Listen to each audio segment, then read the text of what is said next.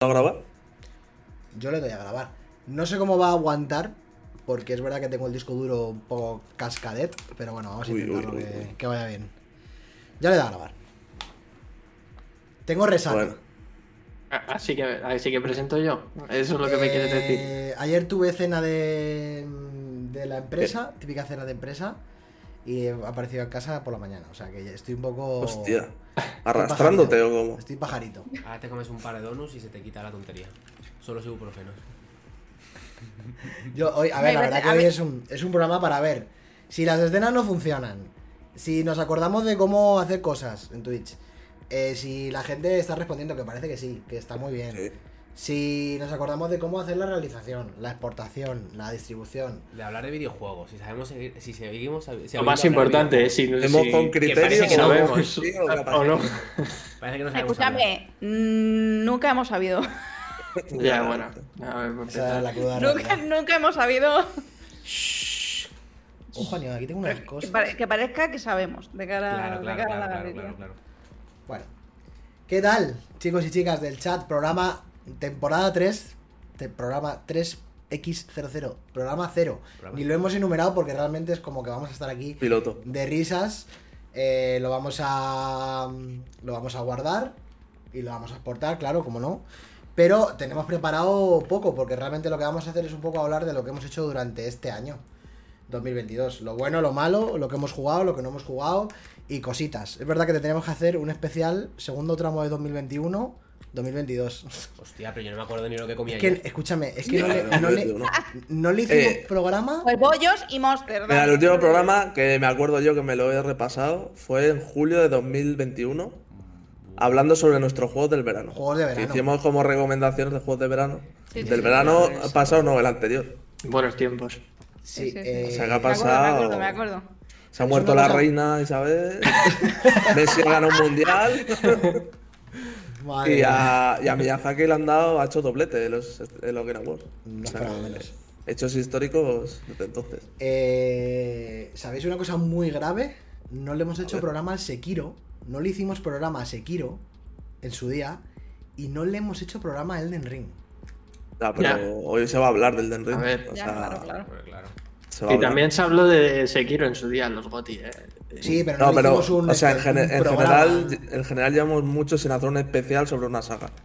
¿Cómo que no? ¿Y el de Resident Evil qué? La última. Bueno, es verdad, que en ese yo no estuve, es verdad.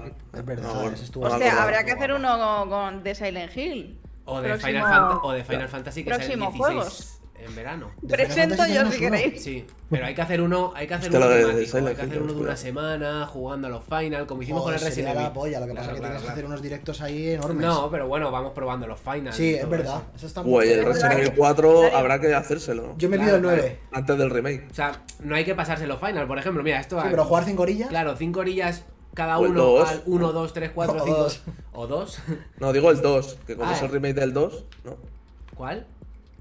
Que el Silent Hill remake va a ser el Ah, del que 2. estamos hablando de los Sí. final ahora, tú, que me, me he hecho un lío. Ah, vale, Yo de estaba los hablando de los final. final, yo estaba hablando de los final, que podemos hacer Sí. un... Ah, Los no, final lo hay muchos, no me Claro, jodas. claro. Ah, joder, hay demasiados. Sí, bueno, bueno, pero pero... desde, desde el bueno, 6, 7, 8, 9, 10. No, y que uno, yo me pongo aquí a jugar del 1 al 6 en un ratillo aquí probándolos y ya está. y-. Dice. Yo me pido del 7 al 12. Señor Luján, ¿no fue en un E3 o algo así? No me acuerdo. No, o sea, lo de. No, no, no. Dice lo de lo del Sekiro. Hablamos del Sekiro en, en los GOTI. En los GOTI de 2020. ¿19? O 20, No, 19, sí. 2019 yo creo que fueron. Claro, sí, en- empezando 2020, justo, a finales de 2019, sí. Sí, sí, sí, Eh, eso es. Hola Nachete, ¿qué tal? ¿Cómo estás? Pues nada, eh, yo realmente estoy. O sea, me ha costado montar las escenas una hora casi. A ver, decir que no, que se ha puesto a jugar al Vampire Survivors hace Eh, un rato. Sí, he terminado con una a las 6. Uy, Saco spo- Fire. spoiler, spoiler del GOTI. Es que. uh, Ojo, es- eh, me voy a poner a- hay que jugarlo en directo, tío. Porque además le han metido integración Sí, sí, a Twitch y Pues ya es- sabes. Lo de las interacciones con Twitch, ojito. Con eso. no hay excusa, ¿eh? Mm. Oye, el anillo tenemos que acabarnos, Silent. Sí, pero eso es, eso es promo de tu canal personal. Es verdad.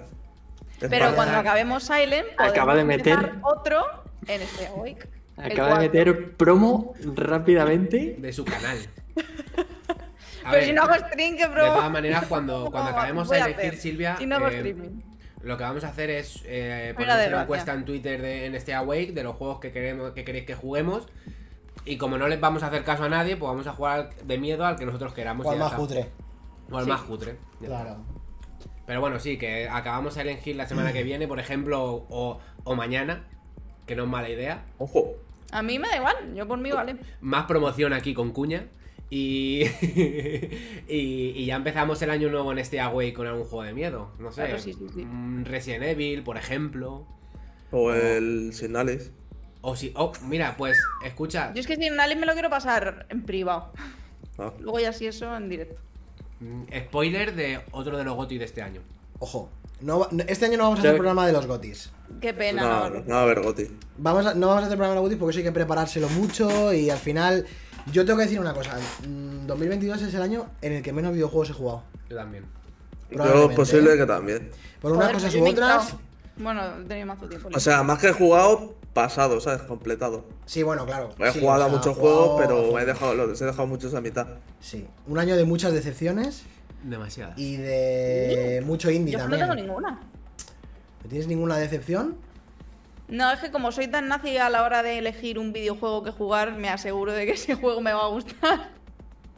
Hostia. Hostia, a mí también me pasa, Pero- pero. De no, todas formas- no, digo, yo creo que la, la, la única decepción que he tenido últimamente, en plan los últimos años, ha sido el, el, el que me recomendaste tú, el que era de Switch, que era así tipo novela visual.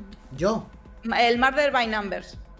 Ah, sí, sí, sí. Ese lo empecé con muchas ganas y un- soporífero. Yo creo que ha sido la, la única decepción que me lleva en los Hostia, últimos pues años. este año, este año me he llevado muchas decepciones. Yo eh. una, yo una muy gorda. Oye, oye, oye, ya hablaremos de eso. De todas formas, yo escuché en otros podcasts que 2022 no ha sido como un gran año, pero yo lo comparo con el con 2021. Joder, Que, que he, vis- que he visto la lista de nominados de los Game Awards, en plan el Deadloop, el State Flojísimo 2, el año pasado. eh, el Psychonauts 2, que yo creo que mucho El más fue- flojo que fue- este año. El Inscription Sí. salió el año pasado, Sí. ¿no? El Fue- Inscription es fue- el único que. Un Pero es que fue el año que a se finales, llevó. Fue, finales, ¿no? fue el año que se llevó el coletazo gordo del tema de la pandemia. Sí. Sí, Sí, sí, fue o sea, todo- eso hay que tenerlo en cuenta, pero el año pasado fue peor que este, por lo menos. Pero es que este año ha sido muy flojera. sin Este año han salido uno de los mejores juegos de todos los tiempos. Lo que pasa es que han salido a principios de año. Eso es lo que le ha pasado. No, y que también había muchos juegos Spoiler. para 2022 que se han retrasado para 2023. Sí. 2023 va a ser un gran año. Joder, 2023 si sale todo lo que se ha dicho. Pero Escúchame, eso es- yo- nada más que con enero 2023. no vale la pena. ah, Pero eso es en 2023. otro podcast. el Spoiler siguiente- del siguiente en podcast. siguiente. Eh. De lo que vendrá en el 2023. En el programa 1 de la temporada 3 hablaremos de lo que nos espera en 2023, que es tochísimo, si todo sale. Muy hardcore. Todo sale bien. O sea, Este junio, junio voy a tener que pedir un préstamo para comprarme todos los juegos que salen. Pero al final de este año no está tan mal, tío, porque yo Sí, qué sé, Elden mal. Ring, God of War, Bayonetta 3, eh, Ind- Independientes Vampire Survivor, el Signalis, El Horizon, el, el Xenoblade. Horizon, el Xenoblade, o sea, Pero- El Kirby, que también Vale, habrá que pero ¿cuántos. ¿cuántos de esos videojuegos te quedas como, como muy buenos? Uno.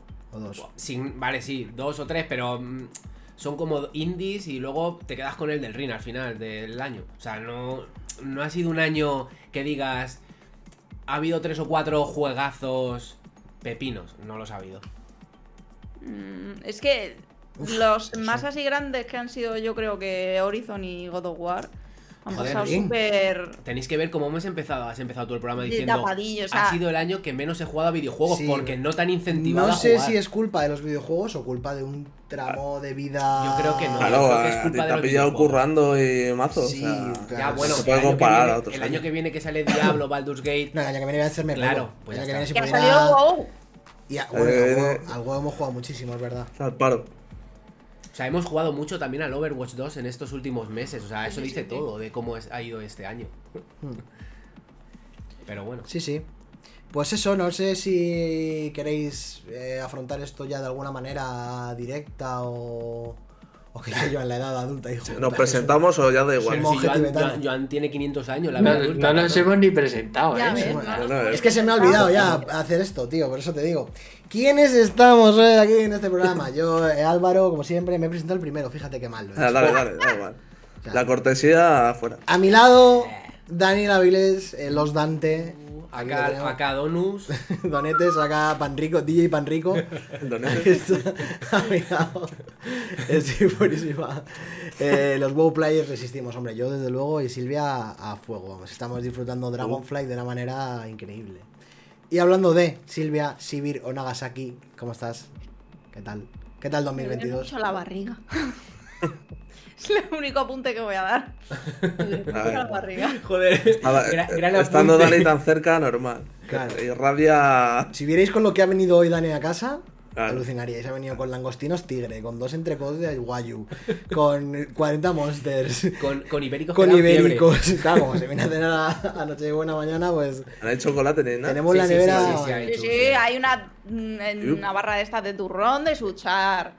Eh, bueno, yo voy a hacer mañana hojaldres con, con, con Nutella. Bueno, Dios. Dios, el Y 27. luego se van a venir, a los dos que no ha presentado todavía, se van a venir mañana a jugar a, a jueguitos de mesa. Claro, claro, Y claro. hombre, eso. claro. Ahora presentamos a uno de ellos, Chuti, Serjus, Chus, como siempre. Mira qué guapete está. Se Fundador. ha cortado el pelito. Mírale, bien, bien acicalado. Se me hace bien dos días parecía de la calle. Modo diablo. Está por ahí tirado a la calle.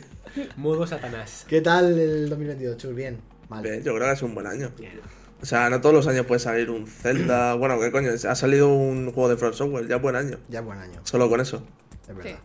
O sea que eso. Se retira. Madre mía, ¿eh? También habría que hablar de lo de la mm, Game Awards, ¿eh? Madre lo que se enseñó por ahí. Eso ya lo dejamos para el próximo programa, ¿no? Aunque la mayoría de Sí. cosas Ah, guapas... Yo creo que se ha quedado O sea, muy. me está dando ¿no? toque, presenta. No, pero, pero bueno, a ver, se pueden decir cosas sí, porque para el siguiente programa va a haber muchas cosas que van a salir el año que viene, 2023. Entonces, Y esa persona que Pues acaba de hablar, Paco Músicas, Fernando Cabrera Composer, Paquito el Melodías, Fer el Ponitonos, y es que tiene mil nombres. Ya, menos el suyo. Menos el que se suyo, llama original. Fer. ¿no es el mío? Paco, Paquito.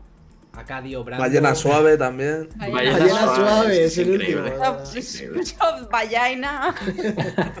¿Qué tal, Fer? ¿Cómo ha ido 2022? ¿Bien? Pues en lo personal, la verdad que de puta madre. Bueno, eso es lo O sea, ha sido, ha sido un año increíble para mí Viva a nivel personal y profesional, sí, total. Y en cuanto a videojuegos también, eh, de puta madre también, porque me he comprado una Play 5, o sea que... ¡Toma! Vamos a ver. Ya, bueno, bueno, los billetes. ya, ya- ya lleva tiempo en tu casa, ¿no? La Play. Joder. Y una OLED. Claro, lleva un año la Play conmigo, es decir, todo 2022. entonces, Ah, es verdad, es- claro. Sí, sí. Ha sido la hostia. 2022 ha sido estrenar la nueva generación para mí. Oye, es que no hemos hecho programa con las Play 5 en el mercado. Sí, coño, 2020, Claro. 2020. Y eso, eso se hizo. Tú la hizo. Claro, sí, se habló sí, del sí, Demons. Lo Que pasa es que no han salido apenas juegos de nueva generación. Sí, sí. Chavales, no pareció tengo que no. percepción. Pero pareció que no había hablamos. Claro. Sí, claro. Yo no sé ahora mismo en el día en el que vivo, chavales. O sea, estoy hecho polvo. Ah, por cierto, me has preguntado a mí que cómo estoy, pero no me has preguntado cómo se ha ido mi año. Yo también tengo cosas que hablar. ¿eh? Pues cuéntanos tu año. ¿Qué tal 2022? Pero si lo único que has dicho es que tienes el baño cerca. Yo es que mm, ha sido un año de, de, de, de rejugar. De rejugar. Todos los años son años de rejugar, pero sí que. Es verdad que este año no ha habido mucho videojuego que me haya llamado mm, la atención más allá de Elden Ring, que ha sido como. Ha eclipsado todo. Ring. O sea, Elden Elden Ring ha eclipsado todo lo que todo lo que ha salido después, menos el Two Point eh, Campus, por el que ya hablaré. Pero me ha dado la sensación de que después del Elden Ring no hay nada. Entonces, así, es la, como- es así. Como después del Elden Ring no hay nada, me, me he dedicado a rejugar juegos que sé que me gustan mucho. Porque sé que ningún juego que vayan a sacar me va a gustar más que el Elden Ring. Entonces, Hostias. entonces ha sido como un poco... Vivir la vida después del Elden Ring es... Puede que llorar, sea. llorar por los viejos tiempos. Puede que sea. eh, Que, puede que esa sea la causa de que 2022 haya sido el año en el que menos videojuegos he jugado. Es que después del The Ring todo me sabe a mierda. Menos el tampoco ha salido nada después del del que digas tú. No, no, no, Wow. no, no, no. Se supone que le había salido un contrincante. A la altura es muy difícil. God of War, a lo mejor. Que bueno, a ver. Mm, Bueno, bueno, bueno. Spoilers. Aquí. Cositas. Que si queréis empezamos por God of War. No sé, Ah. no sé el orden que queréis llevar, porque no hemos puesto ni fechas, Ni ¿Tú hemos has puesto- hecho algo de plan orden o. ¿De o orden? caos? ¿Orden o No. caos? ¿Qué queréis? Pues caos, caos siempre. A ver, yo creo, yo creo que lo guay un nombre y que saque un juego, ya está. Claro, claro. yo- Una claro, persona yo, que saque un juego. yo creo que lo guay aquí es que cada uno nombre un juego y debatimos de él. Entonces, Pues ya que se ha abierto el melón del Pues- Ring, se habla del Ring. Eh, no, no, yo iba a decir God of War, ya que, ya que Dale, hemos abierto el Dani, melón. Dani, venga, tú, yo qué sé. Aquí ¿Ya? tengo a Dani el primero en la lista que hemos hecho. O sea. Pero yo me he puesto Vale, el primero porque no sabía ponerme detrás de ti, debajo tuya, entonces me he puesto ahí. Entonces- Ah, pues da igual. vamos, a empezar. Vamos a empezar contigo, Dani. Vamos a empezar por eh, una de tus decepciones de 2022. ¿no? Empezamos mal. Hostia, Vamos a empezar así de mal. ¿Queréis una decepción mía? Puedo empezar por Calisto Protocol o. o- Hostia, o- bueno, está o- reciente. O Ghostwire. Tokyo. O Trek to Yomi, que también lo tenía Celi, que lo ha puesto también. Y es que también para mí es una decepción Trek to Yomi, pero bueno. Yo qué sé, es que- tengo tantas decepciones que. Calisto eh, Protocol, yo creo que sí. aún, aún, sin haberlo jugado ya es una decepción. Es que Calisto Protocol eh, está mal de base. Para empezar, es un juego que vale eh, 80-70 euros y dura 6 horas y media. O sea, me ha durado 6 horas y media ese juego. Entonces, ya de base está mal. Porque es un juego que te sale a 40 pavos. Pues puedes decir, bueno, vale, pues 3, 6 horas. Pero es que encima, no solo con eso, es un juego súper pasillero y, y eh, quitando los bugs, eh, dejando los bugs a un lado, porque bueno, es un poco... Eso con un parche se arregla. Es que es un juego que, que está mal. Es un juego bastante, bastante mediocre, que la historia es una mierda. eh, es demasiado pasillero. No es como Death Space, que tenías mm, varios sitios por donde ir, te podías perder un poco. Que tampoco, porque era. Porque bueno, eres un recadero y tal. Pero es que está mal, es que encima no tiene nada nuevo. Es que parece que estás jugando a un juego de. Atra- atrapado en el tiempo De, de 2010. Es, God- es, es Dead Space, pero mal, peor. Sí, es Death Space, Con graficotes. pero en 2022, un Death Space de 2010. Claro. Ese es el problema. Sin avanzar en nada. Sin avanzar en nada, han puesto un modo eh, esquive que. que es que tampoco llega a encajar en el juego, o por lo menos a mí tampoco me llegaba a encajar mucho en el juego. Entonces, pues bueno, a ver. Lo único que está así un poco bien son los fatalities que te hacen los pibes, que, es Que que es están hechos, lo- están hechos a posta para que cualquiera que te venga nuevo, como no sabes Claro. matarle, te lo haga, lo veas y ya Claro. está. O sea, pero después de eso no tiene nada más el juego. Entonces es una dece- decepción porque es el puto creador de Death Space, ese tío. O sea, también yo creo que pon- ponemos unas expectativas en el creador del, del Sco- en el Scofield este.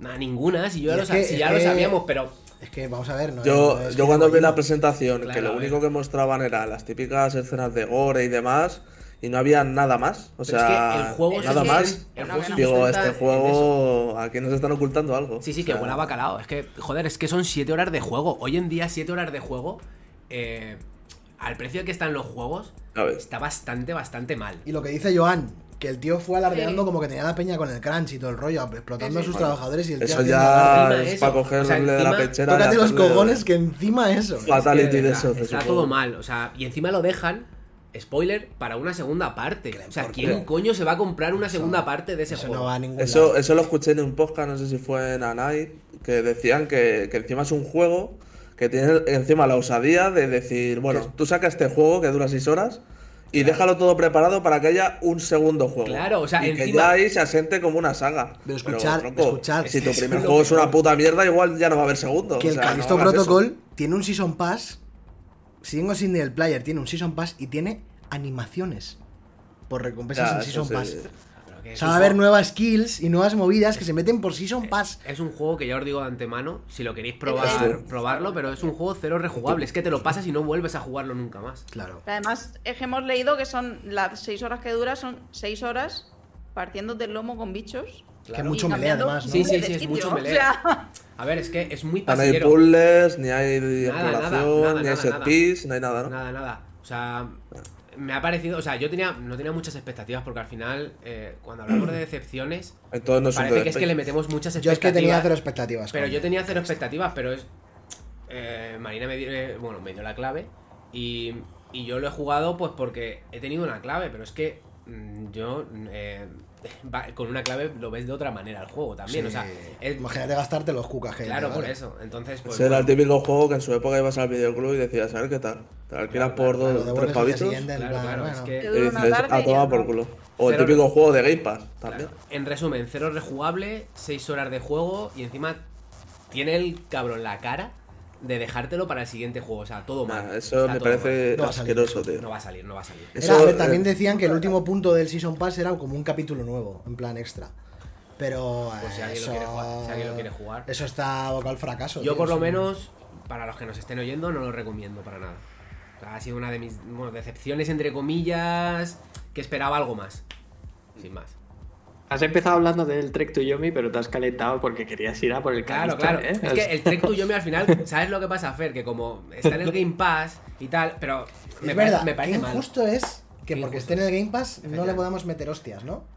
A ver, también os digo, o sea, la- el, también scope es- el scope de Trek to Yomi es totalmente diferente al de Hombre, Protocol. claro. Y también es indie, ¿no? Y las Sí, pretensiones claro. son otras también. Claro, claro, claro. Claro. Y además no ha salido un fulano metiéndole unas pretensiones al juego desmesuradas de mira, aquí tengo mi juego. Es que cuántas veces fue con Doritos a. Joder, le hemos visto, en el escenario le hemos visto tres o cuatro Sí, veces. sí, sí, sí. Para, para, para la porquería de juego que es. Joder, no me gusta hablar así de los juegos, pero es que. Después es de que ver es que un se tiraba por una rampa con agua y me recordó al Don Pur, dije, esto va a ser una puta mierda. Claro. De verdad, bueno, o sea, no, no quiero tener prejuicios, pero es que dije, ¿qué, qué, qué haces? ¿Qué haces? Bueno, ¿Qué haces poniendo esto? Y, menos en un tráiler, tío. O sea, saliendo un poco ¿qué del haces? Calisto, el Trek to Yomi también, a ver, es injusto lo del Game Pass, pero, pero bueno, fue un juego que tampoco me incentivó a jugarlo mucho. Es muy bonito porque eres un samurái, pero esperaba que tuviera mecánicas diferentes. Tiene tres mecánicas el juego y es eh, un scroll lateral Sí, y ya está. que es es visualmente bonito. Es y- muy bonito Sí. visualmente, pero no tiene, es que no tiene absolutamente nada más. Yo esperaba que, bueno, pues un indie así, joder, ese sí que tenía más, más Es que esperanza. yo creo que las esperanzas eh, en el Trek to Yomi estaban puestas en su apartado visual. Porque nos daba como. Hemos visto juegos así que son espectaculares, que han querido contar algo más, pues como son Inside y cosas así, que se ven bien, pero claro, esto yo creo que han intentado hacer una cosa súper sencilla que además les ha salido mal. Claro. ¿Sabes a lo que me recuerda este juego? Al gris. Es un juego muy bonito, Sí, es literalmente. pero que, que la jugabilidad es nula. Pero bueno, el gris al menos es bastante más bonito y, más tiene, una, y tiene banda sonora sí. más bonita. Pero es que Tres to Yomi no tiene nada más. Al final, pues bueno, es un juego del Game Pass que es que tampoco me incentiva a pasármelo. Hay mucho defensor de gris, ¿eh? Por ahí. Yo soy un defensor de Gris. A ver, yo artísticamente me parece la polla, pero me parece Sí. la polla como libro de arte, gris. O sea, al final creo que es un libro de Un, arte. juego, muy un videojuego estático estaría guapo. A ver, yo qué sé. No me- Pero a bueno. mí tampoco me parece un gran juego, me parece un buenillo. Es un juego bueno, yo, joder, a mí me gustó bastante, incluso, joder, eh, sentimentalmente Creo te todo provoca, es- te provoca Todo bastante. es eh, eh, audiovisualmente. pero es todo, sí. Sí, de verdad. Y bueno, joder, parece que estoy hablando yo solo de las. de, de lo. No, bueno, pero, pero porque hemos por el. Sí, sí, a ver si queréis, sigo es- con el Ghostwire Tokyo también, que me parece. Me parece Vale, vale. Ya que has Ahí sí arrancado, todo. expectativas, ¿eh? Yo tenía muchas expectativas de ese juego y otra vez, joder, parece que soy yo aquí el vinagre, otra vez eh, me doy. No, no, tranquilo. me doy un batacazo con este juego. Porque es que es otra vez súper bonito. O sea, artísticamente es Original, la. ¿no? Sí, sí, es muy original, original. sí. Pero al final los combates se reducen a. a tener cuatro tonterías. Y no acaban de funcionar. Y el mapa me parece un poco. bastante simplón. O sea, me esperaba bastante más de. de del estudio de, de Mikami. Ya. Que al final a se. No, no, no, no, no se ve en el desarrollo para nada, pero, pero bueno, pero joder, parecía muy pintona. Nosotros nos lo enseñaron en el juego con, Sí. con los yokai, con. Joder, que se ve muy bien ese juego con la lluvia. el Hubo, un eh. tráiler antes del lanzamiento que medio lo vendió. Sí, El sí, por eso, pero es que es que no tiene. Es que luego juegas al juego y. y se queda. es que Sí, mapa, ge- genérico. Sí, es un mapa genérico que luego al final lo miras y tienes 12.000 objetivos. 12.000 objetivos, efectivamente, y. Joder. Todo lo malo. lo peor de. Y no Claro. te. Y si dijeras que la jugabilidad, pero la jugabilidad al final es un shooter, que tienes dos magias. Con magias, sí. Sí, y que, que es muy fácil. Parece un Bioshock. Sí, sí, es que es un Bioshock. Claro. Porque utilizas la mano para una cosa, la otra mano con la magia. Entonces, ¿Sabéis? bueno, y, la- y además que la historia es muy básica. Eres un tío que le matan y que se te mete un, un espíritu dentro y tienes que derrotar a, a un tío por ahí. Ya está. O sea, es muy básica la historia y bueno, pues. Muy Claro, si el juego es bueno, luego la historia puede ser secundaria. Pero ya Puede a ser Ya, pero es que secundaria. encima dura muy poquito el juego. O sea, es que encima el juego es otro juego de 8 o 9 horas fácilmente. Ya. Joder. Pues otra decepción, la verdad. Con este sí tenía más expectativas. Este sí que puede ser mi decepción grande de este año. También es verdad que tenía mucho recorrido el desarrollo, lo llevamos viendo mucho tiempo, Ghostwire Tokyo, exclusivo de Play, temporada. Joder, y que tal. los trailers estaban muy, muy sí, bien. como muy conceptuales, muy raros y tal, al final luego el juego... Pues nada, pues, pues se ha quedado. Se ha quedado en lo que se ha quedado porque realmente nadie, nadie lo habla a día de hoy. De No, ha muerto. Ha está muerto, está ha muerto. enterrado. Sí, la Ese verdad típico juego que igual en unos meses aparece en El Game Pass, Awards ha salido, yo creo. Como el Deathloop, ¿sabes? Que aparece por ahí en el Game Pass y... Hostia, es verdad que el, el Deathloop se enterró. Nominado a los GOTY estuvo, ¿eh? Que no es mal juego, pero vamos. Ahí tengo mis Ahí hay que ya hablar un día de Arkane y tal. Sí, sí. Nada, o, o Evil Within 3 o que vuelva a Mikami a Platinum. No, por favor. Eso sí, que vuelva a mi cambio Platinum estaría guapo. Y ya, si queréis, acabo yo hablando, hablando de las Joder, chaval. decepciones. Porque Dale, ya, dale. ya acabo con mis Daniel. decepciones. Danny, Danny Awake.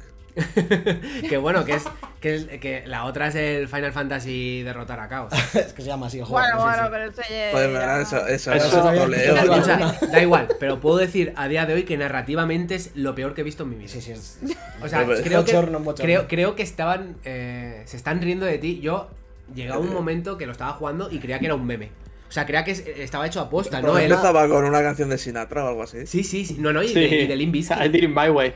Y, y de Limp Bizkit, que el tío le están hablando, se coge su iPod, se pone la canción y se pira. O sea, Esto es increíble. la- cortinilla y están en un barco. Pero eso es Yo creo que trasciende Ah, ya la fatal. historia. Pero Nunca sabremos si eso, es de- si eso es apuesta o no. yo, yo tengo la esperanza de que se apuesta porque jugablemente no está mal el juego. El juego es pintón, así, es entretenido jugablemente, tiene muchas opciones de trajes y demás. Pero es que argument es que narrativamente es lo, puede ser lo peor que he jugado en mi vida. O sea, seguramente, vamos. Pero bueno, ya está, ya, Ya está. podéis hablar de lo que queráis. Se ha desquitado, eh. A ver, bueno, pues si queréis vamos ahora con, con uno un poquito más alegre que, que nos haya gustado. Además que nos haya gustado a todos. Hablábamos antes de mapitas, como el Ghostwire Tokyo, que es una mierda el mapa. Pero te- tenemos otro juego que el, el mapa, cuidado con el mapa, ¿eh? Que empieza pequeño y se empieza a agrandar, agrandar, agrandar. De una manera que no te lo crees. Fer, Fer. No te lo crees. Fer, si le dices a Dani tres veces mapa, implosiona. No O sea, mapa. Como digas tres veces más mapa, va a implosionar Dani Escucha. porque odia. Ya, ya que estamos, sí, odio el, el estudio de animación mapa. En cada ending de Chainsaw Man lo ponen 19 veces que las he contado. Mapa, mapa, Hideo, mapa. Ya Hideo está. Kojima Game. Efectivamente, Hideo ya está. Chus, cabrón. Voy a volver a Ocelot. Revolver Ocelot, revolver Ocelot. Sí, No, pero. Dani, pero Dani, este mapa sí te gusta. Este mapa Vamos, vamos a sí hablar de Elden Ring, ¿no? Yo creo que, que estaría bien. Deberíamos, después de toda la vinagre, deberíamos hablar del del Ring. No le Claro. vamos a hacer justicia. Así, Claro que no, Un tramo claro de no. podcast, pero bueno. Del Den Ring habría que haber dedicado un programa de 4 o 5 horas. Es que tenemos que ser muy Total. contenidos. Porque es, es uno de los juegos más grandes que hemos jugado en nuestra vida. En general. O sea, no solo porque sea grande en cuanto a dimensiones, que lo es, debe de ser de los más grandes fácil, eh, sino por todo lo que abarca ese puto juego. O sea, Eh. yo puedo decir locura. sin- sin Yo el otro día estaba, creo que también escuchando podcast y demás, porque ahora todos salen y hacen lo mismo que nosotros. O sea, hacen como qué, qué tal el 2023, juegos y demás. y la gente yo creo que ha dejado el Elden Ring en general. Y bueno, y también tenemos un grupo de amigos que al final incluso no les ha molado nada el Elden Ring. Bueno, pero. Y es que el otro día estuve pensando en la capital Lindel. O sea, me estuve haciendo en la cabeza el recorrido de cuando entras a la capital, de todo lo que recorres, de cuando bajas eh, por, por abajo, por el subsuelo. O sea, de cuando llegas a todas esas zonas, a todo lo que hay abajo, a la zona esa de donde está el, el dedo ese de la llamada dorada, como se diga. Sí. Sí. Y dije, es que o sea, no existe ahora mismo un juego que le haga sombra al No. A ver, yo o sea, creo que. el diseño y la arquitectura que tiene ese juego es que no existe nada ahora mismo. Es imposible no darle el goti. Yo creo, yo creo que es un juego que, que sí que es. Es un tramo del haya- mapa eso. Que haya gente que no le. Que no le termine de convencer o que le resulte la propuesta pesada o que se le atragante porque es, es un juego denso, es un juego largo y es un juego que no es sencillo. Entonces puede haber gente a la que no le mole. Pero, pero, eso no quita de que siga siendo uno de los mejores juegos que se han hecho. Como pasó en su día con, con Breath of the Wild. Hay mucha gente que la propuesta de aquí mm, nada está marcado, haz tu propia aventura, no le mola nada y le abruma y, y no puede ir a ningún lado y lo termina dejando. Y con Elden Ring pasa un poco lo mismo, ¿no? Pero está claro que, que es un jugador absoluto. A mí personalmente, el momento en el que me hizo un clic que, de- que dejé el mando y dije, pero bueno, ¿qué ha pasado? Es cuando me di cuenta de que la, la inmensidad del, del mapa de Elden Ring, todo está conectado. Es como el, mapa entero de Elden Ring es la mazmorra de Dark Souls, pero por, por 27. Es como... What the fuck, ¿cómo ha pasado esto, sabes? Sí, y además, además el mapa, la interfaz te juega contigo porque te enseña como un zoom del mapa realmente y luego se va ampliando. Claro. Conforme vas desbloqueándolo y al final dices, pero esto qué cojones es. Joder, es que hablar solamente infinito. del mapa. Es que Ring- además, además ya no es solo que sea eh, un mapa grande, es que tienes niveles. O sea, Sí. y a lo mejor Claro. el mapa es gigante y Lo de los un ríos, nivel menos que es otro mapa igual de grande. lo de los es ríos de podría grande, ser el, el pero- Dark Souls 1, el Dark Souls 2, otro río, el Dark Souls 3, otro río, es que es increíble. Mía, es alucinante eso. Yo A ver. Me, me abruma hablar de este juego, tío. Mm, yo por, por, por darle algún palo, porque no... Hay que dárselos, ¿eh? Hay que dárselos. No, ya, ya, ya.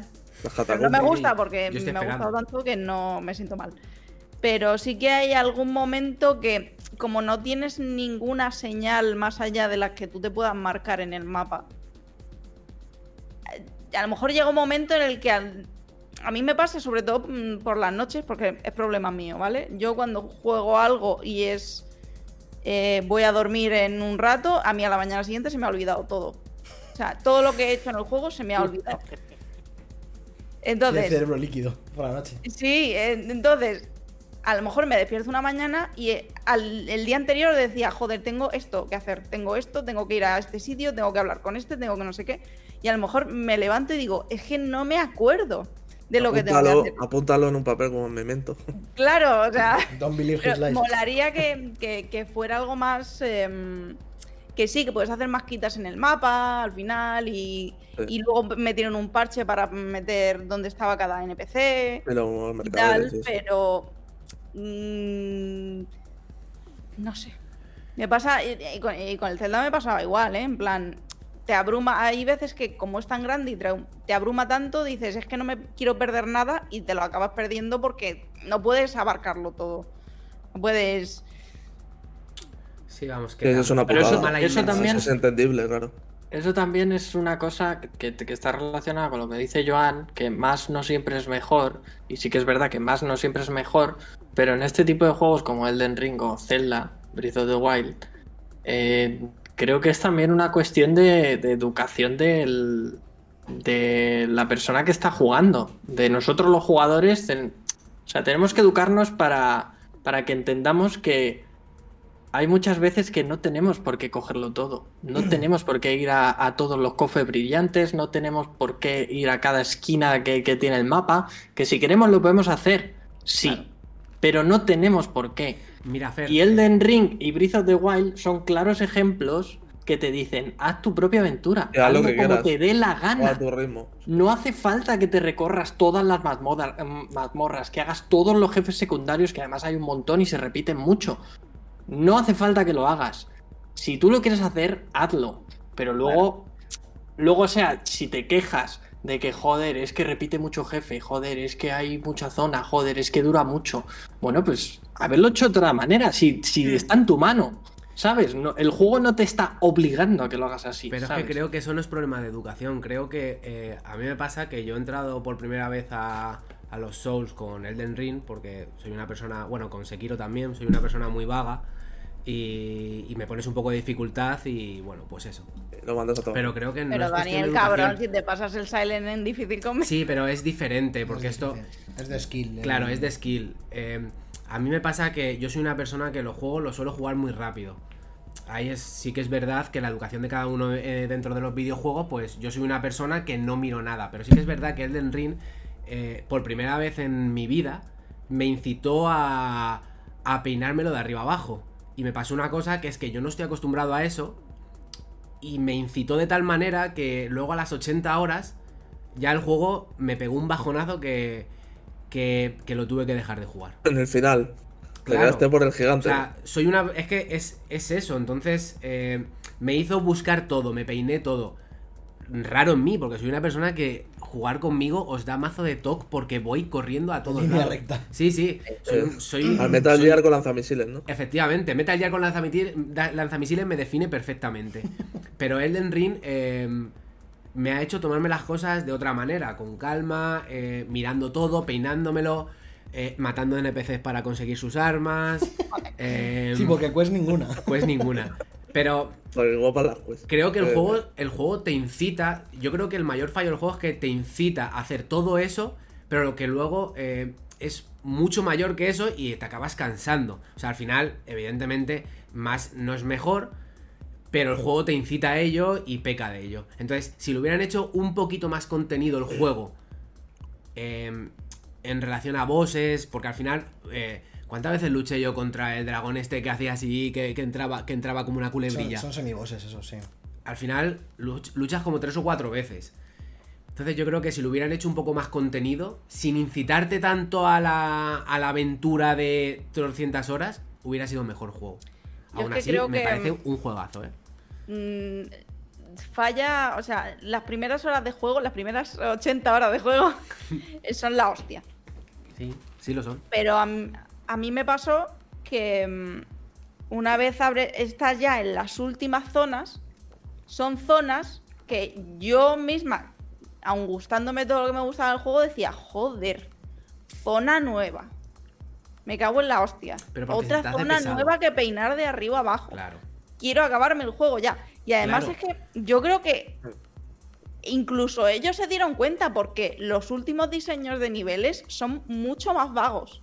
Los de la nieve se nota el bajón. El de la nieve no tiene absolutamente nada. Los de el árbol de Faruma Azula y no me muevas así Bueno, la cabeza porque no. En la nieve hay un montón de secretos, En la ¿eh? nieve hay una Sí, sí, de se busca Vale, de la nieve a lo mejor te lo puedo comprar. Pero por fuera no hay mucha cosa.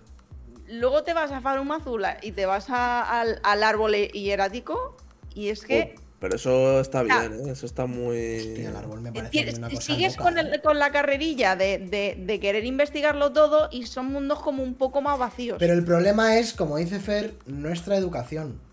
¿Por qué tenemos que abrumar? ¿Por qué tenemos ese, sen- ese, sensami- ese sen- Yo tengo una esa respuesta para eso. de Yo tengo- quiero acabar el juego ya? ¿Por qué? No, no, pero Fer ha dicho otra cosa. Fer ha dicho, Fer ha dicho de, de Fer ha dicho que- Ya, ya lo sé, pero que que digo que en nuestra, en nuestra educación también está como el que el juego tiene que durar lo que yo quiero que dure. ¿Sabes? No, el juego dura lo que dura. O sea, eh, yo... Pero es que el problema, lo que ¿Por yo qué, por qué tengo esa sensación cuando llego precisamente lo que está diciendo Silvia del árbol edriático este, que cuando bajas abajo y se ve la, la mega ciudad que hay abajo previa a Malenia, que parece a Norlondo 3, que es una locura, lo que está en la base del árbol, ¿vale? Yo dije, ¿cómo puede ser posible que lo que esté viendo por delante lleve 115 horas de juego y lo que vea adelante es una, una inmensidad todavía? A mí puedo tener esa cierta sensación de, Dios mío, ¿cuándo va a acabar esto? Pero tengo, me pesa más la sensación de me cago en mis putos muertos.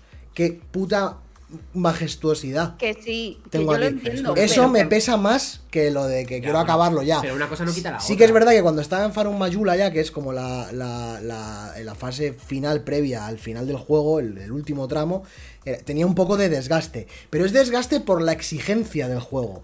Estaba cansado a que me exprimiera tanto, porque es un juego exigente, que hay que hablar del equilibrio que tienen y cómo han equilibrado que sea el más jodido de todos. El más jodido de todos, pero que te den la facilidad desde lo de la, la ceniza esta, la lágrima... La, ceniza mimética y otras tantas cosas. Que, quiero decir, ese está, es- está diseñado de manera brillante, quiero decir. O sea, realmente es un juego, si vas a jugarlo como un Souls, el más complicado, Es el más difícil. pero es el juego diferencia. más accesible de la saga. Sí, eso. Claro, pero, pero tú lo eliges.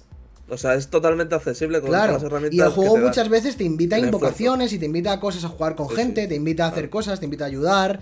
Eh, es un juego mucho más abierto que probablemente el nazismo que viene a- venía trayendo From Software.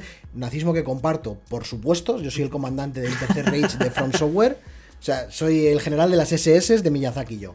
Pero es verdad que Elden Ring te, in- te invita a otro tipo de juego. A otro tipo, a una cosa un poco más global, más comunitaria. Claro, pero eso es una Y está- trampa, eso es una trampa. Pero, en el pero fondo. nunca da de lado al jugador hardcore, jamás. No, le pone más exigencia, le pone mucho más.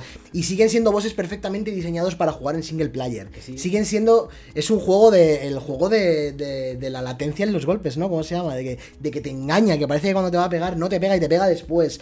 Es como que. Los delays, ¿no? De, de los Y creo que, creo que es el, el El juego de. Front Software donde más bosses y enemigos tienen retardos en el golpe. Claro, claro, pero aposta Sí. para ser hijos de puta. Sí, sí. Es No, de- anti. anti ¿Cómo se llama la- los? No hits, es anti no hitters. Sí, pero sí que en, en eso el juego, en eso el juego es súper brillante. En eso el juego es el mejor que ha pero, hecho From Pero Software, te tío. incita a peinarte todo el mapa y es una trampa del juego. Te incita, pero por la educación que estábamos hablando. No, antes. porque yo no la tengo. Yo No, tengo pero otro claro, tipo de que- educación. ese juego, ese te ha- Y ese juego sí que me ha incitado y ha sido una Pero yo trampa. conozco mucha gente que ha ido Run, o sea, en plan, sigo el camino. yo no, y- porque al final no tienes un pero camino yo lo que decía Fer de la respuesta esa de por qué queremos exprimirlo todo y visitarlo todo y demás, la respuesta es muy sencilla, por lo menos para, para mí. Y es, coño, me he dejado 60, 70 pavos en un juego.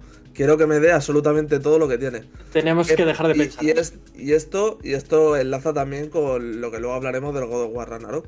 O sea, y todas las secundarias y todo eso que le han metido. Pues coño, yo es que me pasó también con el Persona 5 Royal. O sea, yo quería verlo en el primer run absolutamente todo el contenido del juego. O joder, a ver, no me quiero hacer el platino de una vez, pero coño, quiero ver lo máximo. Ya, pero. ¿Sabes? Chus, Que me he dejado 60 pavos para, ya, pero para el Chus, juego. en, en el Elden Ring. ¿Estás, ¿Estás pensando realmente los 60 pavos que te dejas? Jodas. Amortiza- no. amortizados en- O sea, te en, puedo- los primeros 20 O minutos. sea, puedo decir que en el Calisto Ya, Protocol. pero que mi se forma de 70 jugar, por ejemplo, no es de hacerme 40 runs, ¿sabes? Yo al Elden Ring. mm, Claro. No creo que le- a lo mejor le meto otro run porque creo que me falta algún logro, pero tampoco Pero es me que quita al el sueño. Ring, Chus, eh, Pero yo no, yo no es mi estilo lo de hacerme 40 runs y luego ya veré todo lo que me he dejado. Es un juego que tampoco es que te invite a hacerle New Game Pluses por un tubo. no, no.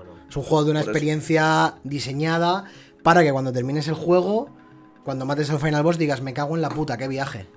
Luego tienes la opción a poder jugarlo y revisitar bosses, revisitar zonas, lo que tú quieras, pero no es un juego pensado para la rejugabilidad. Y yo creo que también es un juego que es imposible que lo vayas a ver todo, todas las historias, como no lo hagas No, con no, las historias es imposible. Es lo que iba a decirte ahora. Y creo que tiene la, la- una de las historias de NPC más tochas. Una no. Que la de Rani. Una no. Todas. Bueno, pero Uy, ¿hemos perdido a Chus? ¿O le he perdido Hemos perdido a Chus. Acaba, acaba de haber un apagón. Uy, ha tenido un apagón. Vale. Eh, lo que yo decía es eso, que de hecho tiene las, tiene las mejores questlines de todo From Software. El problema de esto es que estas questlines, eh, muchas, debido a la, a la longitud y a las dimensiones del mapa, varias misiones te obligan a volver atrás.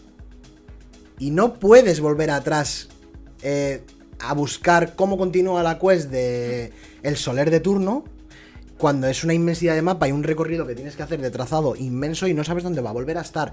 Y eso se puede, tiene dos lecturas.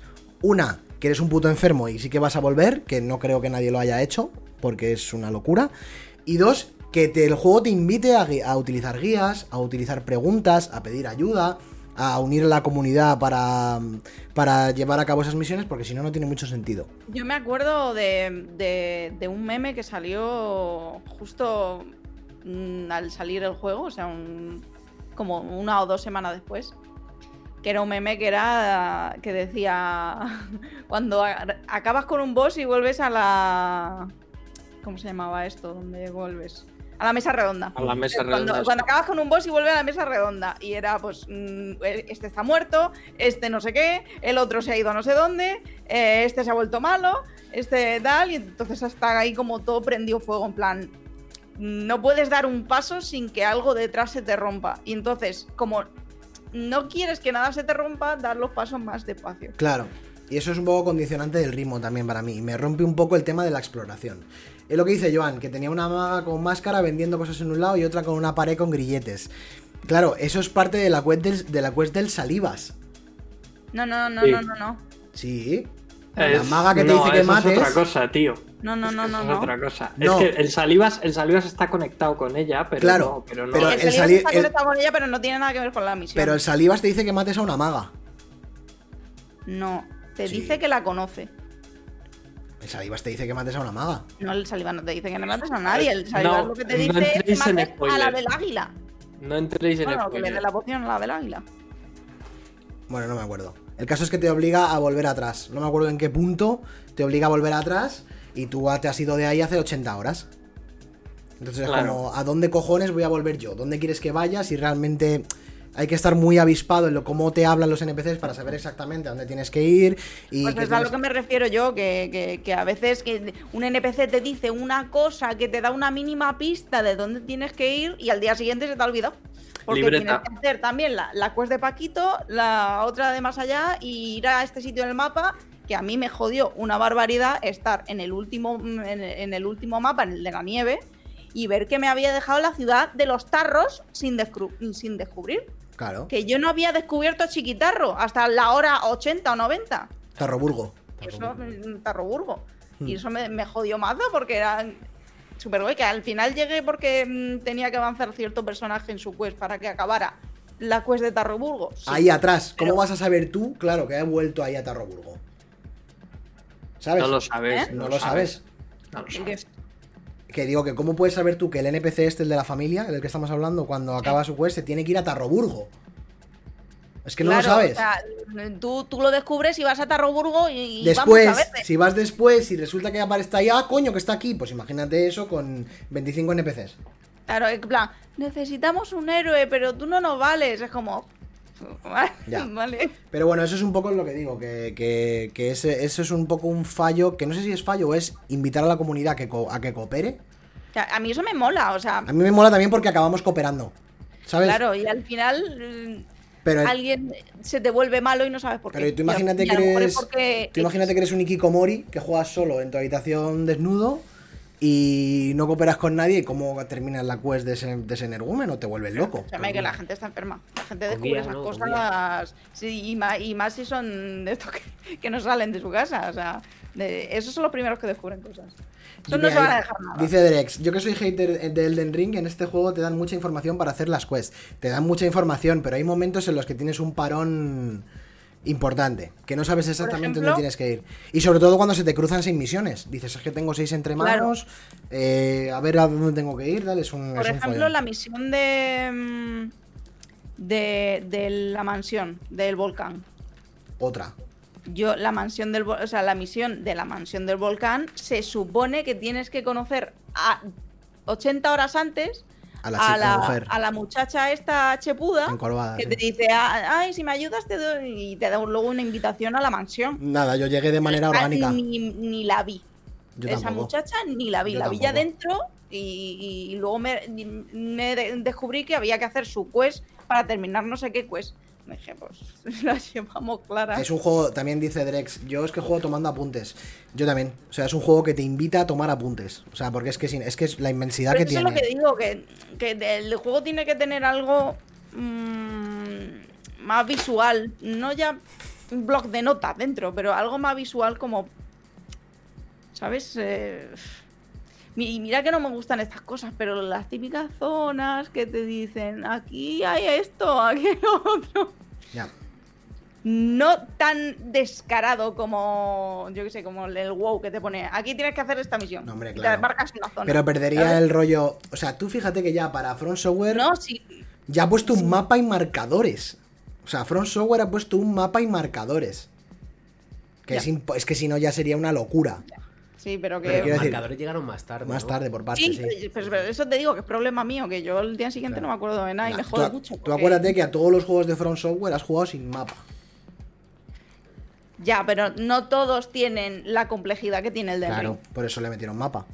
De todas Ay. maneras, hablando un poco de Front Software, eh, ¿no os ha pasado cuando estabais jugando al juego que decíais, ¿y ahora qué? O sea, ¿qué va a ser lo próximo de esta gente? Yo lo pensaba a cada O momento. sea, es como, joder, esto es como llegar a, a la perfección de, de los Souls. ¿Ahora, ¿Ahora qué? Ahora tiene que haber un reseteo, un reinicio de, de, de Miyazaki. o- Ahora, chavales, Armor Core. Sí, pero bueno, que eso han Sí, dicho bueno, que pero- no. Han dicho que no va a ser un Souls-like, han dicho que. Ya, lo sé, que me da igual, chavales. Armor Core. Sí, Eso, eso va me a ser refiero- la Me hostia. refiero en un estilo Souls-likes. eh, Me, se- me- me cuesta mucho pensar en un mundo también. abierto mejor Claro, que el claro. Den Ring. Claro, claro. A ver, dentro de los Souls. Yo creo que, como dice Fer, van a tirar por el Armor Core un, un tiempo y van a dejar los. No, no, Que no, que no, que yo no estoy diciendo que vayan a tirar un tiempo. Yo simplemente digo que ahora lo que viene From Software es Armor Core, que es una cosa totalmente diferente, que probablemente la gente la vayan a echar a patadas, porque no tienen ni puta idea de qué es Armor Core, y cuando vean que es un juego de mechas, de construir mechas de Ah, verdad y hacer movidas primera, así, va a ser como, esto no es From Software, Pero es que eh, es el estudio de Hacendado de From Software. Mira lo que- es el estudio de Sekiro, hijo de puta. El, el- el estudio de Hacendado de From Sí, Software. bueno, pero Bueno, es que el estudio de Hacendado. Hacendado es el de estudio de From Hacendado de From Software es Dark Ha Souls hecho- 2. Ha hecho Sekiro. Ha hecho Sekiro y ha hecho. Chus está Armor escribiendo Core. en el chat. Si vuelvo a entrar al juego de la cena, no, no, no, Chus, entra, que te, que te meto.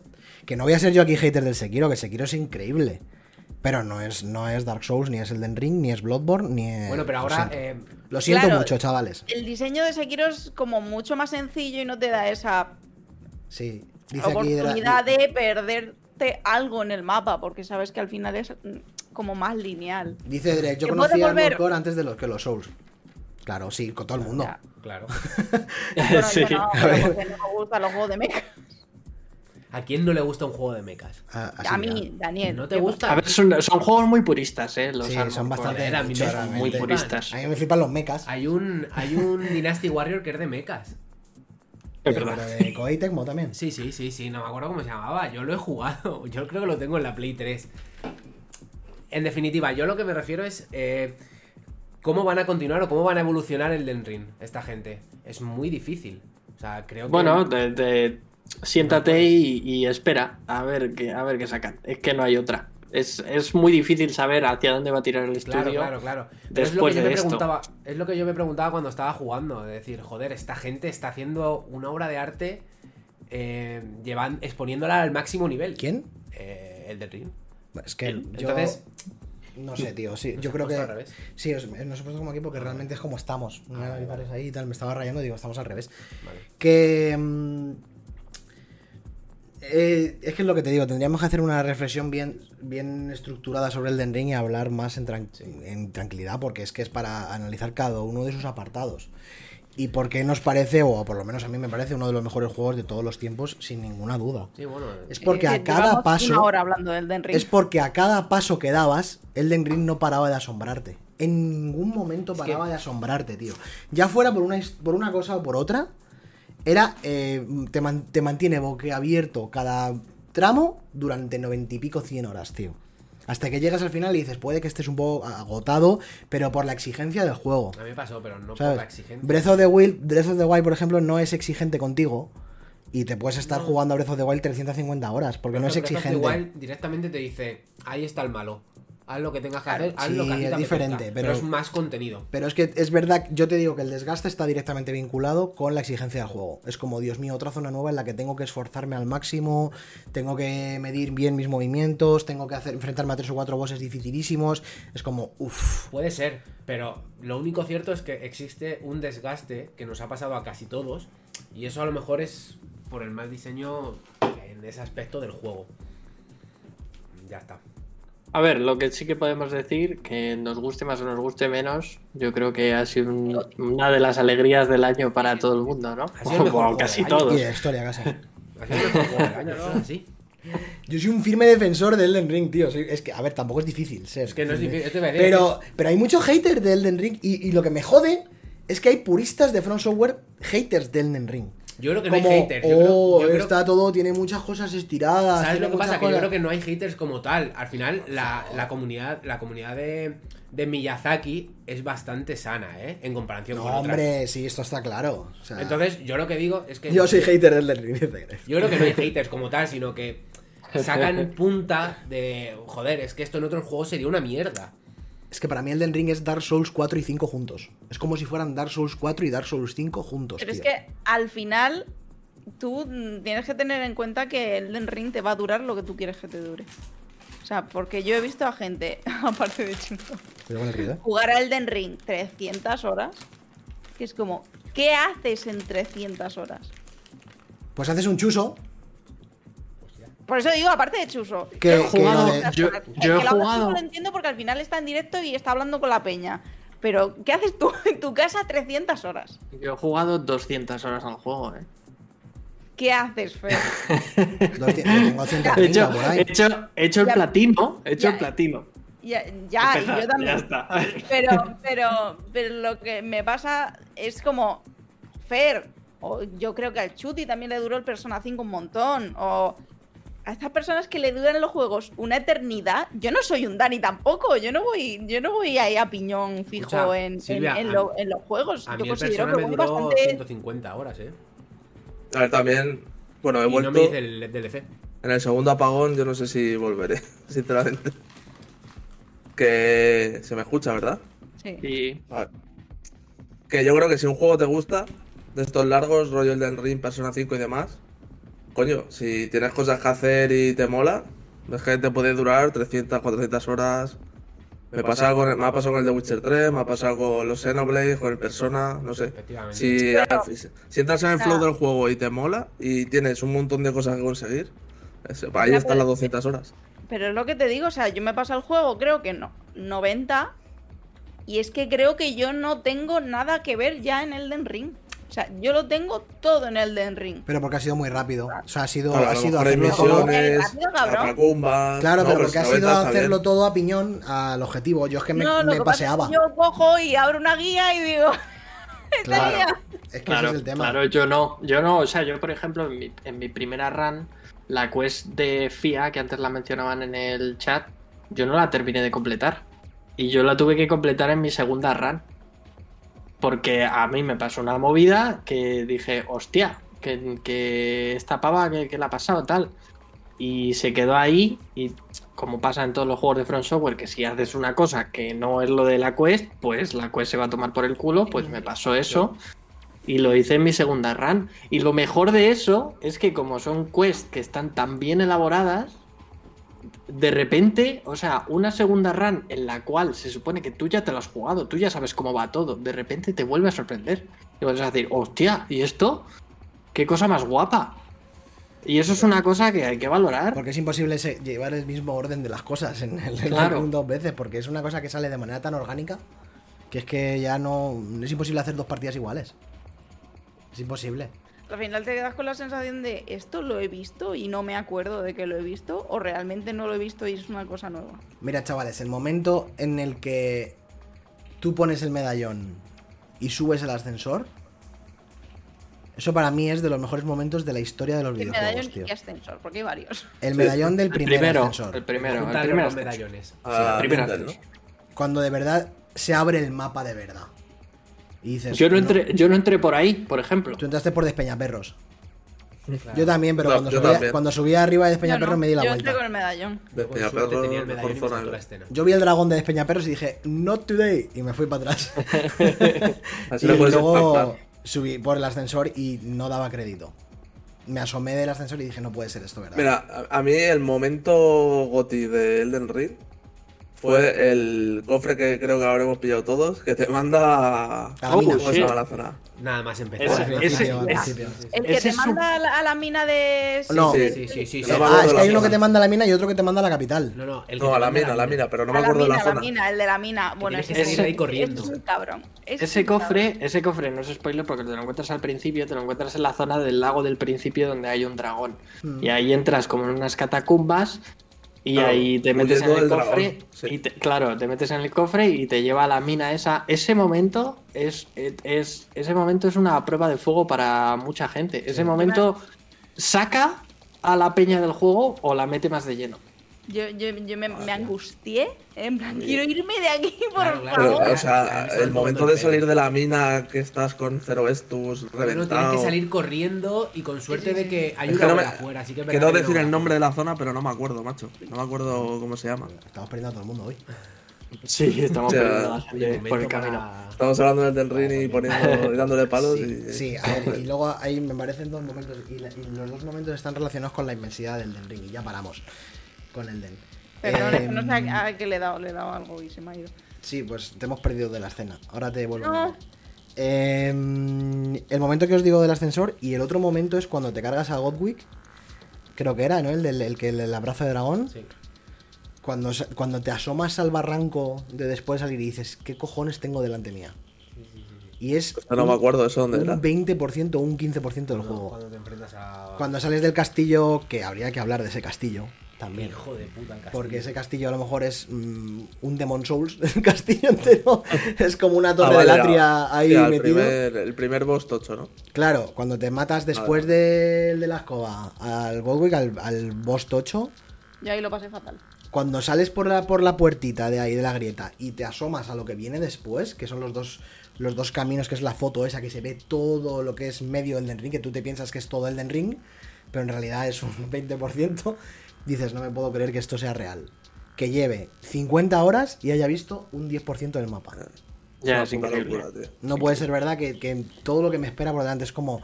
Puede abrumar, pero a mí me, a mí me, me emocionaba, tío. Es decir, no puede ser que todavía me esté volviéndome loco y eh, vamos. No sé. Yo, mi balanza mm, ya tira más por ahí. Más que por el tema de. de que es demasiado y que tiene demasiadas cosas. Y que es verdad que, que no más tiene por qué significar mejor. No, pero es en mi caso, todo lo que es obligatorio del juego, por así decirlo, me parece sublime.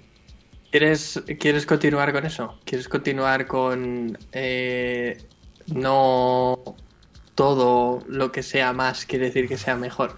¿Quieres tirar por ahí? Sí, sí, sí. Saca el siguiente. Pa- para ganarme enemigos. Sácalo, sácalo, sácalo, Álvaro, sácalo. Va. Vamos, a acabar, vamos a acabar con las piezas grandes. Ya. Vamos a ir con otra cosa y luego si queréis hablamos de él, ¿no? O si que, bueno, si queréis. A ver, si queréis cerramos el podcast con God of War. Ya me ha ¿no? hecho spoiler el Dani. Bueno, sí, sí hemos hablado antes también, ¿no? Joder. Bueno, da igual. Eh, seguid hablando de otras cosas y le dejamos un poco de. Os hago spoiler, mi decepción del año es God of War Ragnarok. ¿Vale? Dios. Pero ya hablamos después por qué. Duras declaraciones. ¿Vale? Ya Ya- ves. ahora después hablamos por qué. ¿Por qué? Porque hemos jugado más cositas. Yo quiero hablar de uno de los mejores juegos de 2022, sin lugar a dudas, que es Vampire Survivor. Oh, Hombre. Ok. Dios, sí. la droga, la auténtica salud. Vale. Pero es que es la auténtica droga. Quien no La haya alegría. probado ese juego, eh, mira, no necesitas tener skill, no necesitas ser el más listo del mundo, no necesitas tener nada, solo andar. Es un juego de andar, chicos. Y recoger gemas. No es de The Stranding, o sea, se anda en otro mapa más facilito, ¿vale? Y de ir acumulando perks y acumulando estas y acumulando armas y combando armas y eh, matar oleadas. Y aguantar, es un survivor de aguantar.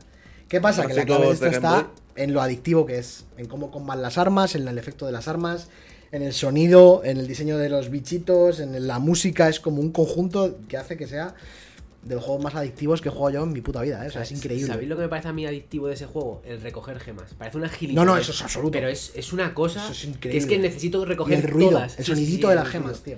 Ese es- a mí, a mí me, parece, me parece increíble ponerte un podcast o un disco de música y ponerte a jugar al juego. Es, es alucinante. O sea, es que por, por cuatro pavos en Steam tienes horas infinitas de, el droga y lo tenéis en el Game Es casi un robot, chaval. Sí, sí, sí, sí. O sea, tenéis horas infinitas de algo tan sencillo y tan hortera, lo bueno y, y adictivo que es. Es que no tiene otra palabra que adictivo. Es adictivo, sí, es de los más O sea, adictivos. no creo que haya, que haya algún juego más adictivo. Me A ver, acuerdo la primera vez que jugué en mi vida al The Binding of Isaac. Efectivamente. Que era como la primera vez que lo veías decías, Dios mío, esto qué mierda, es que cada run es Además, distinto. además que es que tiene esos vibes. O sea, es el típico juego flag. Es la un juego flag putre. Pero que te engancha como Dios. Como Incluso. Claro este juego, yo- cuando jugábamos si, le Isaac- meten, si le meten pelas al creador, porque creo que lo ha hecho una persona o dos, Sí, eh, me lo imagino como con un motor tocho, ¿sabes? Eh, con todo mejorado, con mazo de movidas más. A ver qué tal, porque. Rollo también como tiene un componente de roguelike, ¿eh? Claro, también claro, tiene un componente de roguelike de cada, de cada partida es una partida diferente, diferentes perks, muerte y mueres para Sí, siempre. ítems. O sea, y por eso te decía lo del Binding of Isaac, que la- nosotros no estábamos acostumbrados a los roguelike cuando cayó el Isaac. Era como decir, joder, qué adictivo es esta mierda. Y Es resulta un- que este es- tiene esa es igual de adictivo, pero por eso, porque Sí. tiene esas vibes de roguelike que es que es increíble. Es que no se puede explicar muy bien, porque tú cuando lo ves a simple vista el juego, te echa un poco para atrás porque es feotes, Sí. es tal. Sí, sí, Es un juego horrible. total. Es un juego horrible. O sea, yo antes estábamos jugando y digo, joder, es que sortera como un demonio el juego y te echa bastante es para atrás. bonito. Y yo, pues porque muchas veces en el coche a Chus le he oído hablar del juego, del juego, del juego. Y digo, bueno, pues vamos a poner a jugarnos. Y de esto que te pones un podcast, te pones los cajos, te pones a jugar y te quedas media hora jugando la partida, pues que parece que estás, estás enfermo. O sea, es una enfermedad ese juego. Es que- Ayer, ayer estuvimos en la hora de comer, nos rulamos el mando, Álvaro y yo. Es que puede parecer una tontería lo que estamos diciendo, pero cuando lo probéis, vais Yo a creo que ver la lo que es de clave, verdad. la clave del juego está en, la- en las sinergias. Y la clave del juego, Fer, está en la posibilidad de me voy a echar una. Sí, Y claro, que claro, una por supuesto. tenga y que esté compacto para que una te sirva. Claro. Y que se- sepas la duración de lo que puede suponer una. Sí, sí. ¿Sabes? Que se pueda Sí. apildorar de esa manera. Como una partida al héroe. Porque no, como un roguelike, no, no, no héroes, no, el héroe te quita 6 años de vida. Eso te Pero es quita que este vida, te da depende pelo. de otro. Este Este te- el- Este sí, claro. El, el- el Vampire Survivor te da. O sea, es como un roguelike, ¿no? Que siempre decimos, voy a echar es, una al Hades, voy a echar una al. Al Isaac. Al Return. Bueno, los del Returnal son también. Bueno, sí, sobre la media hora también. Sí. Es Bueno, como. Pues el Mm, ser es un poco más largo. Me parece Si la- se te da bien, sí. Si se te da mal, como a mí, no. Me parece una duración Escuchadme, perfecta. ¿no tenemos vídeo del Vampire Survivor para Sí, ponerlo? voy a ponerlo. Sí, hay de todo, de todo. es. Claro, claro, claro, bueno. ponerlo. Yo he recopilado de todo. Seguid hablando. Teníamos del Den Ring también, pero no lo he puesto. No. Ya, ya. Bueno, se ha visto mucho el. Elden Ring, no pasa nada. Ahí. Bueno, es el piloto, se, se perdona. y bueno, también comentar que ha salido un DLC hace una semana o dos y que vale dos pavos. O sea, Sí, sí, vale, si tienes el juego en Steam vale 1.40 y te da horas, más horas infinitas de juego y tiene una... nuevos una- ítems, nuevos personajes. Sí, un un Mapa nuevo. nuevo. que es la nieve. Que para conseguir la katana te las ves putas, No he eh. pillado el DLC todavía, tío. Pues. Está regalado, tío. Es increíble. O sea, Está regalado. La verdad que sí que es un juegazo. Antonio, y Antonio. Es, es- y es Antonio yo, por ejemplo, yo estoy deseando que lo saquen en Switch. Sí, un buen Switch. Sí, yo creo que saldrá en todas partes. está en ha, salido en iPhone. Sí, ha salido en móviles. móviles. Lo que pasa que eh, yo no soy de jugarlo en móviles. Sí, yo lo he probado y es complicadísimo. No sé qué cojones han hecho, pero. O sea, me matan rapidísimo. ¿En dónde, Chus? En móviles y en tablet. Ah, Eh, no el control, no sé por qué, me va. o es más difícil. Escucha, pero me es matan que muy rápido. El control de este juego es bastante preciso. Es que un mal, un mal movimiento, que te quedes empanado o cualquier Sí, cosa, te- tu vida baja Sí, no, no, a cero, claro, claro. decía eh, Drex, el brotato es muy parecido a este. Sí, es que, bueno, han salido 40.000 copias del Vampire Survivor, pero vamos, han salido de waifu, de patatas, de, de todo. Pones Survivor y te aparecen de todo. Claro, claro, es que O sea, es el típico viral. juego que triunfa, se hace viral, demás, tal, Claro. y todo el mundo lo copia. Es que tiene una pinta de que todo el mundo lo va a empezar a copiar. Es que encima. No, ya está, eh, ya está copiado, Necesitas muy poco para hacer, para hacer un juego así. Que funciona a lo mejor no, pero para hacer un juego parecido. Estudiar muy bien las mecánicas de las Claro, armas y ya está. y ya está. Porque al final diseñar enemigos y poco más. Enemigos que tampoco es que sean aquí gran Ah, cosa. Lo están preguntando por Brotato, yo es que no lo he jugado, pero si es una copia. Sí, es una copia Hombre, de yo me quedo con el original. Además también la música Joder, está Sí, muy está bien. jugando bastante mal, la verdad. Está poniendo un poco negro. bueno, luego vamos a ir viendo cómo evolucionan el combo de las habilidades y empiezas a ser una auténtica máquina de matar. Puede ser uno de los mejores juegos que haya salido del año, sin lugar a dudas. Para ¿eh? mí está en el top Sí, sí, 3 de sí, los sí, lotes, para mí también. sin lugar a duda. Bueno, eh, este juego no sé si salió exactamente este año, pero estaba en Early Access y la versión 1.0 sí que salió en verano. No, pero Eh, eso se puede contar como Hades, por ejemplo, en su día, que Sí, estuvo yo en creo Early que claro, Access, la, y la luego- 1.0 y es donde ya se ha hecho famoso y, Eso es. y todo el Eso mundo lo ha jugado. Correcto. Y está escuchando podcast, rollo Vandal y demás, y todo el mundo como loco también poniéndolo porque es una, Es que es es una una chaladura locura de juego. O sea, Es una locura. Es una O puta sea, cuando se te llena la pantalla de bichos y solo hay gemas en el suelo, o sea, es que es, es impresionante la sensación que tienes de. Oye, y además mola verlo jugar, ¿sabes? O sea, es lo típico sí, que, yo Claro, claro. que no estás quería con estrés, jugarlo. ¿eh? Yo quería, me gustaba ver a Álvaro jugar y, y con eso me conformaba. O sea, es Claro. súper entretenido ver a otra persona jugar. Cuando jugamos allá en casa de Álvaro, cuando le empezaban a rapar los vampiros. Buah, De, de hecho, llegamos tarde a la Game Awards porque Sí, sí. estábamos jugando a Vampire Survivor. Le debía dejar el mando porque soy inmortal. De no repente le empiezan a, aparecer vampiros, lo coge a toda hostia. Todo, todo cagado. A mí me duran bastante mal las room, no sé por qué, pero yo media hora nunca acabo. Siempre acabo con bastante más tiempo que digo, joder, ¿Cómo más tiempo? Si a los 30 acaba, obligatorio. que no, que no. Pues mm, tiene que estar mal el reloj porque el otro día quedé con Chus a y media y llegué media hora tarde porque se me alargó la partida, no sé por qué. Yo A ti creo te que dura los más. cofres y todo eso te dura, te dura 40 pausa, minutos. Sí, bueno, se puede pausar un poquito, claro. Claro. A ver, serán unos minutillos. Con los cofres. Joder, cómo coge gemas, qué maravilla, ¿eh? Es que me quedo embobado. Es que te puedes quedar embobado viendo esta mierda. Eh, te apetece jugar, ¿eh? Ahora mismo ya sí, ves, sí. ahora me echaba una. te da como envidia. Estáis de invitados verlo. a compraros el juego, pagarlo porque hay que apoyar a este tipo de creadores. Es que son 3 euros, o sea. no Mañana, sé. mañana se Es, juega. es que eh, si no, no lo tienes, son en Steam son 3 euros creo con la expansión. Es que es, es de risa las horas que te va a Es dar una- y la experiencia que te va a dar este juego por lo que Es vale. una- Juego Claro. ideal para Steam Deck, dice Joan. Pues sí. Efectivamente, Esto sí que es un juego de Steam Deck, totalmente. Exactamente. Sí. Bueno, y más cositas. No sé si queréis hablar de otra cosa. Pues hombre, claro que sí queremos hablar de más cosas. Yo venía a hablar del Signalis, pero Pues si queréis sí, hablar la otro, de otra esta cosa. casa- Ya que has dicho Signalis, vamos con el Signalis, que es uno de tus GOTI, ¿no? Me parece el mejor juego del año. A tomar A mí. Uy, uy. Para mí, por lo que representa Signalis, porque es un survival horror. No me hagas spoiler, ¿eh, Dani? No, no, no, no voy a hacer spoiler, porque no te voy a contar ni, de qué va, ni de, ni de nada. No sé hablar. Simplemente os digo que es un survival horror de, de la antigua escuela, pero que tiene una personalidad tan propia y tan, o sea, y tan suya, que es que cuesta, cuesta creer que, que se haya copiado, porque es que en realidad eh, todas las mecánicas del juego las ha cogido de otro juego. O sea, es como que cojo todo lo de. Mira, mira el inventario. El inventario es muy Silent Hill Sí. o Resident Evil. La cámara, la cámara también es muy rollo así, ¿no? Entonces es. Metal es- Gear, ¿no? Sí, Metal Gear. Mira la cámara, cómo, cómo le está vigilando. O sea, es un rollo que coge como.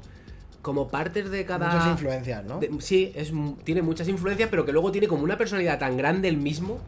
Que, que es que eso es lo que le hace ser tan bueno, ¿no? Porque también se, también se fija de Evangelion, pero vasto. Incluso, eh, nada más empezar, coges el libro del Rey Amarillo. O sea que encima es- va muy por el rollo de Lovecraft.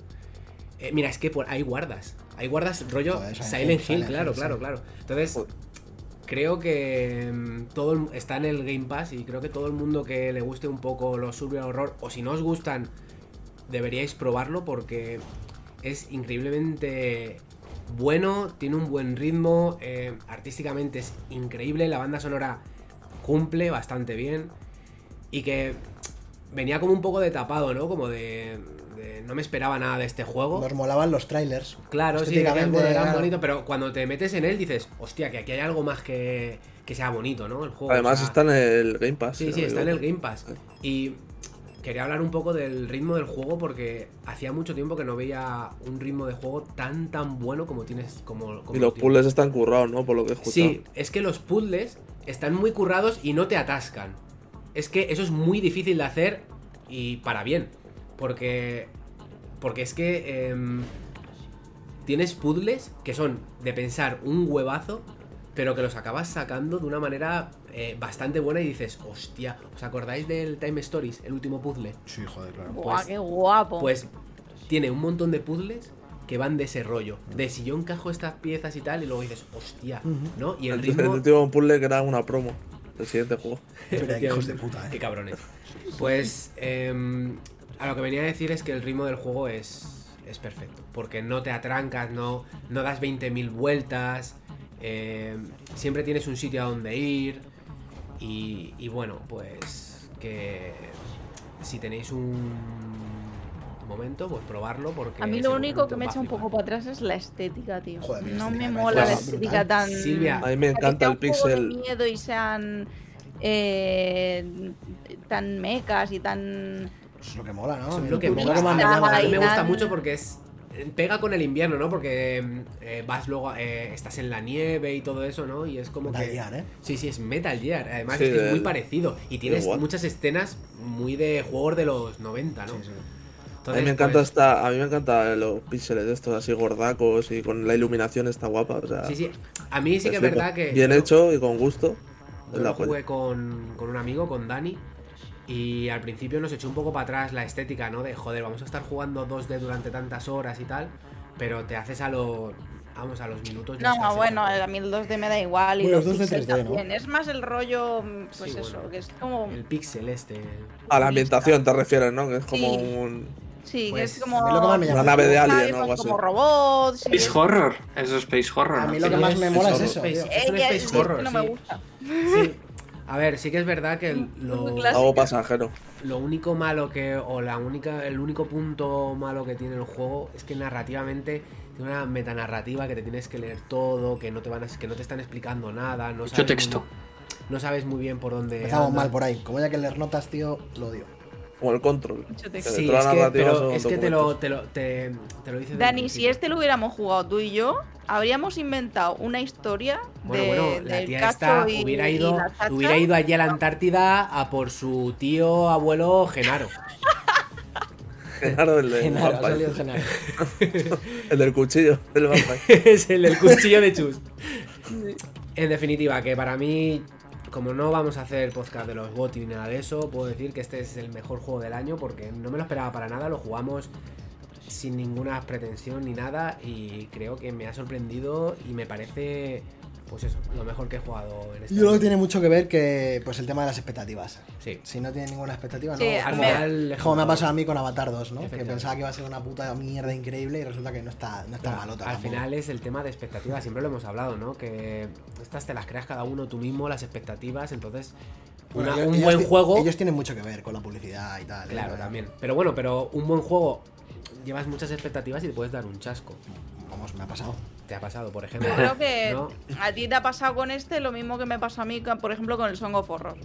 Sí, Yo con el Song of Horror es- empecé con cero expectativas y vamos, juega ti y de su También entra, entra, entra la movida. Mira, es que es Mira, muy dice Silent Drex, Hill. no, dice Drex que le recuerda a Blame, totalmente a Blame. Sí. Es literalmente. Blame, hostia, no me suena. Sí, Blame. eh, es que además es estética porque, mira, los pies son como Sí, todos los personajes de Blame. eh, ¿Qué coño eh, Blame? del, del. ¿Cómo se llama? El Tsumoto. Ah, es un manga. este. El animador, sí. Sí, el, sí es, un Mangaka. manga, es un mangaka. Sí, eh, y el. Y el De Biomega también, tiene varios, tiene varios cómics bastante Y le- buenos. te recuerda a Kojima pues por toda la estética Metal Gearana, Sí, sí, sí, Metal sí. Gearana de, de- Sí, al final es un batiburrillo. horror, Yo lo definiría como un batiburrillo de todos los videojuegos de, que hemos jugado de de pequeños. PlayStation 1, ¿no? de PlayStation 1, pero con una personalidad mm, mega, mega fuerte. Entonces, pues, Me recuerda también cuando se pone la cámara así en primera persona al Inscription. Me recuerda Sí, más. Sí, sí, Mm. claro, claro, claro. claro, Sí, claro. sí. Eso me encanta. O sea, el me mejor juego del esa- 2021, esa que no lo gráfica. dijimos. Y que ya que estamos viendo los escenarios son la polla. Artísticamente el juego es súper bonito. O sea, tiene, eh, tiene mucho curro este La juego. iluminación es muy guay. Sí, sí, sí, sí. Y la banda sonora, pues como he comentado antes, cumple, cumple bastante, bastante bien. O sea, es que no te esperas nada de este juego y cuando lo empiezas a jugar sabes que va a ser un buen juego, vamos, desde el principio. Así que jugarlo, está en el Game Pass. Quien tenga Game Pass, pues... Y el perfil que ha subido este vídeo se llama The Batman, el hombre calvo. Hostia, hay que quedar calvo, ¿eh? Pero se dice En las fin. fuentes. Más de cositas. Juegos que os ¿Qué hayan gustado, por? Silvia. Por ejemplo. He perdido el guion. Me lo he Yo apagado. lo tengo, Hostia, he perdido el guion. tengo- tengo aquí el guion. Yo es que, pues, Tienes ahí preparado, ¿eh? la verdad es que después de. Lo, lo he comentado antes así muy por encima. Después del Den Ring. mm, El único. Bueno, el único no, pero uno de los juegos que, que me ha hecho más bonito el año ha sido sin duda el Two Point, Ojo. Two Point Campus. A ver, Silvia no lo conocía. Pero yo al Two Point Hospital me, me lo jugué muchísimo. Claro. Porque era el heredero natural del, Team Park, del- ¿no? del Team El Hospital. mítico. Ah, del, team, Team- del Team Hospital. Porque era 1-1 prácticamente. Y, han cogido la inercia que tuvieron del Team Hospital y hicieron el, el, el- perdón, el Team Hospital, el Two Point Hospital. Y han hecho el Two Point Campus, que es prácticamente lo mismo, pero en un campus universitario. Y la verdad que es como multiplicar por 10 las posibilidades que tenía el Team Hospital. Y a Silvia le dio, vamos, se le abrió el culo con el. Con el Es que a con mí el- entre que me molaba mucho la movida, me mola mucho la movida de esta de gestión y tal. Y, y que estaba en el Game Pass. Y que, bueno, se juntaron un montón de factores, que tenía un montón de tiempo libre porque fue en verano. Y se juntaron un montón de factores y es que no hice otra cosa en todo el verano que jugar a este juego. Porque es la hostia. Te montaste la uni. Es un come horas. Y además te- tienen lo típico de cuando, cuando acabas un campus te pone las estrellas que tiene tu campus, que son máximo tres estrellas. En plan, tienes eh, con X objetivos, si haces es- X cosas, te dan una estrella. Si haces X, te dan dos, y si haces X, te dan tres. Entonces, pues ya te enganchas y te picas. Te dices, joder, venga, ya que voy en carrerilla, voy a intentar conseguir la segunda. Y ya que voy en carrerilla, ya no lo voy a dejar aquí, voy a conseguir la tercera. Entonces, el juego realmente no te. No te lo pone fácil para que no tengas que pensar. O sea, no te lo pone fácil en plan. tienes que saber muy bien lo que estás haciendo porque es muy fácil que te salga mal. Y como es tan fácil que te salga mal, hay veces que llegas a un campus nuevo en el que, por ejemplo, no te pagan matrícula eh, los alumnos, pero te pagan si los alumnos sacan buenas notas o avanzan o, suben de nivel. Entonces, pues cada uno de, los mapas pues te obliga a eh, profundizar en una capa de, juego eh, posible. O sea, no haces siempre lo mismo. Tienes como varias maneras de, jugar y a lo mejor en el primer mapa, mapa te sacas el rabo y en el segundo te pide algo que no sabes hacer o que no te sale tan bien de gestionar y, necesitas aprender. Y entonces al final llegas al último mapa sabiendo el juego entero. Y eso está, está muy bien, que cada mapa te, te, te obligue a desmigar el juego para... Tiene ese nivel de exigencia en el que tienes que saber jugar para jugar. O sea, para seguir jugando tienes que aprender a jugar. O sea, te prepara para hacer una universidad de cero, ¿no? Y que funcione. Básicamente. Al principio te, dan las facilidades, en plan, vale, pues las matrículas son súper caras o, o, tal. Luego te van poniendo trabas, en plan, las matrículas pues mm, no, no son tan, tan, tan caras, entonces no te va a entrar tanto dinero. Entonces tienes que eh, ver cómo lo suples. Eh, tienes que mirar siempre el número de profesores que tienes, las notas que te sacan los alumnos, que si pones clases particulares. Eh, va mirando siempre la tabla de tus alumnos, en plan, fulanito tiene suspenso, a este hay que mandarlo a clases particulares. Eh, este ¿Pueden quemar la universidad o algo así? ¿Eh? ¿Te pueden quemar la universidad o algo así? Ojalá. Hay un mapa que es Hogwarts. Y entonces te caen como tronchos del cielo. sí, y hay otro que es como de, de, ¿cómo se dice? De justas, ¿no? Sí, es medieval y te invade gente y te empieza a romper las cosas de la universidad y todo. Uno de, de, de, de arqueólogos, tienes otro de... ¿De qué más tenías? De, de, tecnología, tienes de uno de que era de la playa, que te pagaban dependiendo de lo bien que se lo pasaran los alumnos. En plan, si los alumnos se pasaban de puta madre, te pagaban. Y si mm. no se lo pasaban de puta madre, pues no te pagaban. Entonces tenías que hacerles fiestas, tenías que hacerles un montón de cosas porque tu sueldo al final dependía de eso. Entonces es, es muy completo, te da siempre eh, como un incentivo para seguir eh, jugando los mapas nuevos que salen y tal. Y, y en la hostia, a mí me pasó un verano jugándolo que vamos, lo he disfrutado un montón. Y luego de este a los Sims. Ya, claro. a matar. A llenar mi hueco. Escucha, como se a matar. de los Sims y, de, la telenovela que tiene. Tenemos que hacer un arco como si fuera esto la casa del dragón. Con Silvia, porque es que es increíble. Cada día se le, matan los hijos a, a otros hijos. Estará muerto seguro. Escúchame, ¿no? Que ya nosotros estamos muertos ya. Está perdiendo dinero. Ya ha habido una nueva generación, ¿no? Sí, sí, ahí tenemos nietos, bisnietos. Bueno, bueno, tenemos bueno, bueno, bueno, Está perdiendo dinero. Podría haber hecho una serie en Twitch y la gente estaría peor que con Pasión de Gavilanes. Y que me baja un mod para asesinar a la gente, macho. Increíble. Que aparte de asesinar a la gente, puedes hacer twerking. Es verdad. o sea, es. A la gente por hacer. O sea, que los Sims con mod, Goti 2022. y le pones el culo en la cara. y además es súper fácil de instalar los mods. O sea, me voy a bajar como 80. Que por cierto, también se ha anunciado hace unos meses el próximo Sims. Mm, ya por fin dejan de sacar DLCs que llevaban como 300.000 DLCs del 4. Chuti, ya que estás hablando, tú también tienes un juego indie que me dijiste que jugara cuando estaba en demo, que has acabado pillando después, que me pareció la demo increíble, que por cierto lo tengo pendiente. ¿Me dices cuál? El Don Keeper. El Don, Estás hablando del Don Keeper. Se estaba haciendo el interesante. Tremendo juego. O sea, pepino de juego eh, tapadísimo porque nadie en todos los podcasts que he escuchado ha hablado de él. Ya. Yo creo que escuché a Víctor hablar de él. Sí, o sea, yo. Pero no, o sea, no estaba hablando de los gotis. Eh, bueno, no, me he escuchado el de A Night porque tuve también un apagón y no me pude escuchar el los apagones, chus. Sí, sí, que llevo una semana que flipas. Con los apagones y espérate que no, que no me vaya ahora. Ese juego es espectacular. Que Mira, dicen que estuvo jugando Alex el capo. Alex el caspo. Sí, que es el capso. Oye, nosotros no lo hemos probado aquí. Este lo probamos. Y, este lo y eso, y salió en un festival de demos de Steam, creo que en verano. No, en verano salió el juego, antes de verano. Ahí fue, ahí fue. Y, y a mí me flipó, o sea, la demo te dejaba jugar solo con una La base demo era brutal. eh, y con un tipo de, mi- de minero y estaba un poquillo limitada. Pero luego ya cuando salió en verano, bueno, eh, es increíble, o sea, eh, se basa en eso, que eres un minero eh, que tiene que ir eh, recolectando recursos bajo tierra y cada cierto tiempo te vienen unos marcianos del planeta en el que estás recolectando mineral a, reventarte la base y te tienes que defender.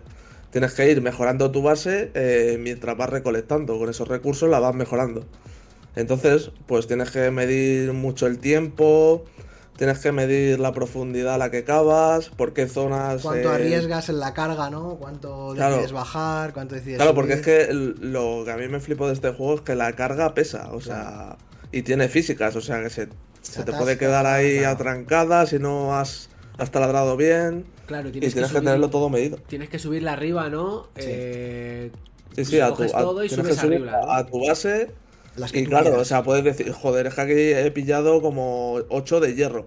Pero Claro, voy más pero no que levantarlo. cojones Y este y están a punto de atacarme los marcianos. Porque luego puedes hacer una mejora para ver en una barra cuando llegan los extraterrestres a atacarte. Estamos viendo justo en el vídeo que está intentando llevarse seis cargas y no- cinco O sea, cargas y, no, y le están Es atacando que, el dome. claro, está al principio, luego tú te puedes mejorar tu equipo para poder mover mucho más materiales.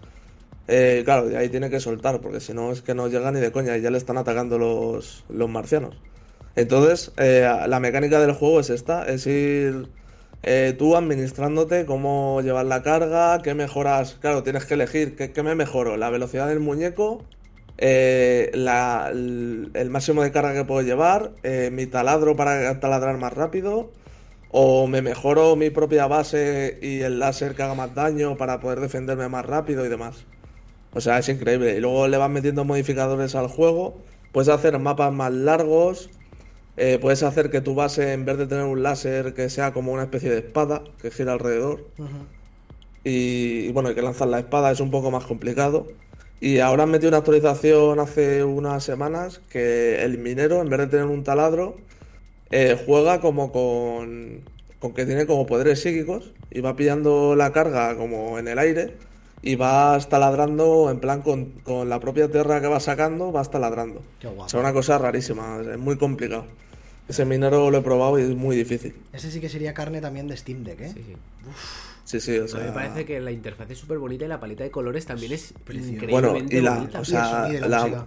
la música eh, yo creo que ha sido lo mejor que he escuchado este año. Sí, sí, es sí. alucinante la banda sonora, es increíble. Qué bueno. Y Sí, es que me parece un tapado y que apenas se haya hablado de él. O sea, vamos, sí. Y me me parece de lo mejor. Y además es que el tío lo está actualizando, cada, bueno, Esto la compañía. Pass, tío. Este es un juego desarrolladora. Game Pass. Sí.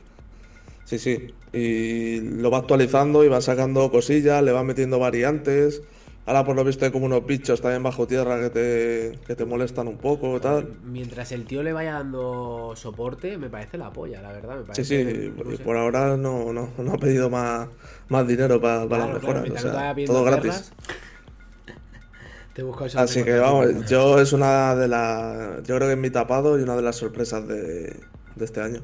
Al final es que todo este tipo de juegos son tapados porque toda la gloria se la ha llevado Elden Ring y God of War y es un poco injusto, ¿no? Habiendo Sí, bueno, es lo de. Bueno, hay cosas, ¿eh? que hay. Está por ahí el Sifu, por ejemplo, que ahora hablaremos. Sí, de- pero por eso, pero que son como juegos entre comillas tapados porque al final se lo han llevado todo ellos y me parece súper injusto con, con los juegos buenos que ha habido, que ha habido este año. Nada, pero a ver, al final es como, como lo que dice, como lo que dijo el Scorsese sobre el cine de, de superhéroes y demás.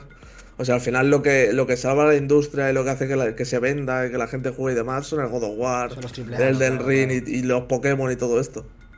Al final estos juegos pues están ahí y a quien le guste pues que los disfrute. Es un poco injusto, ¿sabes? Claro, Pero claro, lo que claro. Al final lo que mueve el dinero y lo que hace crecer la industria y que vende, que, flip- que lo que más vende es eso, los juegos tochos.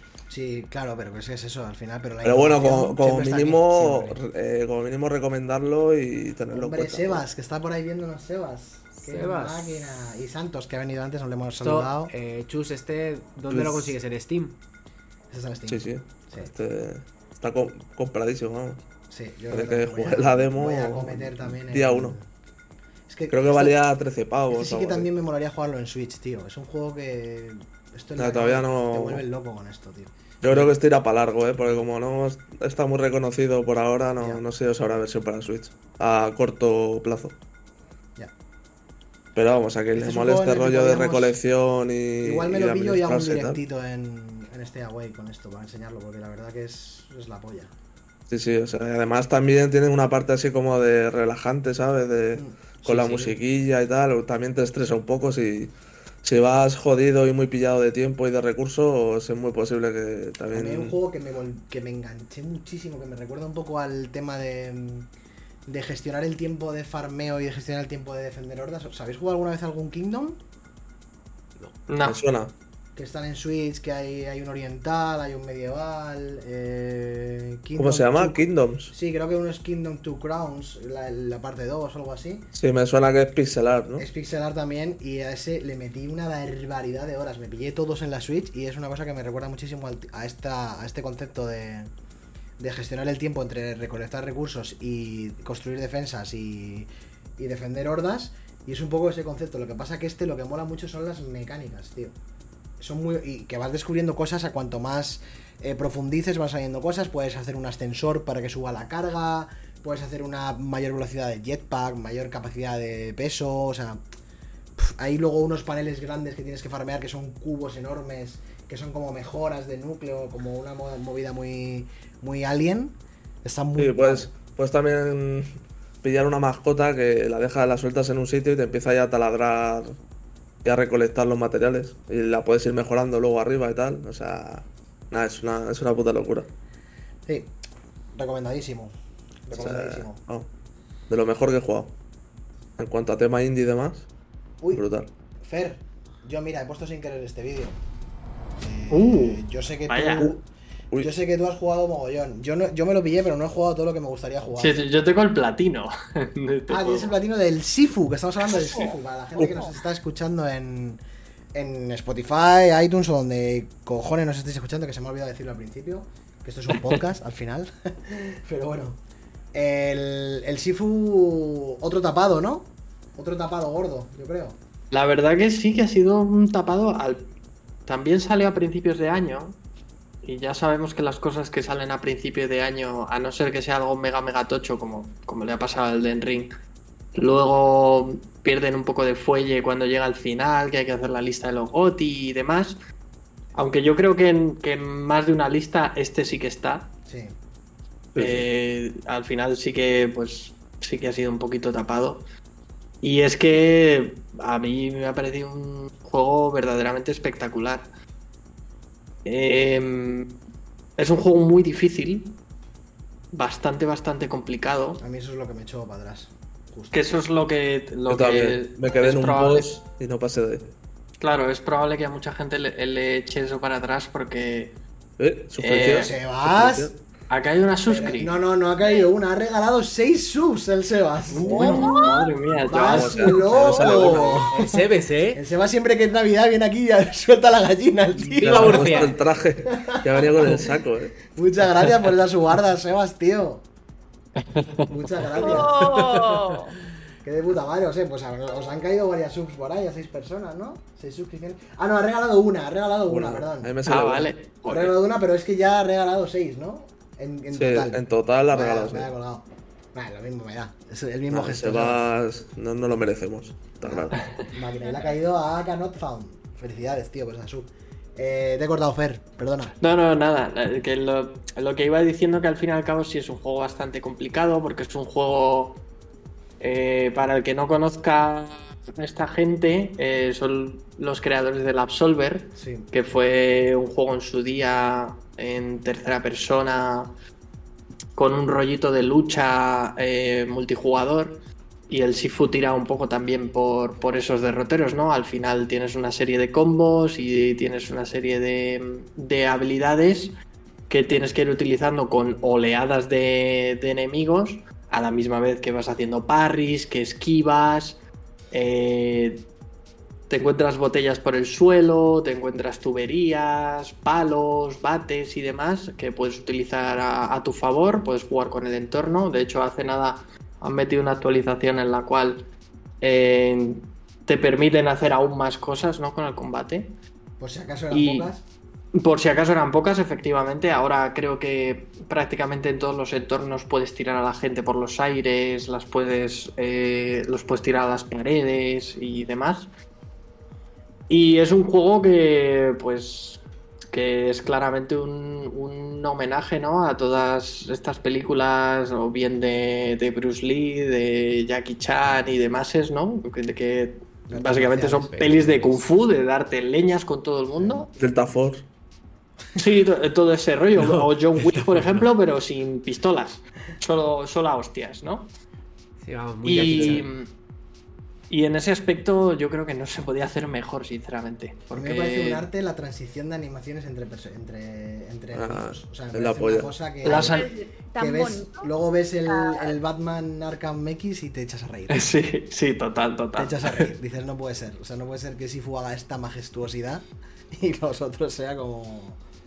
Es, desde luego es un videojuego que a nivel las animaciones están todas súper, súper curradas. Hay... Puede pasar, ¿no? Pero hay pocas veces en las que te puedas encontrar em, situaciones, em, ¿cómo decirlo? Que, que te parezcan injustas. O sea, todas las situaciones que tienes en el, en el juego las, las puedes mereces, resolver. las Es un juego...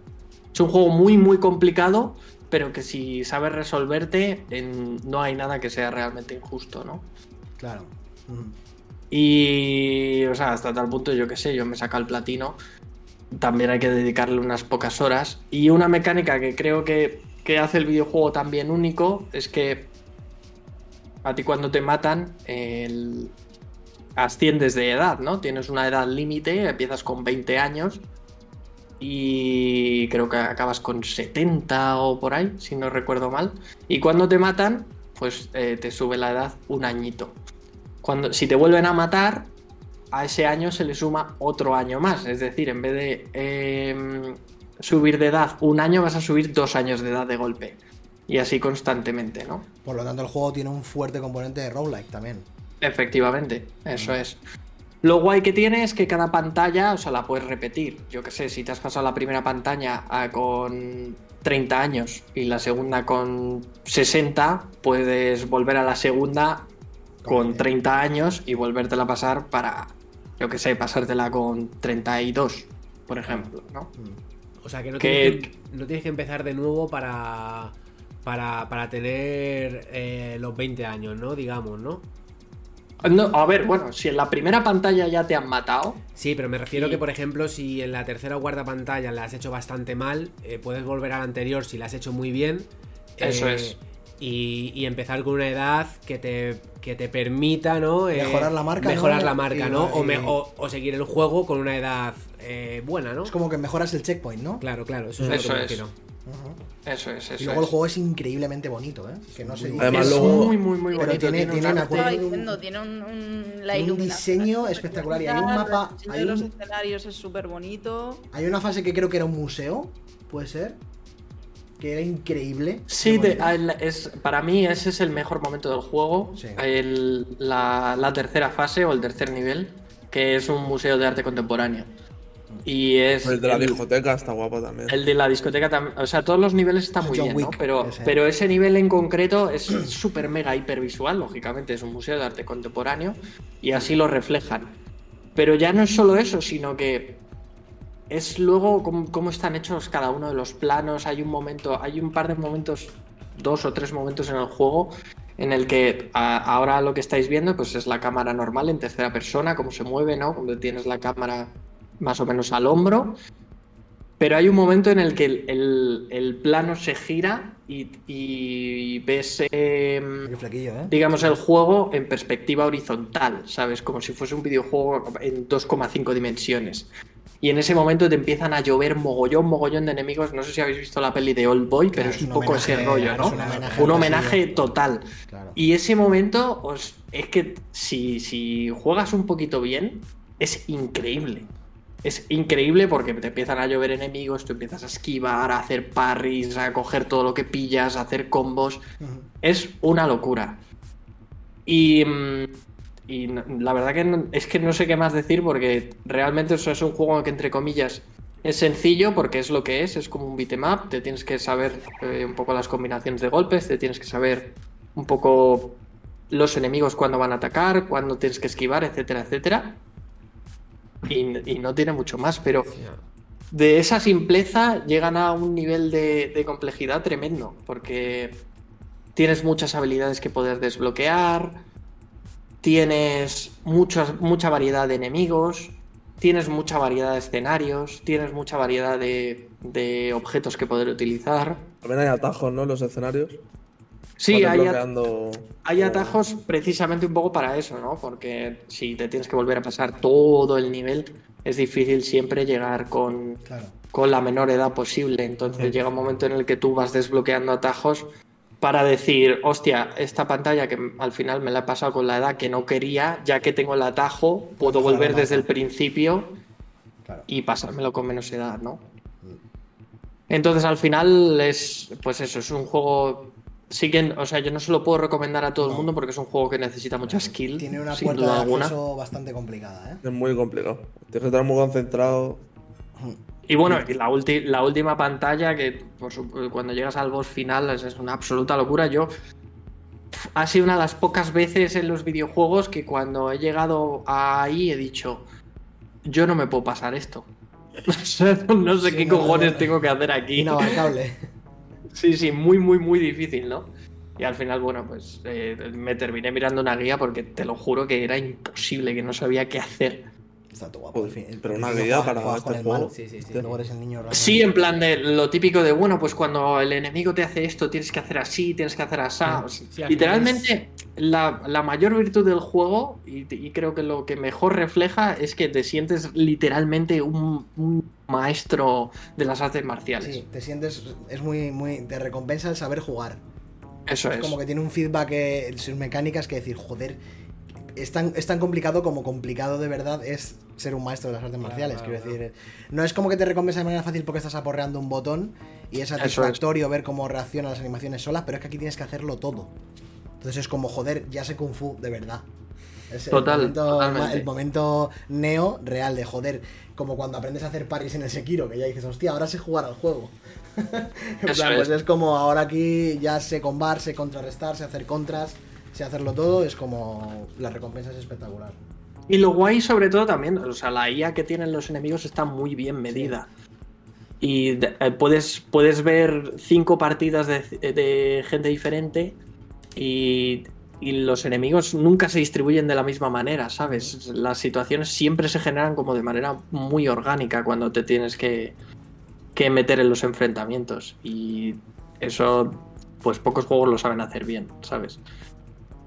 Y no- creo que es un juego o sea, a lo mejor me equivoco, pero creo que es un juego que el estudio es chiquitín y que salga un juego de estas magnitudes, porque volvemos a lo mismo, visualmente es increíble. O sea, y tiene un gusto a la hora de elegir los planos, a la hora de elegir la ambientación, es, es- Para mí es un 10, sinceramente. Hostia, pero es, es que este juego ya, este estudio ya fue pretencioso con el Absolver, ¿eh? O sea, sí, conseguir un Sí. juego, o intentar conseguir un juego, o pretender sacar un juego con unas mecánicas algo similares a estas, no son las mismas, claro, porque esto es más centrado al arte marcial oriental, quizá, ¿no? El otro era como un PvP online eh, en, el- en un sistema de ataque y defensa entre dos jugadores con estas mecánicas tan complejas, es algo que es jodidamente difícil. Jodidamente difícil. Y le- el juego no le salió tan, tan, tan, tan bien. Absolver. También porque tenía ese componente que tenía que ser multi y, Claro. y no estaba tan pulido, porque este juego está pulidísimo. Sí, sí, esto es un diamante, vamos. Entonces, si no lo habéis jugado, Muy bueno sí fue, ¿eh? Joder. yo por lo menos le daría un try. Luego, o sea, sí que es cierto que pasároslo no sintáis mal si, si no lo lográis, porque Es es, es que- es Es muy, muy, muy Es difícil. verdad que es de los pero, mejores juegos de 2022, ¿eh? O sea, Sin duda alguna. Sí, sí. sin duda alguna. O sea, no, que no se extrañe verlo en los tops de los gotis porque... Porque este es el juego que está mal, eh, puto Doritos, Que lo metas en juego independiente y no lo metas en mejor juego del año, porque no sé qué tiene que hacer este juego para estar ser O sea, los nominado. premios de ese tío tienen menos credibilidad que O sea, que estuvo el, gato- estuvo el a juego del gato, el ¿eh? juego del gato. El Yo del tengo, gato. yo tengo que romper una lanza a favor de los premios del Geoff porque no es Geoff quien los elige. Ya. Esto al fin y al cabo son los medios que medios, o bien sea por, por representación. A ver, a ver. Los medios. No, no, no. entre comillas. No, no, va, va totalmente en serio. O sea, Ya, aquí ya. cada medio, cada medio grande, digamos, de cada país, el- es, es la redacción quien elige, quien elige los juegos. Y- Y de ahí, los- influenciado por las distribuidoras. Claro, claro, claro, claro. Esto tiene un- esto tiene Ya un- verás qué hace el Stray nominado a Juego del Año. Pues mira, yo te voy a decir qué hace el Stray ahí, porque muy probablemente esas, esas grandes redactoras jueguen solo a los grandes juegos, digamos, está, ¿no? Y, a lo- claro. y los indie se queden como muy atrás. Entonces el Stray fue un Salió juego al que se le dio muchísimo exacto. bombo. Pero distribuidora, lo que te estoy diciendo. Eso es, de ahí que pues que mu- muchos, si tienen que elegir un juego indie, elijan a ese. ¿Por qué? Porque no han podido jugar a otros. Hostia, pero. Que además lo regalaron con el Plus, creo, en la Play. Sí. Cuando cambiaron las membresías y todo eso. Claro, a lo mejor. A lo mejor no es que el juego sea malo o bueno, sino que, es el- que lo han jugado más personas Claro. Al Stray que al Sifu. Simplemente. Ojo, el Gori que nos hace una raid con nueve personitas. Hostia. ¿Qué tal, los Oh, murcianicos? ¿Cómo estáis? Bienvenidos y bienvenidas, guapetones. Estamos aquí hablando de eh, cositas que nos han gustado mucho y que nos han defraudado de 2022. Así que coged palomitas, doritos y os quedáis un rato con nosotros. Y nos comentáis en el chat qué juegos, como el de la niña calva, os ha gustado jugar en... Hostia. Bueno, de la pues- niña calva no le ha gustado a todo el mundo, ¿eh? Ya, bueno. Pero Escucha, a es quien eso no le gusta, a quien no le gusta coger con En la el niña chat calva. del Gori hay gente que no le ha gustado el Eso juego es mentira, eso es mentira. Sí. Eso no me lo creo yo. Oye, ¿sabéis un juego hablando un al, que poco- no, al que no le ha gustado el juego de la niña calva, seguro que es porque está calvo. Seguramente. Claro, se siente halagado. Se siente ofensivo. Mira, niña calva. Oye, ¿sabéis el juego que no... ¿Sabéis el juego que no hemos Ya salieron a la pantalla. hablado? El, el de las tortugas ninja salió este año. Sí, Sí, sí, claro. y jugamos bastante. Bueno, Sí, jugamos sí. ahí un par Yo me lo he pasado, joder, y, y Yo no me lo he pasado, Yo Notion, no lo he metido, puesto. pero me parece la polla. Me parece súper cruel que no hayamos hablado del de las tortugas Ya ninja. sabes lo que le pasa a ese juego. Es esclavo del Street of Rage. Demasiado. Y es bastante mejor el Street of Rage. Claro. Entonces, Pero, es joder. Pero está bien. Una está bien, claro que está ahora bien. Lo, lo tengo que buscar porque no sabía si había sido este año o no, porque es como, joder, A tío. principio de año, ¿no? No, ah, en junio. Hostia, en verano, es verdad. Claro, claro, claro, claro. El mejor juego del año es el de las tortugas ninja, dice Dres. Pues Hostia. mira, es que. Joder, yo me lo- puede a mí me parece un juegazo, pero es verdad que es muy esclavo del Street of Rage. Joder, qué faltada más. ¿Cuál? ¿Qui- ¿Quién ha hecho esa faltada? La de los calvos. Vale, los calvos, coño. Bueno, ninguna novedad. Qué broma, hombre. Pero yo creo que ese es el problema de las tortugas ninja, que es que tiene al lado el Street of Rage, que es gloria bendita. De. Pero es que ese también es bastante bueno, o sea, es muy injusto tener que compararlo con el Street of Rage. Puedes hacer el puño del dragón del sol del Guilty Gear, dice. Sí. Dime que tiene el Den Ring. Joder. Pues sí, es verdad, eso se nos había, se nos había olvidado. Sí, es que lo he tenido que buscar ahora. Digo, joder, de las tortugas ninja yo me lo he pasado, tío, y, y no me acordaba. O sea, sí que es verdad que no es ni un tapado ni en nada, simplemente que se nos había pasado comentarlo. Bueno, dice lo del puño de dragón. El Den Ring tiene un gesto que creo que se llama manos a la obra. Hostia. Y tiene, tiene O este sea, gesto. Tiene Goti, este. Goti confirmed. O sea, sigue ganando el Den Ring. Claro. O sea, tiene una referencia a manos a la obra. A, a Manolo y Benito, chaval. Está. tú fíjate. A Manolo y Benito. vas a ver, sea, vas a ver y Miyazaki quién es Manolo y Benito. Hombre, que lo sabe.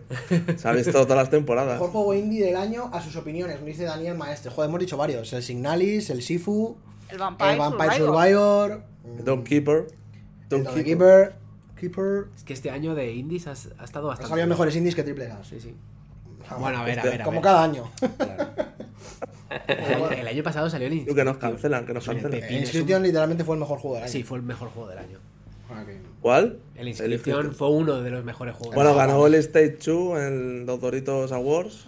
Bueno, ese medio de- indie, de medio indie. De indie tiene poquito ese, ¿no? Yo creo. Sí, bueno. Doble A. Tampoco es un triple A. Claro. Eh, tenemos muchas cosas aquí, Chus, ya que estás hablando. Eh, un lanzamiento esperado desde hace muchísimos años. Tercera parte de una Uh. trilogía de juegos. Oh, Vallatetas 3. Bayonetta 3. Poca broma, ¿eh? Espera- esperado desde 2017 que sacaron ahí un teaser y no supimos nada hasta prácticamente este año que ha salido. Que salió un trailer a principios de año y confirmaron la fecha y, y a mí... eh, A ver, hay que decir que siendo sinceros no es tan redondo como el 1 y el 2, ¿vale? Hostia. O sea, tiene como, por así decirlo, más bajadas, pero las subidas yo creo que sí son más subidas que el 1 y el 2, por ejemplo. Pero no es un juego como tan plano como lo es el 1 y el 2, por así decirlo, digamos. Puede tener algunas fases con el nuevo personaje que meten, que es Viola, que son un poquillo... Bajan un poco el nivel, la verdad.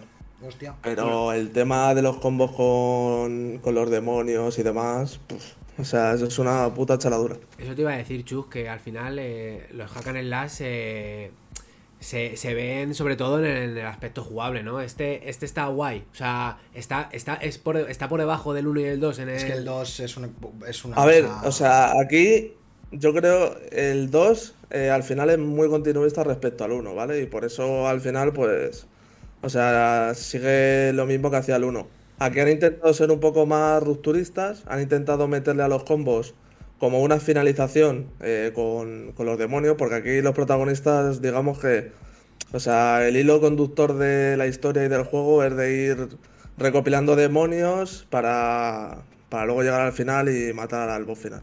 O sea, no tiene más. La historia, si alguien le quiere poner de pegas a la historia de un bayoneta, pues mira. Ya, o sea, es que al final- pues vale, es una, es una puta mierda, al final no sé qué. matar tal. a Caos. Claro, pero Pues al vale, final los pero hack and es slash... que esto- claro, es que estos juegos Es no que se este tipo de juegos, la, el- la historia es, yo creo que es lo de menos, pero lo de menos, Total. menos. O sea, al final es la jugabilidad Claro. del 100% de un Aquí slash. lo único que a lo mejor habría que preocuparse es en algunas fases del juego, como que cuando juegas con los demonios, que hay fases como de medio plataformeo, que son un poquillo más cutres de lo normal, y sobre todo lo de Viola, que es lo que, lo que no me ha convencido mucho al final.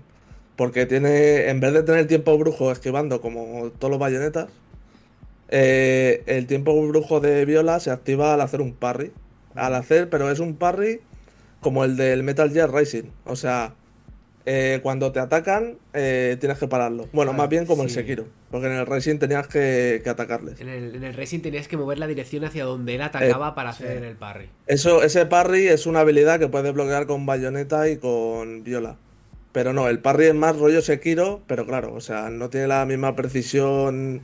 Aparte que luego técnicamente el juego también tiene sus cosillas de, baja, de alguna bajadita y tal de frames y gráficamente y demás. Pero el parry es un poco chusta. Pero O sea, ya sabíamos a lo que veníamos, ¿no? En cuanto a lo técnico.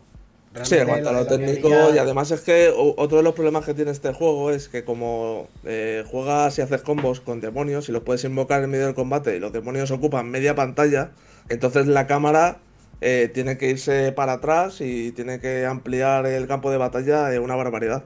Y entonces ahí ya ves que, que la resolución, que esto no creo ni que vaya a más de 720, eh, ahí se te, te jode un poquillo la experiencia. Y entonces empiezas a ver ahí más píxeles de lo normal. Si hubiera tenido a lo mejor una resolución más tocha, pues hubiese sido más. Sí, bueno, pero ¿Sabes? Hubiese sido más vistoso, pero es simplemente eso. a lo mejor la bajada de FPS con una resolución más tocha hubiera sido casi injugable el juego. Vete a saber. Son unos, unos Sí. marrulleros, tío, lo técnico, pero aquí lo importante es Claro, la jugabilidad. del o sea, la jugabilidad al principio combos. a mí me chocó mucho porque lo de lo de meterle a ataques finales con los demonios y demás, eh, te tienes que hacer a ellos. O sea, cambia bastante la jugabilidad respecto a los demás bayonetas. Y una vez le vas pillando ya el, truco y te metes te metes en el este del juego, es la polla, haces, haces barbaridades. O sea, unas escabechinas brutales. Nos dice Sebas, yo jugué al 1 y al 2 seguidos en Wii U y acabé un pelín saturado. No me ha llamado mucho la atención de continuar con la tercera parte. Claro, a ver, es que si te metes ahí a lo mejor un- una maratón de, de los dos bayonetas, Ya a mí me pasó por ejemplo con el Horizon, que este año, antes de que saliera el 2, justo antes, me hice el 1 con el DLC y cuando llega el 2 le eché 7 horas y estaba hasta la polla de Horizon. Entonces, pues, pues no sé si a lo mejor, yo qué sé, meterte ahí una maratón del 1, el 2, tal, luego el 3, pues a lo mejor Sí, acabas hasta la polla. Sie- y siempre además que, que el 1 y el 2, sobre todo el 1, no son juegos nada, nada Pueden, fáciles, pueden o llegar a saturar por el tema de la exigencia que estaba yo hablando antes, ¿eh? Sí, sí, como lo que decíamos del Sifu y demás. Claro, o bueno, sea, a ver, es un juego que es difícil, eh, yo el me 1 acuerdo- el uno hay momentos que como no escribes bien y demás, no, Está no te lo pasas, o sea, te quedas atrancado. Este señor está en Final Fantasy XV. sí, además señalando con el dedo igual. está- y en, y en Sí, pero juego si, si todo esto lo, lo empezó Ca- Camilla, o sea, es, Claro, claro, es- claro, claro, claro. es todo lo marrullero de, de ese señor. Y eso, a ver, no me parece el más redondo de los tres, pero cuando está arriba, me parece el mejor.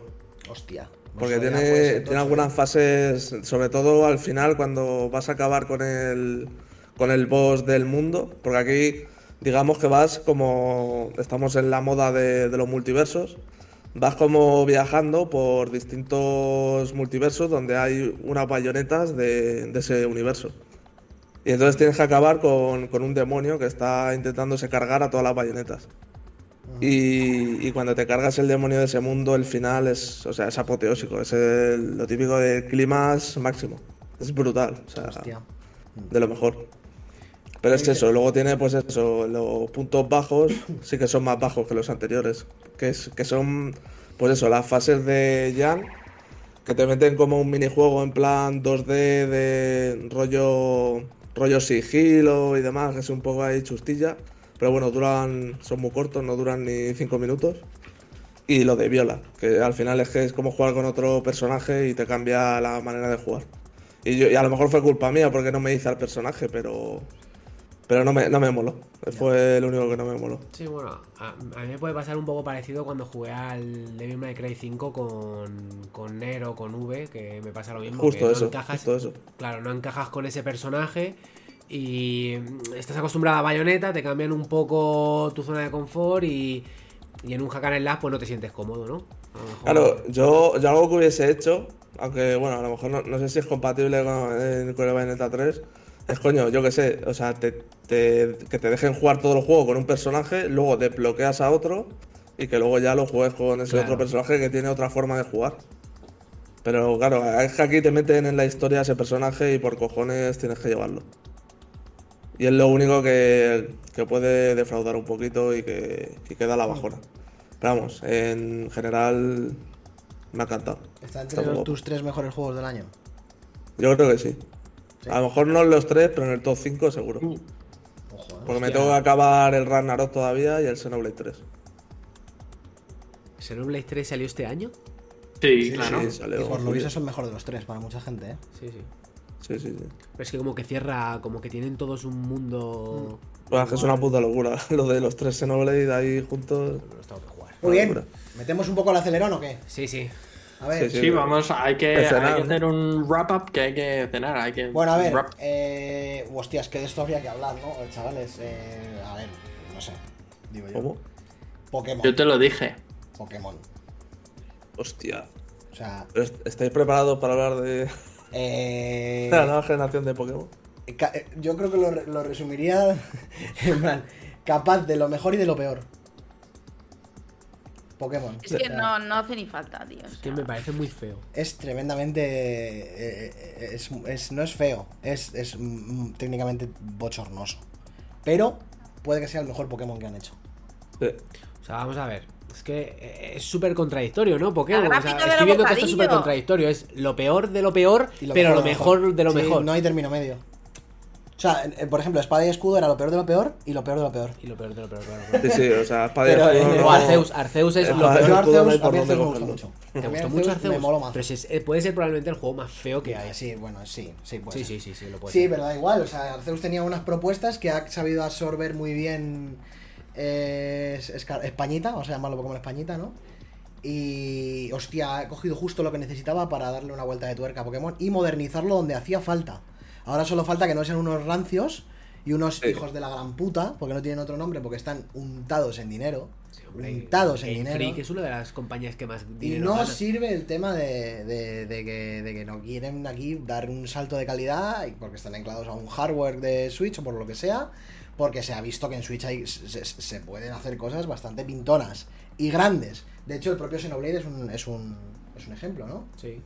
Pero. Ya, ahora que lo he retomado me di cuenta de que, o sea, lo de Pokémon no hay por apartado, dónde salvarlo. ap- apartando los bochornosos, ya no fallos ni bugs, sino por el apartado de diseño técnico que tiene, el juego en sí, el core de Pokémon Españita es increíble. Es buenísimo. De hecho, puede ser el mejor Pokémon que se ha hecho. Fácil. Obviando, pues ya sabes, Pokémon Plata, Pokémon Amarillo, Sí, eh, bueno, sí, claro. Pokémon, Sí, los míticos. Pokémon Tochos, es, está ahí este Pokémon. O sea, que ha sabido evolucionar lo que tenía que evolucionar, ¿no? Exactamente, pero que pasa que sigue lastrándole el aspecto técnico. Es un paso adelante Sí. enorme.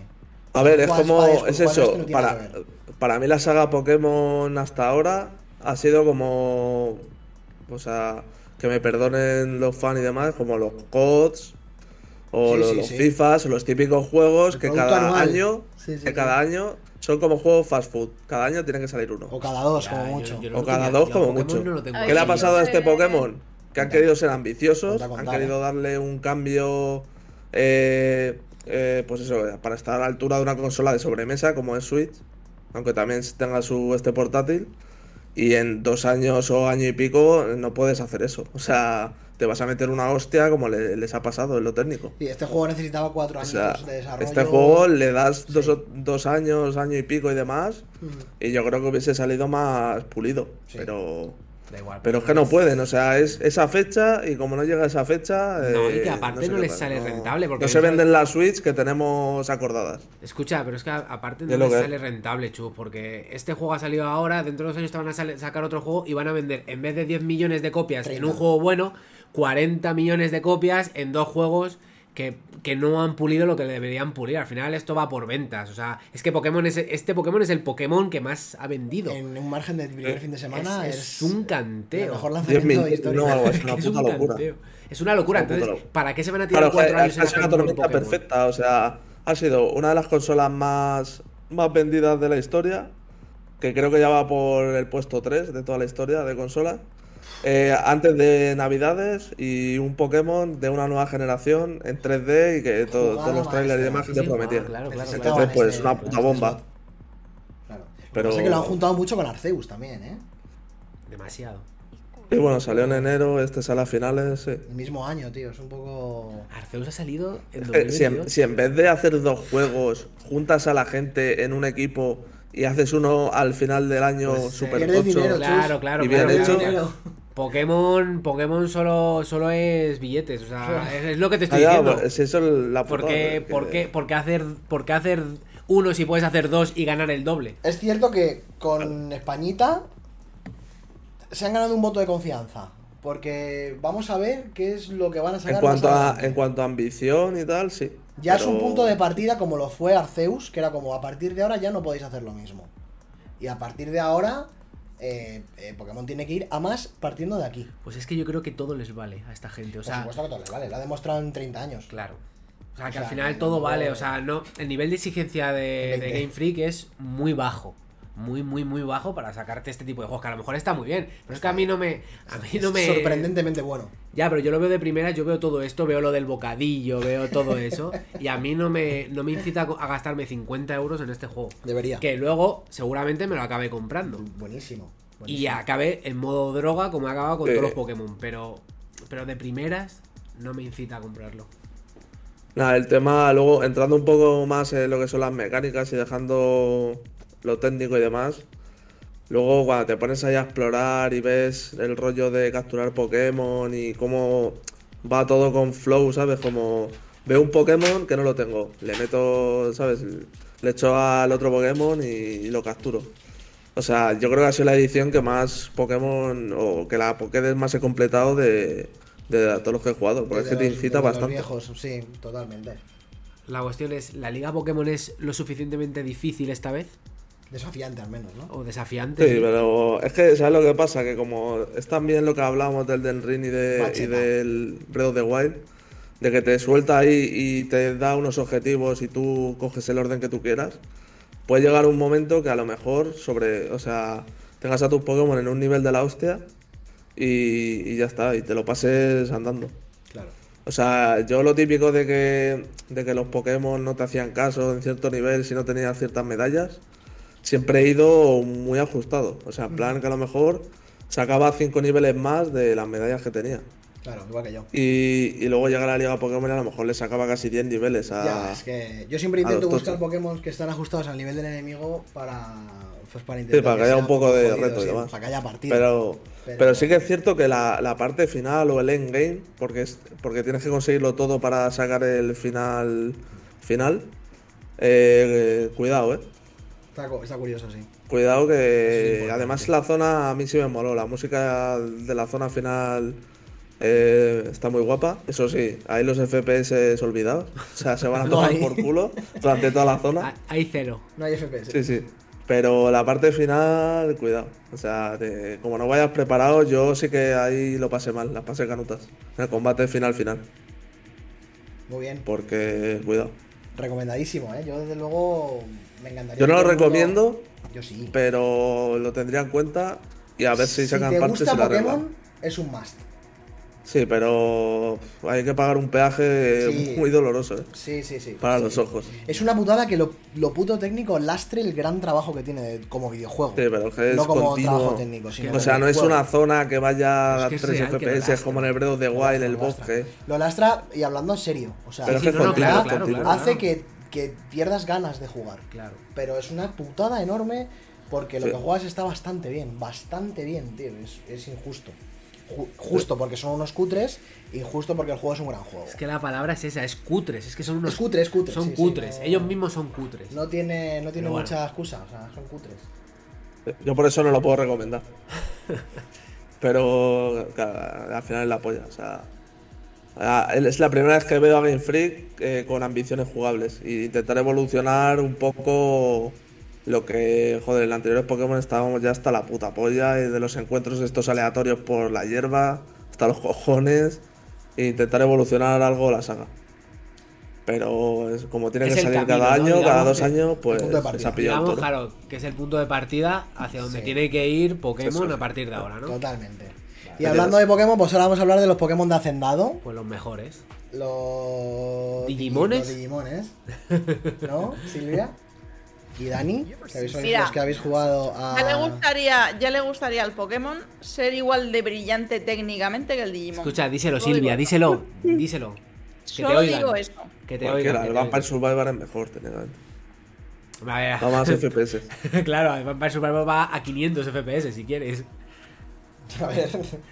Bueno, hablar un poquito de esta Visual Novel Tactic. Eh... Ah, Tiene que hablar Silvia, yo he jugado muy poquito, la verdad. Ay, ay, ay, no os metéis con los Digimones que la tenemos, dice Ana. Hombre, Ana, bien. No, no, es que se están metiendo ellos. A mí me parece que Digimon bueno, o sea, me- bastante me- mejor que Solo Pokémon. me he Ha metido empezado yo a porque, ofender. por- porque sí Ha que empezado a ofender ya diciendo los, los Pokémon de Hacendado. Eh, Yo, lo- Claro, yo lo claro. dejo caer. Ah, que habéis puesto una review de. IGN. Puta madre, chaval.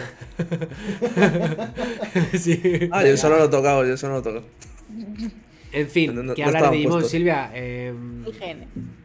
Yo es que he jugado poqui- bueno, que, poquito. Yo que- jugué poquito. que- que es la hostia. O sea, eh, no sé si es porque está ahora de moda. eh, hombre, claro, Gori, díselo. Vamos. Eso es- estáis hechos No sé polvos, si es chaval. porque está Efectivamente, pero es que es así, moda es así. Estáis polvos.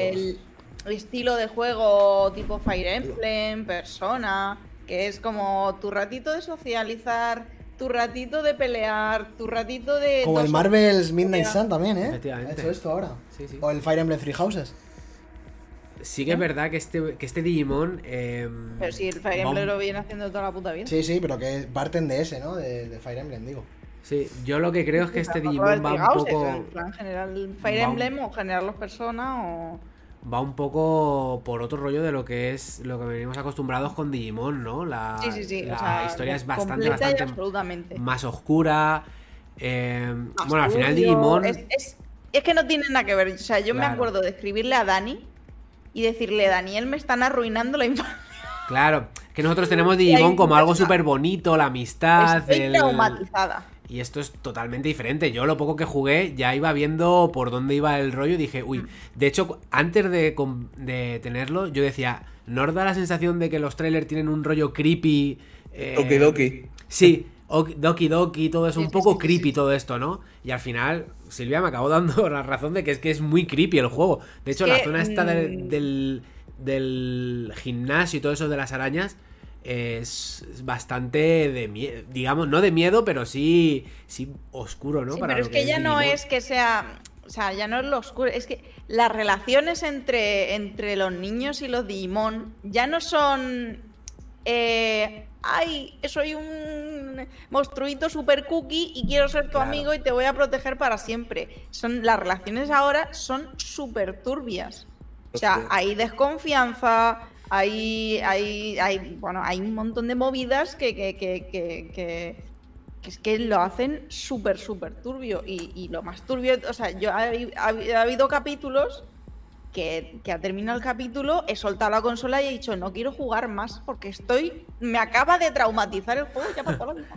Sí, al sea- final es, es eso, ¿no? Eh, son chavales de hoy en día eh, con, pues, con lo que se vive hoy en día, ¿no? Con teniendo Claro, unos claro, claro. Digimon, entonces es normal que no haya esa relación que cuando nosotros veíamos de pequeños los Digimon, que veíamos a Tai, a TK, a esta gente que, que eran niños realmente. El valor de los compañeros. no Claro, sé claro, qué. todo esto se acaba. Ahora son chavales que van al instituto, que hay algunos que hacen bullying, que hay otros que tal.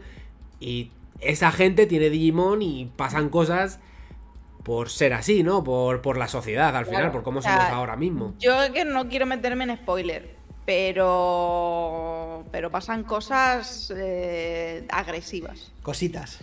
Pasan, pasan cosas mu- muy, agresivas eh, que no están bien. ¿vale? Y No tampoco, están bien. y tampoco es un juego muy Eh, pesado, ¿no? No es nada.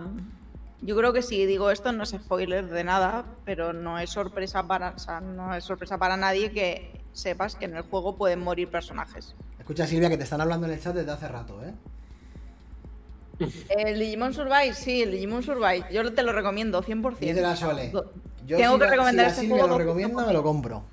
Sí, sí, sí, sí, sí, sí, sí. O sea, todo el mundo que le guste Digimon tiene que comprar esto porque es que mm, a mí me flipa. Es jodidamente Porque, turbio, ¿eh? Sí, es muy turbio. Es, es muy turbio, pero sí que hay, hay al final pues el mensajito ese de la amistad y el no sé qué y el cómo vamos a convivir todo porque tú eres eh, yo, yo soy tú y mi fuerza viene de ti, etcétera, etcétera. Sí, bueno, al final lo que viene Entonces, siendo este la, sigue la siendo base el mensaje base, pero Claro, está claro. súper en plan a- adulterado, no sé si se dice adulterado, que, es como que es más adulto. Sí, es bastante más adulto. Oye, Sí, yo tengo una más pregunta. realista y más. Yo tengo una pregunta, sí, Silvia. más adulto, más realista, o sea, ya no ya no llegas al mundo de los Digimon y dices, "Oh, no, eh, este monstruo quiere ser mi amigo. No, es al principio desconfías y es como. El, el Digimon siempre va a ir con el este de, no, es que yo tengo que estar contigo porque es mi destino. Y los Sí, aparta- bicho. celosos, en plan, ¿y este qué- de qué viene? O sea, de este, ¿por qué? ¿Por qué voy a tener que yo confiar en ti si no te conozco, si, si eres un monstruo que acabo de ver que no tiene sentido? Eh, Entonces, pues partiendo de esa base que eso lo hace que profundice mucho más en las relaciones, que no sea todo tan happy flower. Que haya movidas, que se peleen, que luego se reconcilien, que se, que se digan pues eh, su- sus carencias, su- sus debilidades, de lo que tienen miedo. Entonces, es un, mucho más profundo que, que un juego base básico. Tienes una pregunta, ¿no? Para- Sí, yo tengo una pregunta, porque tampoco eh, profundicé, profundicé mucho en el tema jugable, que al final también es un poco lo importante, ¿no? Aunque no sea lo 100% importante, pero es, es bastante táctico o el juego para jugarlo, me refiero, cuando, cuando tienes que jugar del combate, sí, ¿no? la, par- la parte del combate, táctica o No es muy, no es muy profunda. no ¿no? es muy profunda, ¿no? Yo es que lo que he jugado no la vi muy muy profunda, la verdad, era un tablero y No, andando yo un creo poco- que la base, yo creo que es la historia.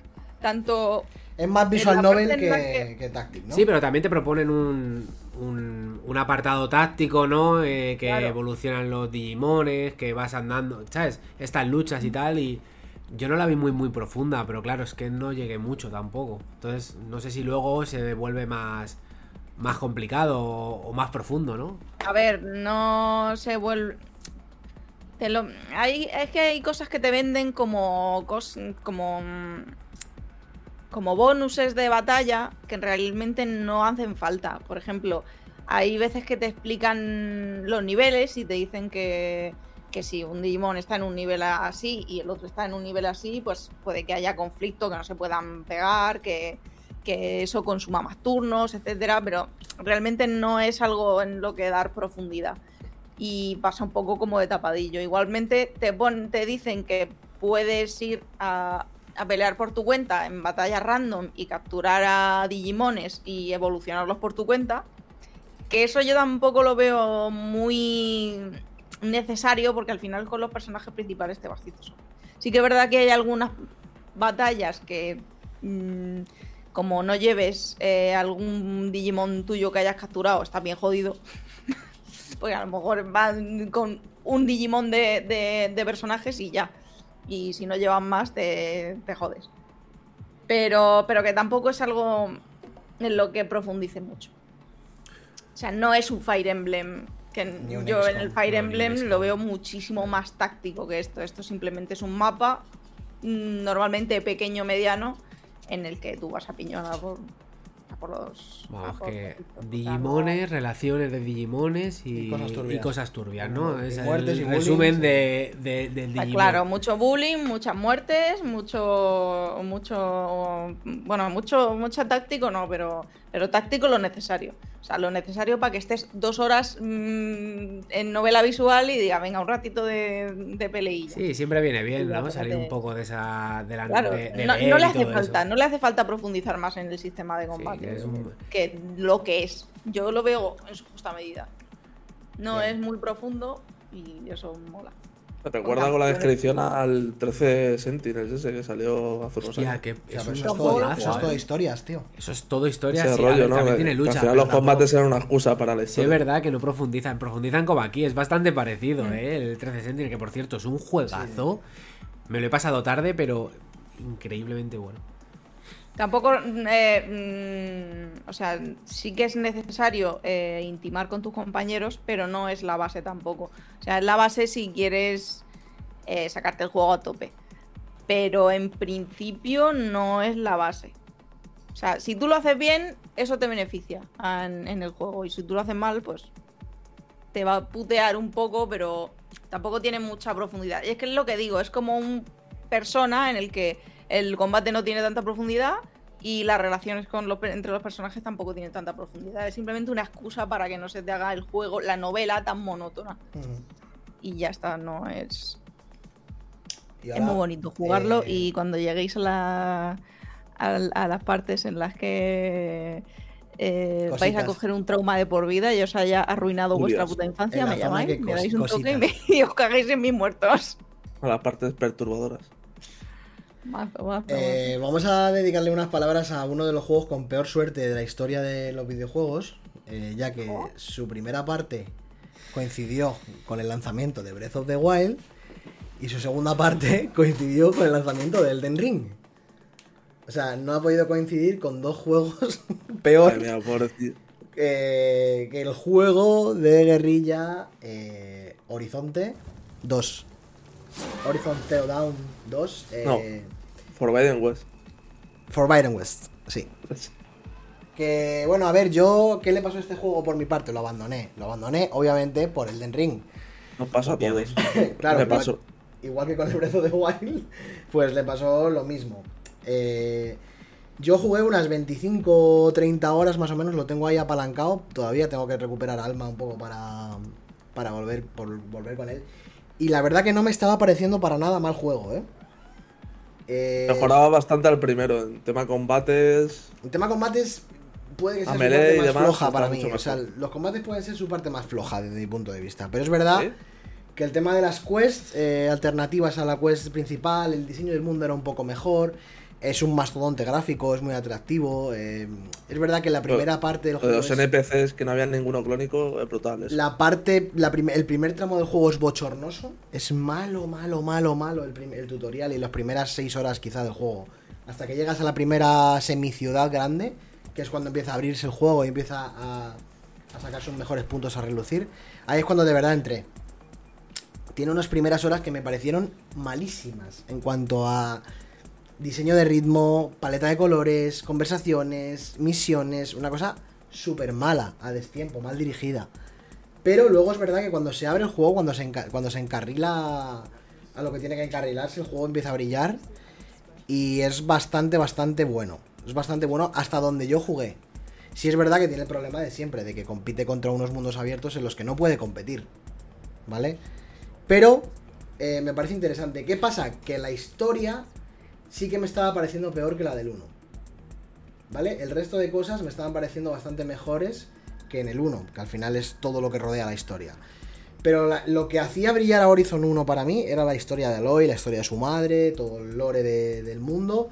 Y aquí me parecía un poco descafeinado todo, un poco forzada la segunda parte, realmente.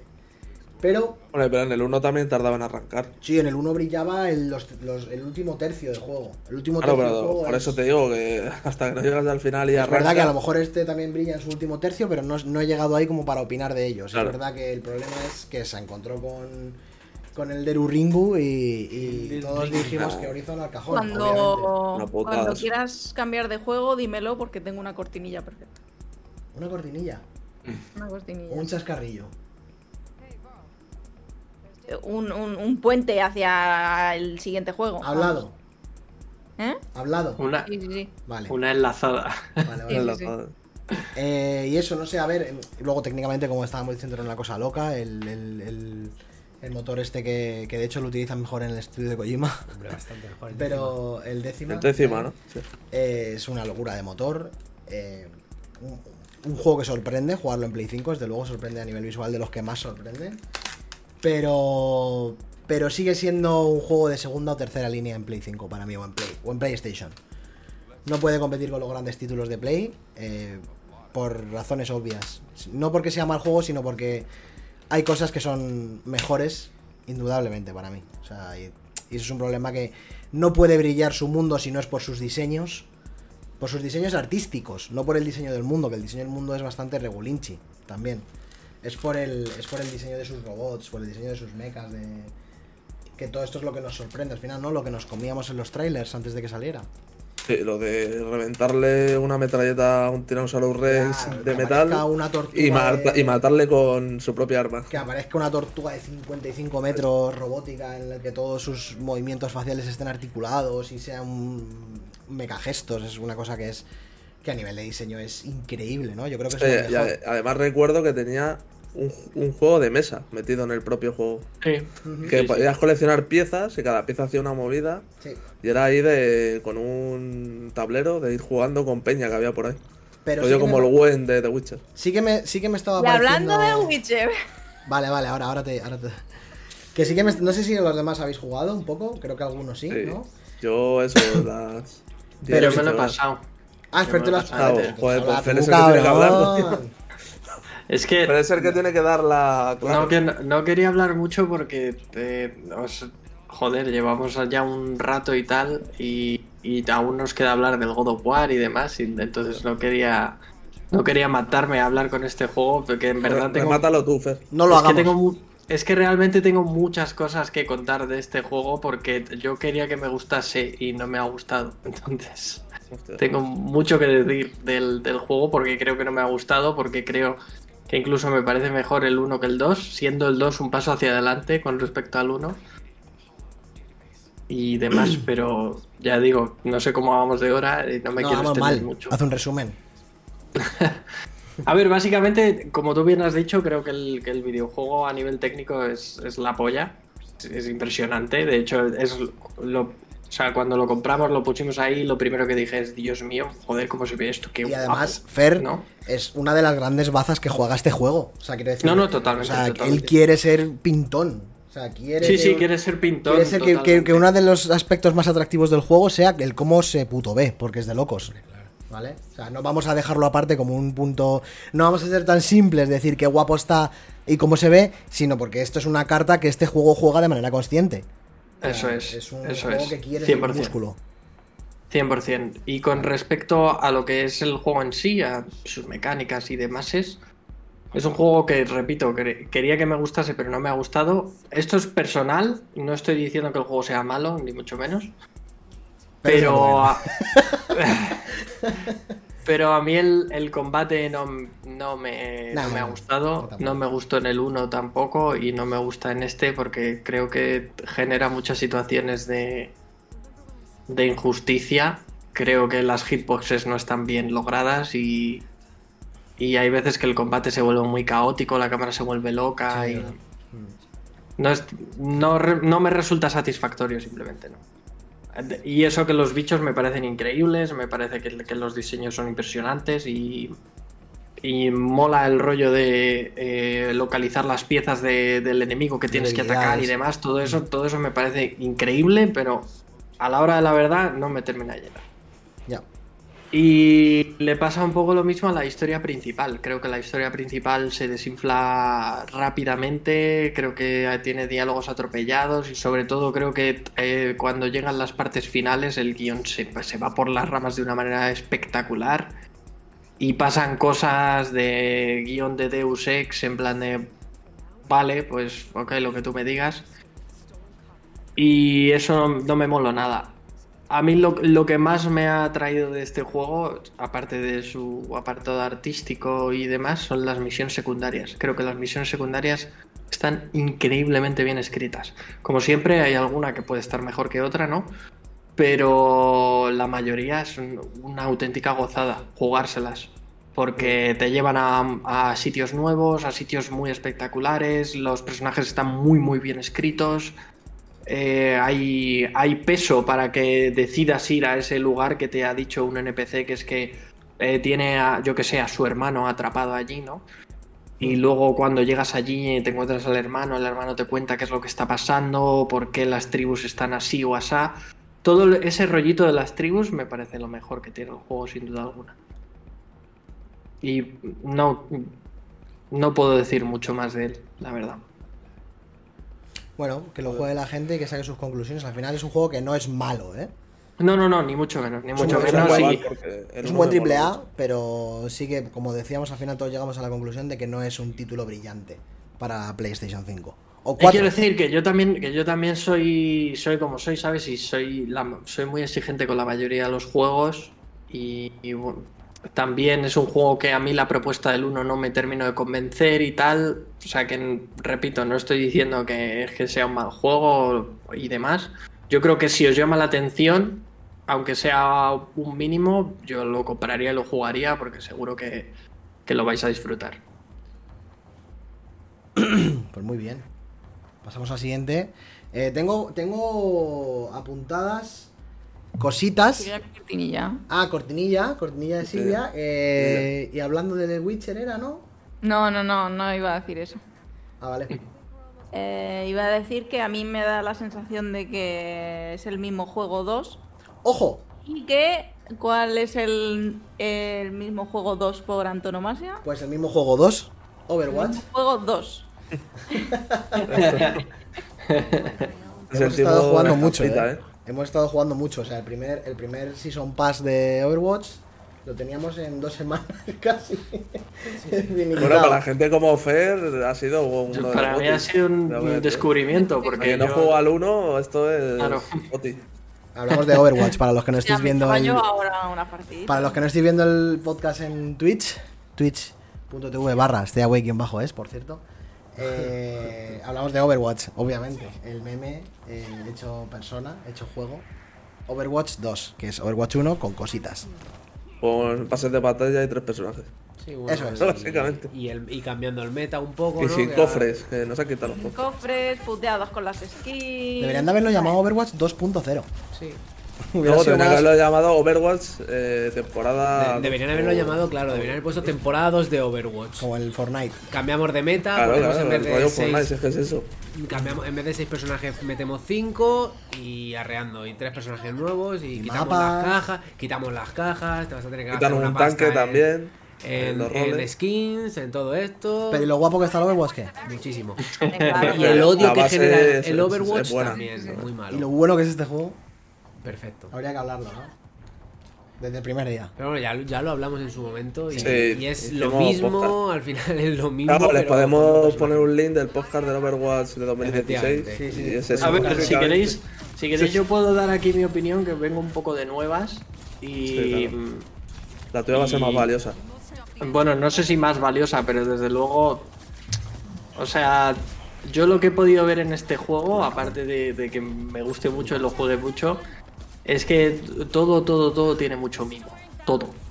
O sea, te gusten más o menos los shooters competitivos de héroes, en este juego todo lo que todo lo que hay es mimo. Todo, o sea, no todos los personajes están super mega hiper bien balanceados, ¿no? Pero en general a Mei la tuvieron que deshabilitar durante. siempre tiene que haber balanceos Sí, nuevos y demás. pero ¿no? eso es normal en todos los juegos online, ¿eh? Está peor balanceado Claro. este que el 1, me parece a mí. Bastante peor. No sé, ¿eh? O sea, sí, porque en el 1 no, no había ninguno más chetado, entre comillas, que otro. Al principio sí que aquí- estaba desbalanceado los asesinos. Ya, pero aquí les creo que les está costando balancear. Tuvieron que quitar a Bastion, tuvieron que quitar a Torjon al principio, tuvieron que. sí. O sea, creo que están mal. O sea, no Pero Pero es están que son muchos tecla. héroes. Cuantos más personajes haya, Sí, más pero difícil es balancearlo son, todo. Sí, son muchos héroes, pero creo que en el no se 1 excusa. en el 1 Que estaban casi todos El LOL. y estaban bien balanceados. 180. Ya, bueno, pero Blizzard siempre se- también se ha, se ha caracterizado por balancear bien sus Claro. juegos. Pero es que es que creo que Overwatch 2 eh, todavía le- es como si lo hubieran hecho de nuevas. Y, y parece mentira porque está el 1. Pero han, han jodido a personajes. No lo digo por mí, que, ¿Qué tal jodido a Macri, no? que Que te han que jodido me- a todos. Que me, que me han jodido a todos los que utilizo, pero, pero es que creo que han, en, en Asesinos Reaper está muy OP. eh, en Eso es comparación con verdad, los el LOL tampoco está balanceado. O sea, no está bien balanceado Sí, sí. este juego. Creo que el único fallo es que no está bien balanceado y debería estarlo a estas alturas. Bueno, que lleva ya o sea, yo creo, años. yo creo, o sea, yo sinceramente por lo que he visto puede haber mm, algunos que estén mejor o peor balanceados, pero creo que en general ver, es final, la eh, hostia como en está este- balanceado. eh. este a mí me parece de- la hostia. Yo sí Claro, en este tipo de juegos al final hay personajes que están en el meta, que no están en el meta, y depende un poco del parche en el que estés. O sea, pasa en el LOL, va a pasar en el Overwatch, va a pasar en todos los juegos estos Ya, pero es que competitivos. este juego no viene de nuevas. Este juego viene de. de Ayer rajeamos mucho de años. los Junkrat. Claro. Ayer, Ahora de pero- repente ves- Oye, que Mei, yo tengo Pero eso es la primera capa, chavales. En la primera capa, eh, alguien que tenga un poquito de dedos coge un Genji y no le ves. Pero un Genji no puede jugar en partida competitiva. Y yo, por ejemplo, pillo a Genji y soy un paquete. Claro, no, no, me lo digo en competitiva no hace real. Por ejemplo, un Genji no se puede jugar porque le coge el mono y le hace añicos Claro. en un minuto, ¿sabes? O una Mei. Todos los personajes tienen counters, tío, y tienen maneras de jugarlo. O sea, lo que pasa que aquí, evidentemente, como dice acá Not Found, hay personajes que están en desuso. Por ejemplo, pues hablamos de Macri porque ya no le han quitado el stun, que han quitado todos los stuns del juego, los han quitado. Ya, y- Eh, hay que saber remodelarlos. Que sí, que al final has cambiado el meta, has puesto un tanque, dos asesinos y dos, y dos healers, y eso cambia un poco todo, todo lo que es el juego, pero joder, eh, llevas cuatro años con este juego, o cinco, Pero están reequilibrándolo todos los días. Quiero pero decir, porque no dan con la tecla, sacaron, con a, la tecla correcta. sacaron a Soyun. Soyun resulta que salió. eh, lo sentimos por ponernos un poco técnicos con Overwatch, pero es que jugamos mucho, ¿vale?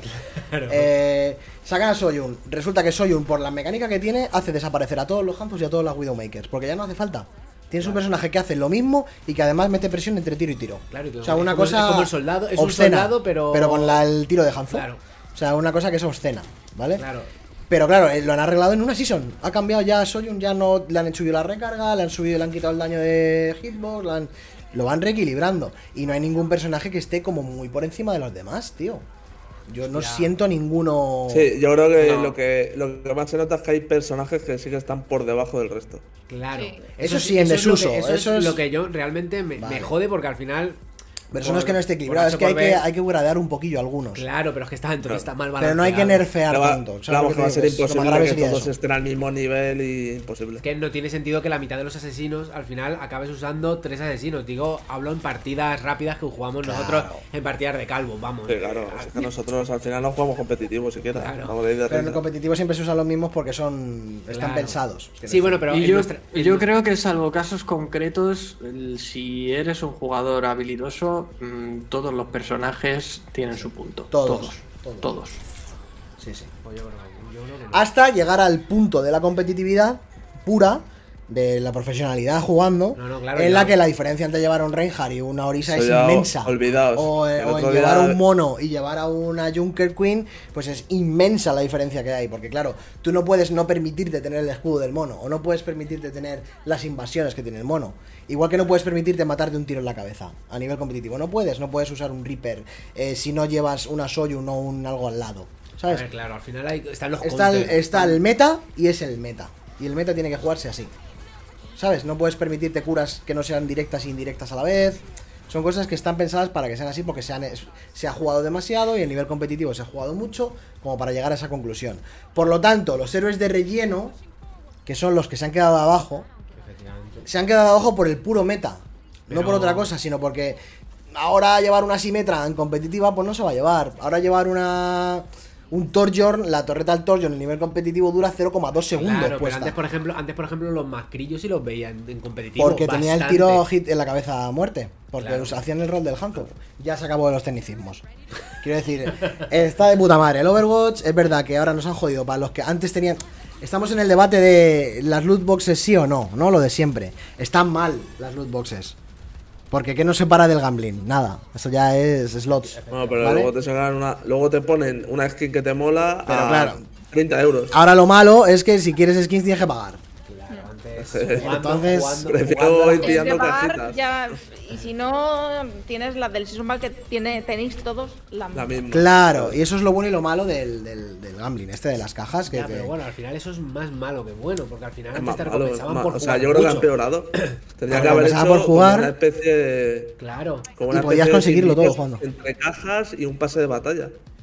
Ahora es peor, pero claro, estamos en el debate moral de, eh, lo de comprar para abrir cajas aleatorias de loteo, que eso es ver, eso está Es en que algunos mal. países ilegal. claro. Que Como está Bélgica. mal pagar para comprar cajas de loteo eh, aleatorias, pero es que también está mal por pagar por una skin que tiene 80 personas Y- porque y no no es O- o que bueno, principal O, problema. o pagar para conseguir sea, una skin que, que te, es que te no hay ninguna- a trabajar. a No hay ninguna diferencia. nivel 80. No hay ninguna diferencia entre las cajas que había antes del Overwatch y los putos cromos del Ultimate Team. Quiero decir, te los puedes conseguir del Coño, FIFA. pero, pero vosotros pagabais algo para las cajas. Yo. No, Las pero quiero decir, quiero decir, pero que se podían conseguir jugando, pero poco. Claro, ¿eh? poco no. Y la gente se volvía. No, digo, Joder, digo pero- los del cromos del Ah, FIFA. Lo del crono del FIFA es imposible si Claro, pero ¿qué pasa? Que el sí. ratio de dropeo del Overwatch tampoco es que fuera tan tan alto. Si hubieras Bueno, invertido el pero- mismo número de pero horas en el podías FIFA, ir igual reuniendo créditos y luego te desbloqueaba la que te molaba. Pones una caja que te, te puede tocar una skin rarísimo que te toque una Es gambling. Sí, O al final sí. te puede tocar monedas para gastártelas en la. Claro. Claro, yo he podido Pero que- skins que me han molado. Y si tienes cosas repetidas te dan también monedas. Eh. Efectivamente, Bueno, quita, quita, quita la posibilidad de pagar con dinero real los cofres. Quítala. Pero, pero Pero, eso Claro, es que entonces es gambling. Ya, bueno, vale, pero es que yo prefiero ese método al que hay ahora. Pero es un gambling como de- dentro del del juego, ¿sabes? O sea, dentro eh, del juego. antes era gambling, pero al final, si tú no te querías gastar un duro, porque yo no me he gastado un duro en Overwatch, puedes tener skin guapas, puedes Bueno, tener. sí, las teníamos. Por eso- Claro, tú por has, eso has he gastado dicho dinero en pillarte el juego, porque por es que eso el he juego dicho- valía dinero. En Claro. fin, tampoco nos vamos a parar en hablar de todo. Yo creo que estaba mejor el sistema de antes. No vamos a pararnos a hablar del mal, que... pero bueno, yo creo, también- pues mira, yo creo, indicarlo, ¿eh? Yo creo sinceramente que, que hayan quitado las cajas de luz, es- vamos, a topísimo con eso. Que el sistema por el que lo han sustituido tampoco está bien, estoy totalmente de acuerdo. no, no es que... Pero, Porque- Fer, no es que esté bien, es que es peor. Claro, es- exactamente. O sea, tú ahora te ves una skin guapa, vas a la tienda, dices que es la polla y la única forma de comprártela ahora mismo es pagar Con dinero. 20 euros o 30 créditos. Ya está. Totalmente. Antes no. Antes totalmente. tú ibas reuniendo créditos del juego, pero gratis, de, de los cofres, porque aunque no te tocase lo que, lo que te molaba, tú ibas pillando, Claro, pillando, pillando sí y la acababas y la acabas sacando lo que te Claro, molaba. claro, ahora es claro, imposible si no y pagas. los eventos tenían un, un O sea, ha ido a peor, claramente. que ahora. Pero chavales, que- que chavales. los cromos del FIFA y demás. Chavales, que ahora el juego es gratis.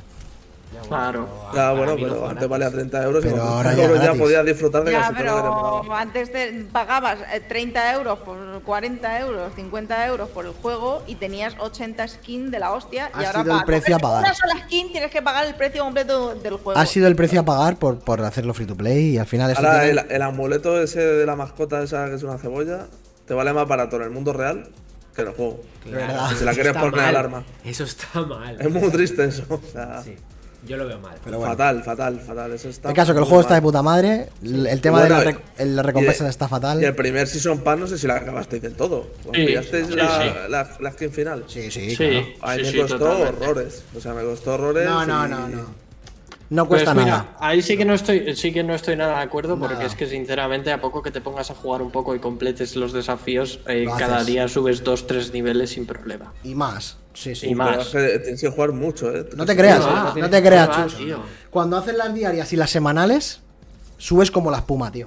No que ya eres un puto esclavo. Yo he jugado no sé, 4 o ahí- 5 días al Overwatch No, pero- Season 2 y soy nivel 35. Claro, no, Pero es que de la otra manera también eras un esclavo porque tenías que sacar cajas de loot hasta que te tocase lo que querías. No, ¿sabes? porque- porque había dinero. No, cuestión pero, Fer, Fer, No. pero Fer, no es lo que tú te imaginas. No es como dices. No, No porque son los había cromos- dinero, había dinero del juego que te tocaba pero, en, en pero los podías tener un montón de dinero. ¿eh? Y que te tocaban las cajas. Claro.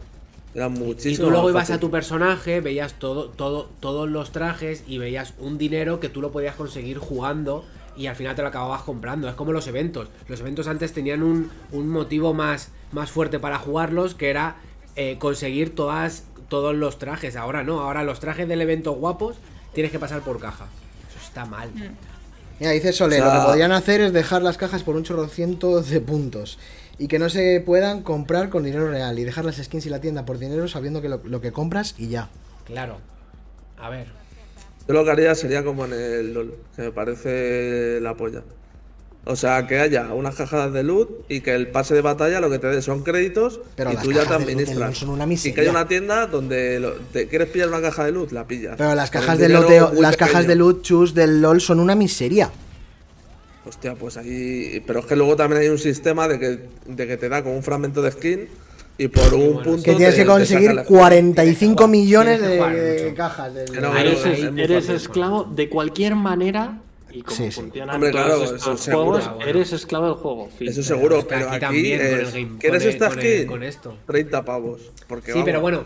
te vas a final- sacar los créditos para una skin en Al final, es- años. aquí también estás siendo esclavo del juego. Para, para porque has, pagado sí. el, el Eh, Game Pass y te lo tienes que, y te Cualquier lo tienes contenido que. que te, que te pillen ahí con un sistema de Claro. de, Entonces, al final, de cualquier- cual- tal es En realidad, cualquier de los dos métodos es- no está bien. pero uno me parece ninguno. menos malo que el otro Claro, claro, claro. Estamos hablando pero de por cuál es el supuesto que, lo- malo todos son malos o sea que no hay ninguno bueno Claro, no lo hay. Lo Evidentemente. que pasa es que lo hemos llegado ya al punto este de, de, de- de, pues eso, de elegir el menos malo. Que Claro, cada uno. O sea, es ridículo. Es como, Que al es como final lo de este las debate ratas es- que se pegan por un churro con música de Que Linkin al Park, final pero- este debate es un poco ridículo porque estamos hablando del menos malo de. Sí, vamos- vámonos ya de aquí. Bueno, He quitado, he cerrado. que. El, el- el mismo juego. es Demasiado tiempo al Overwatch. Hostia, Sí. Muy mal de tiempo. Que si queremos jugar, pues lo, lo ponéis. Nos ha dejado Celi unos juegos eh, que ha jugado ella. eh, los vamos a hacer un repaso aquí rapidito. Eh, uno es el Pentiment, el que este es el juego de Obsidian, ¿no? De, que han metido en el Game Pass, que tiene una pinta espectacular. Yo todavía no he tenido tiempo de jugarlo. Era este, ¿no? Creo el Pentiment, el de Obsidian. Sí. Como rollo. Sí, eh, de victoriano, este barroco, raro. Que supongo que aquí eh, brillará por su narrativa. Imagino, no sé si hab- alguno lo habéis echado un ojo. Yo, desde luego, el tráiler me moló mogollón. Pero no he tenido tiempo de no- yo la verdad es que no. Igual que eh, el Immortality, que intentamos jugar y todavía no sabemos jugar. Porque hay que aprender a jugar a esa vaina, ¿eh? Parecía muy poco accesible cuando empezamos a jugarlo. eh. Es verdad que es un poco... que mirarlo, habría que echarle un ojo. Lo de que vas parando la grabación y movidas Sí, así. Sí, sí, sí. sí. Que todo el mundo lo ha puesto por las nubes y tampoco... Bueno, es que no. No, No, si no hemos jugado nada, no. no pasamos de los 10 minutos. Luego puso pasar, también el, el Card Shark, que no sé si Chus, al tener la palabra ta- carta, igual tú sabes cuál es. Yo esto no lo tengo controlado. No, ese recuerdo que lo anunciaron en un Indie World de estos de Nintendo. Que era rollo de estos de hacer como trampas, juego, juego de cartas. Y Engañando, eras ¿no? como un estafador o, o tal. Y tenías que ver cómo ganabas una partida haciendo trampas y demás. No sé muy bien las mecánicas porque no he jugado. Hola, Aku. Pero me suena de eso. Bienvenido, Aku. ¿Qué tal? ¿Qué tal este año y medio? ¿Bien? ¿Todo bien? Es que Pero al final, al final ves el juego y es muy rollo Pentiment también. O sea, Sí, se ha sí, está- como una especie de, de línea de juegos ahí como medievales. Y luego tiene por aquí también el Endling Exti- Extinction is Forever, que es de un zorrito que no sé exactamente no sé exactamente de qué va este juego. No sé si lo habéis jugado o no. No, este también me suena de Indie World. Del Indie World. Sí. Sí, y es rollo, pues eso, un poco así, inspiración de Limbo y de Inside, ¿no? 2D, de exploración y plataforma Sí. y tal, ¿no? A ver si viene Celi en el próximo programa y le pega una repasada en 30 segundos de por qué, les ha por qué le ha gustado estos juegos y todo ese rollo. ¿De qué estamos hablando hoy, Aku? Pues llevamos casi tres horas hablando de todo lo que nos ha gustado y de lo que no nos ha gustado de 2022. Porque llevamos un año y medio sin hacer programa. Por si fuera poco, ¿eh? Nos estamos Y va- desquitando bien. Y vamos a ir cerrando aquí cositas. Eh, Silvia me ha dicho aquí que meta The Witcher 1. No sé si a raíz del lanzamiento del remake que va a, a salir ahora, o por si te lo estás viendo, o por si te lo estás rejugando otra vez, o, o por qué, concretamente. Tú ya lo sabes. Literal. Eh, eh, porque como estamos haciendo una lista de cosas que habíamos jugado en el año, pues eh, yo jugué, me lo rejugué a principio de año. Y bueno, pues ya que se ha hablado de todo el, el doblaje a castellano, ¿no? Eso es más F. Eso es más F. Eso es más F. da- dale más para adelante. Ahí ya está. Ahora. Eh, pero esto Digo, está en ¿qué inglés. cojones? ¿Y de qué ¿Qué momento? cojones? Digo, eh, El multiverso de Witcher. Creo que nos hemos confundido. Gerald Separ. Eh, 1, mazo- muy hemos Mi cerebro había hecho Hemos tenido que poner una cara de. Sí, sí, en plan de, ¿cómo ¿qué? Se merece el remake. eso, que como había ha salido anunciado el remake, pues por hablar un, un poquito de. de Esto la igual era para el de- podcast siguiente, ¿no? De que nos depara 2023. Sí, eso yo creo que en el podcast que viene podríamos hablar de eso. Pero bueno, ya que está puesto, de- No, pero simplemente por decir que es un juego Witcher 1, ¿eh? Firme defensora. Me encanta. Que me encanta. Más uno. Su juego favorito, ¿eh? Cae. Es que, también, ¿eh? bueno, bueno, es que el enance de Edition es fantasía pura. Mira qué barba. Mira, por eso le gusta Chuti. Enanos calvos. Bueno, y- Bueno, hemos dejado el melón para el final. Los putos Vamos al niños. turno. Aku, final. no es el de Ring, el de Ring es Jesucristo, lo siento. Eh, Pues en el chat vengo a- no les mola. Vengo a tanquear dice. flameito. Elden Ring overrated. Empezamos mal ahí, ¿eh? Bueno, pero no pasa nada. Yo minutos. pienso lo mismo, pero de otro juego. God of War Ragnarok. A ver. Eh... Yo creo que, hay que acabárselo para poder dar un juicio. si yo me estoy deja- me lo he platineado también. Si O me sea, dejara acabármelo, me lo habría acabado. yo me lo he pasado también. Yo voy a esperar a pasármelo porque no voy a dar un juicio con. Es que a lo 15 mejor deberíamos esperar a que os lo Pero que yo, a ver, eh, me va a pasar lo mismo. Voy a tener la misma opinión. La historia es espectacular. Pero el core del. final puede el más. core Ya, pero cuando te lo pasas pones en la balanza lo bueno y lo malo. puede, sí, puede. puede. Aquí no estás poniendo en la balanza lo bueno y lo malo. Estás poniendo más lo malo, Lo malo que, lo, que lo que lo bueno. bueno que te queda por venir. Por supuesto. Eso es lo que estoy haciendo. vale. Lo que pasa es que lo malo me ha parecido sumamente malo. Entonces, eh, joder, es que he explicado esto tantas veces, tío, que, que ahora me cuesta... Ya no sabes. Creo que el vídeo el ¿Dónde vídeo te, va, te va a exponer ahora lo que tú Bastante quieres. bien, sí, porque mira, ¿veis lo que está pasando ahora mismo en este vídeo? Pues lo repites durante 45 horas. Literalmente lo mismo, una y otra vez. El mismo juego 2, el mismo juego 3, no. en Claro, serio, claro. o sea, es un juego en el que, que le pesa mucho la sorpresa de God of War 1, lo hemos dicho muchas veces también. Pero creo que mejora muchísimo en cuanto a su narrativa, creo que intenta ir un paso más allá y donde creíamos que no se podía sacar mandanga, God of War Ragnarok saca oro. ¿No? En la historia parece que, incluso es más interesante que la del primer juego, o sea, es espectacular. ¿Qué pasa? Que el core jugable me ha parecido nefasto.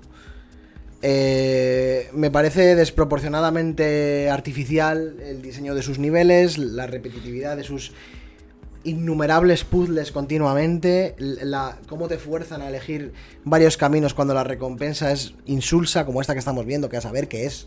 Esto es una piedra de... No la vas a usar nunca. que y, y- y es como un enjambre de puzzles con la misma mecánica en la que tienes que ir combando nuevas, eh, nuevos perks para llegar a la misma conclusión sin aporte narrativo de ningún tipo y sin ser satisfactorio a nivel jugable.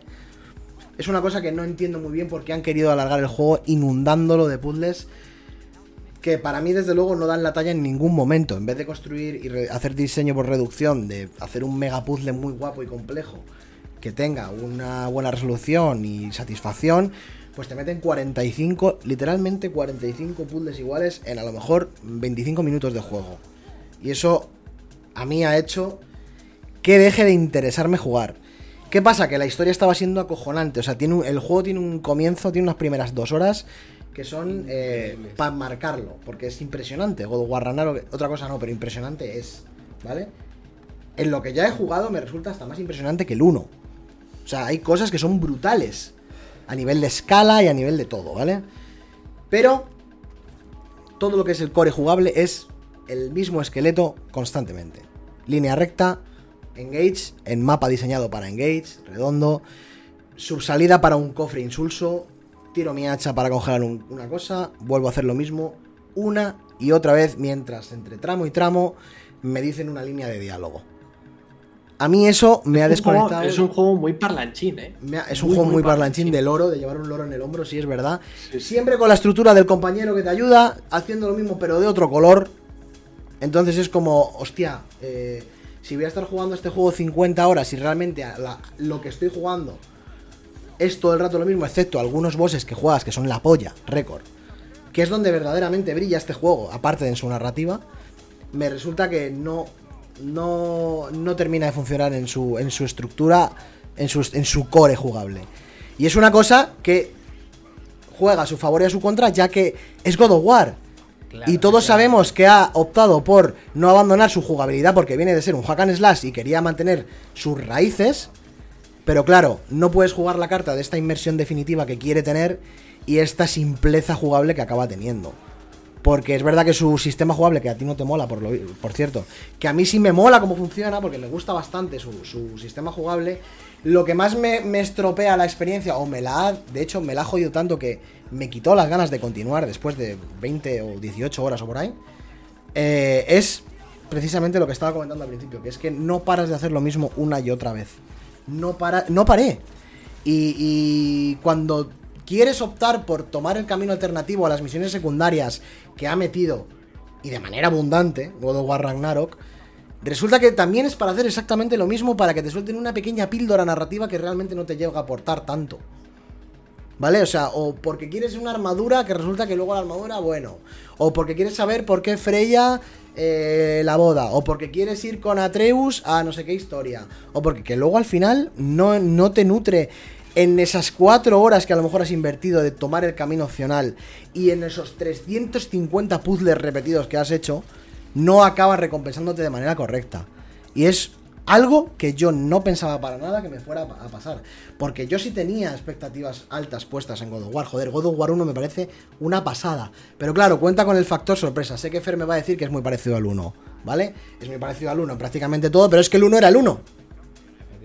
El 1 era el 1, esto es God of War Ragnarok y es el mismo juego 2.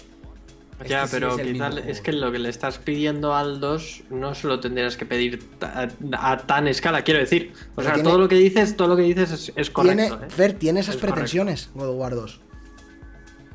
Bueno, yo ahí, yo ahí discrepo. Yo, es que, yo es que creo que no, tío. ¿No creéis que le sobran cosas? Creo que no te han engañado creo que, le, creo que le sobran cosas. Y creo, y creo que cuando se planteó el diseño de God of War Ragnarok, lo que querían es vamos a hacer un más y mejor, vamos a, vamos a hacerlo más grande, ¿no?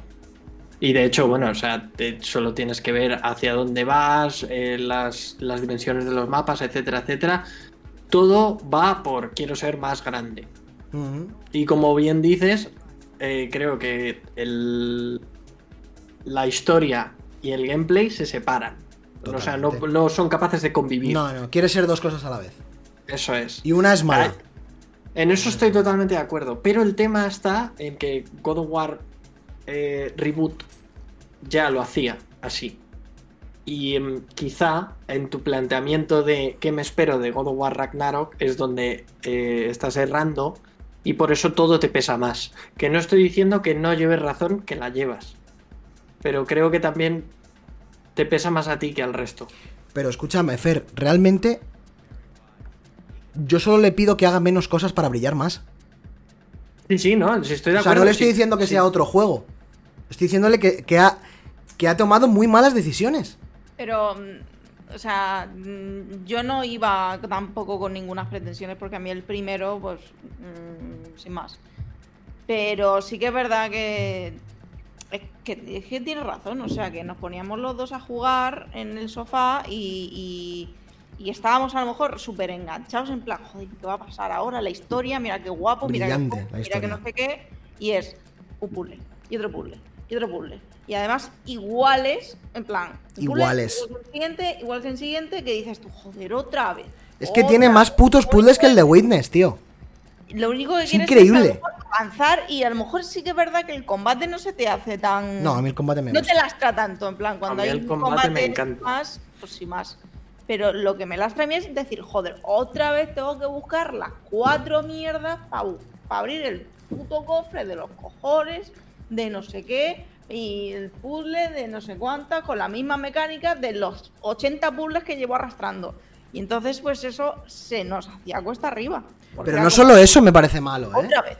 O sea, me parece malo el diseño de sus escenarios. Malo. Es muy malo. Malo, o sea, un pasillo en línea recta en el que me encuentro una zona abierta en la que sé que va a haber un engage que parece que estoy jugando a Kingdom Hearts, tío. Sí, pero que eso O sea, sí, es a- que- para mí esto simplemente es feo. Es- pero no me, a lo mejor no me lastra no podemos, no podemos pedirle esto a un triple A de Santa Mónica para PlayStation 5, chavales.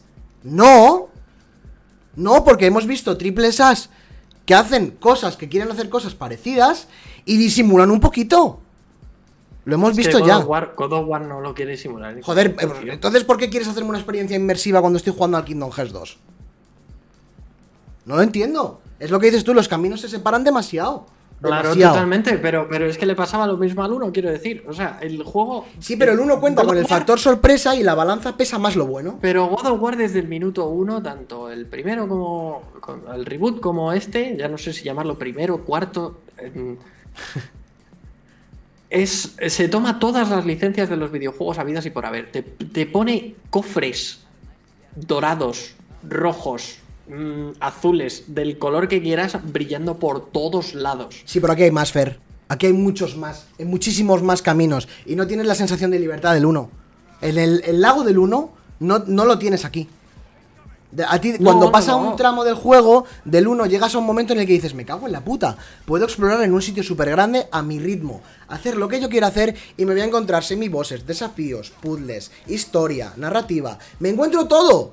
Aquí es una serie de pasillos en los que además repite su estructura alternativa. Me subo en un vehículo de transporte junto a mi compañero, da igual el que sea. Da igual el que sea, porque va a ser mi compañero. Mi compañera, la pitonisa Lola. Mi compañero, mi hijo. O mi compañero, el enano rebelde. Y hacemos lo puto mismo, pero de otro color. Lo he hecho en 16 horas cuatro veces. Cuatro veces.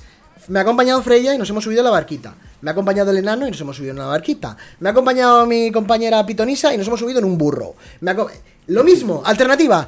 Apertura, modo de exploración semi encaudado. En el que me voy a encontrar una salidita para coger un cofre y otra salidita para hacer un puzzle. Lo mismo, tío, lo mismo. No me vale que brilles tanto, tantísimo en la manera de contarme la historia y que tengas tan buen gusto en los diálogos, en la dirección del juego. Cuando se pone, cuando se embuda, es cojonudo el juego. Es cojonudo. O sea, hay- en la parte final de la historia de Freya, cuando quiere recuperar y hace las. Bueno, quiero hacer, no quiero hacer spoilers. ¿Vale? Hay un- una movida entre Freya y, y Kratos que se encauda, tal. Y hay un, un momento, tío, en el que hay una historia, o con Atreus, que es. que es para emocionarse. El juego te emociona. Te emociona y es donde brilla God of War. No es en su mata-mata. Lo siento, God of War no brilla ahí. Porque ya igual ahí ya brilló en el God of War 1, ¿no? Que está muy Sí, bien. Sí, sí, porque es. A ver, si te soy sincero, aquí profundiza un poquito más en el, en el combate, pero bueno, esto ya es Muy poco. café- ¿no? para muy Poco, cafeteros. ¿no? Muy poco. No, o sea, profundiza más de lo que tú te crees, pero como re- repito, es café para muy cafeteros. ¿Pero por qué? ¿Por el de- parry? No, no, no, no por el parry, sino porque luego en los árboles de habilidades tienes unas. mm, eh, tienes una serie de cosas que te invita a que utilices todas las habilidades para que te den una bonificación, cosa que no hacía el 1. En el 1 a lo mejor podías spamear el ataque del hacha y te quedabas tan pancho. Aquí te premian por utilizar cada una de las Sí, diferentes Está más combinaciones. trabajado, sí.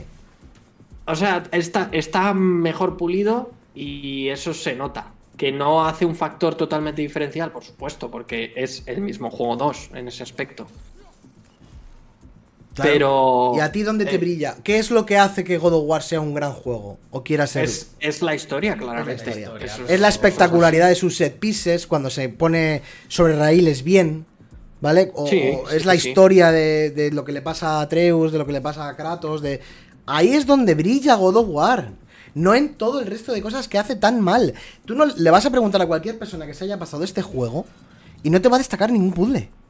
Hombre, es que No, no, claro existen que no, los puzzles claro que no. Y es lo que más haces. A ver, sí, porque Es han que es un optado- han- relleno a ver, increíble, el, el- vamos. el problema es que han optado el- el- a nivel jugable por, por, por algo bastante. A mí, a mí no me gusta nada a nivel jugable el juego. Porque Una cosa, un inciso. Hablábamos antes con el de Ring que, que no por ser más es mejor y este es el ejemplo igual. No por ser más es mejor. ¿Sabes, ¿Sabes lo que le pasa a este juego? Que es que al final yo he sentido yo he sentido lo mismo que tú sientes, evidentemente, porque es que esa es una realidad. Es una realidad. O sea, al final es una realidad. Que es un juego que. Luego cada uno tiene su balanza. Probablemente no te incita, no te incita- a mí no me incitó a hacer eh, secundarias para nada. Nada, te, te saca. Te saca. Es que como te pongas a hacer secundarias, me- me pasaba lo que a ti. Yo fui a saco con la historia porque era lo que realmente me Y eso, importa que esa es, y eso que es tu manera de jugar, ¿eh? es que claro, pero y es que yo siendo mi otra manera de jugar, Claro. me echó. Claro, pero a mí no me echó este juego porque yo hice. Yo fui a. No, digo de las secundarias, ¿eh? No, me no, echa de las claro, secundarias. Claro, claro, claro. Pero es que además los mapas no te incitan a explorar absolutamente nada porque es un pasillo. O es un pasillo que haces siempre Artificial, A, B, A, B y tío. C. Artificial. Y aparte, a mí el nivel jugable sí, sí me puede gustar, pero lo que no me gusta es que siempre vas con, el- con un compañero haciendo exactamente Lo mismo, lo mismo. lo mismo. Y a mí eso pues me sacaba un poco, pero es que yo pongo en la balanza la historia Y te y pesa a mí más. emotivamente me gusta mucho la Lo historia. de entiendo porque es muy buena, claro. Es muy muy buena, está muy bien contada y, y al final es- yo creo yo yo entré en este juego eh, por la historia. Y Porque es que me he pasado los Y- tres y anteriores. todos, y todos, Claro, por eso. Entonces, el nivel jugable no me echa tanto como a ti. Claro. Porque yo lo que quiero ver es la historia. A Claro. mí esto. a Pero mí- entonces puedes ver el juego en YouTube. No, porque la quiero ver. No, no es lo mismo. Quiero decir, tío, no es lo es mismo. una cosa drástica, ¿vale? sí, Pero lo que brilla son las set pieces y las escenas Efectivamente, espectaculares. pero o sea, entonces yo no lo veo tan dramático como tú porque a mí no me echa hacer 20 veces el puzzle. Lo hago porque mi recompensa luego Es va a muy ser- gratificante. Es muy gratificante, claro, efectivamente. entiendo, entonces yo. Pero entonces estamos de vista- acuerdo que es una traba. Claro, claro que estamos de acuerdo. Estamos Nadie, fatal. yo creo que todo el mundo que ha jugado a este juego sabe lo que tú has dicho y lo estamos viendo ahora mismo. Y cada uno en tiene su balanza. Claro, efectivamente. Cada uno dice, a mí me recompensa, tal. A mí, yo fui con Freya cuando tú dices con la barca y pude ir a hacer la misión secundaria y dije, es que como me ponga a hacer esto, no, no sigo con el juego. Pues eso me sigo, pasó a mí. voy, hago mi historia, me lo paso y ya está. Igual que los otros anteriores, pedías a la historia nada, lo que querías era venganza, matar en un hack and slash que era súper vasto y súper cafre. Pues aquí lo único que quiero, lo único que espero es que la historia pues tenga lo que tiene. Y que el core jugable esté a la altura. Y que el core poco jugable, claro. para rellenar, para, para Claro, claro, pero es que está- encaudar la Pero historia. es que el core jugable está a la altura, o sea, está a la altura. Sí, a ver, lo que es la mecánica jugable está O sea, bien. está lo que no puede ser es que- cómo aprovechas esos elementos. No, efectivamente. no me, no me, me parece un, me parece vago. Entonces, lo me parece malo- muy vago. Lo, malo del juego, como solemos decir, es muy muy malo, pero lo bueno de que tiene este Es muy, juego muy bueno. es muy De bueno lo mejor, y sobre todo muy gratificante. Entonces, Sí, sí. yo para mí este juego me parece buen juego, ¿eh? Sí, sí, Realmente. claro. Sí, a mí también me parece buen juego, sí. Pero lo malo, te- entiendo que a la gente le eche para atrás, pero es igual, al final es un poco lo que hablamos siempre, ¿no? De, de lo que esperamos de cada juego y de, y de lo que tú eh, de lo que tú esperes del juego. Para mí, yo lo único que esperaba de este juego es la historia, igual que en el primero, el segundo, el tercero cuando lo jugué, yo no esperaba una historia. Claro, pero te la encuentras de sorpresa. Claro. Pero bueno, el- son historias que, bueno, pues, pues un cafre eh, matando a todo el Olimpo, pues ya está. Pues tampoco le quiero buscar. Es como si me pongo ahora los Devil May Cry a, a pensar que es que la historia, pues que como te pongas a pensar en la historia ni juegas. Claro, pero es que Devil May Cry, por ejemplo, 5 Pero ahí sí que van de la mano porque te dicen la historia, me la suda, vamos a lo que Claro, vamos. eso, Devil May Cry 5 sigue siendo Devil May Cry, igual. Claro. Claro. Pero bueno, esto ha dado la vuelta de tuerca, pero ahora mismo, en vez de centrarse en la jugabilidad, se centra en, en la narrativa y en la forma de A contar ver, una que la, que historia. la jugabilidad, lo, lo que es el core hack and slash es increíble.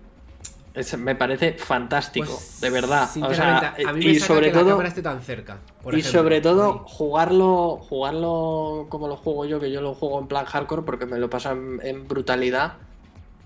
es que te- te- realmente te sientes un puto dios, porque es que te- lo haces todo perfecto, te salen los parries, te salen todos los, todas las habilidades y, y es sí, increíble. sí, realmente es sí, al final del juego sí que es verdad que te sientes un poco así, como tú dices. Yo me lo he pasado en normal, yo no me lo he pasado en ningún. Te sientes, te- te sientes así porque te acabas aprendiendo todo, todos los botones tienen su función, notas la pesadez, por ejemplo, del hacha, Buah, eso es un notas joder, sí. las, la- las dos espadas, lo ligeras que son. Al final, eso está muy, muy bien.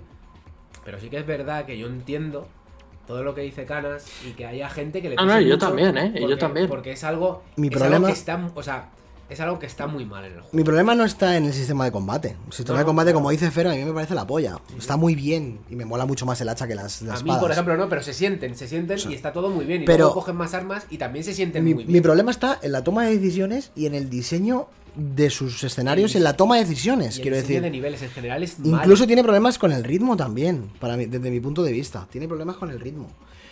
Pero no voy a decir que sea un mal juego, porque es- sería una estupidez decir que es un mal juego, porque no es un mal juego para nada. Simplemente es mi decepción. Porque me parece que una cosa está ata- atascada en, en el 2005 y otra cosa está en el 2028. Eso es lo que me parece. Que lo que no debería ser bueno en God of War, que es la narrativa que ya brillaron con el 1, es increíble. Y no voy a decir que está a la altura de Last of Us porque es imposible. Eso vale. Pero, pero es de lo mejorcito a nivel narrativo que tiene los triples As de Sony. De lo mejorcito. Y luego tiene un sistema jugable muy bueno a nivel de combate, pero en su diseño y en su. En lo que hace también From Software, básicamente, este lo hace de manera nefasta. Yo- No puede ser que de 18 horas, de verdad, 14 sean puzzles. Es que no puede ser. Yo me acuerdo eh, en la zona de los elfos. Es una cosa terrible. Yo estaba deseando que acabara ese mapa. Sí, yo también, pero es que al final me recuerda mucho a, a Final Fantasy VII. cuando, cuando me refiero, la estructura de los mapas, al final es, ves cuando, ves cuando va a haber una escena, cuando va a haber combate. un combate, otra escena, combate, otra escena, y en, el- en ese nivel lo ves igual, o sea, es que Es descarado. es que es muy No descarado. lo disimulan en ningún No, no, no, momento, no, no, no, no, ni lo intentan mejorar. Es como que vamos a poner más y ¿Por más qué y te más y curras un entorno como el que estamos viendo ahora mismo, que es hiper inmersivo, precioso, una arquitectura bellísima, y cuando te bajas del barco, Vas a hacer el mismo puzzle aquí, y allí. cuando te bajas del barco en la primera playa, subes un tronco de madera, hay un círculo de tierra en el que empiezan a brotar enemigos, salto una cosa, otro círculo de tierra redondo, y que me cago en la puta, pero ¿cómo se puede ser tan vago? Es que no se puede ser más vago en ese aspecto. Y luego, sin embargo, te curras unos entornos y, unos, y unas cosas técnicas que son increíbles. Y pones a escribir diálogos y a escribir guion a gente increíble. Y luego, en el core del juego es donde más la cagas. Círculos de tierra hay solo 6 en todo el juego. Me he encontrado como 25 en los tres primeros mapas, Joan. ¿Qué me estás contando? ¿Cómo que 6? Sí, sí, que hay muchos, que hay muchos. ¿Cómo que seis? A ver, que no... Eh, cada vez que pasas un tramo en un engage, estoy hablando de círculos, no, me- no pienses en un círculo redondo. Piensa en un, en un, en un sitio habilitado. En una arena, arena. En, una- en un sitio habilitado para pegarte de cates que no sea un pasillo, ¿vale? Piensa en eso. No hablo de círculos, círculos, ¿eh? Que encima hay una misión con círculos, me lo dejan más claro todavía. Pero me refiero a donde tienen los engages cuando te empasillas Sí, en sobre este todo juego, en ¿vale? el nivel de Freya se ve muy bien, el de la jungla se ve muy bien cómo es subir, quitar el veneno, eh, combate.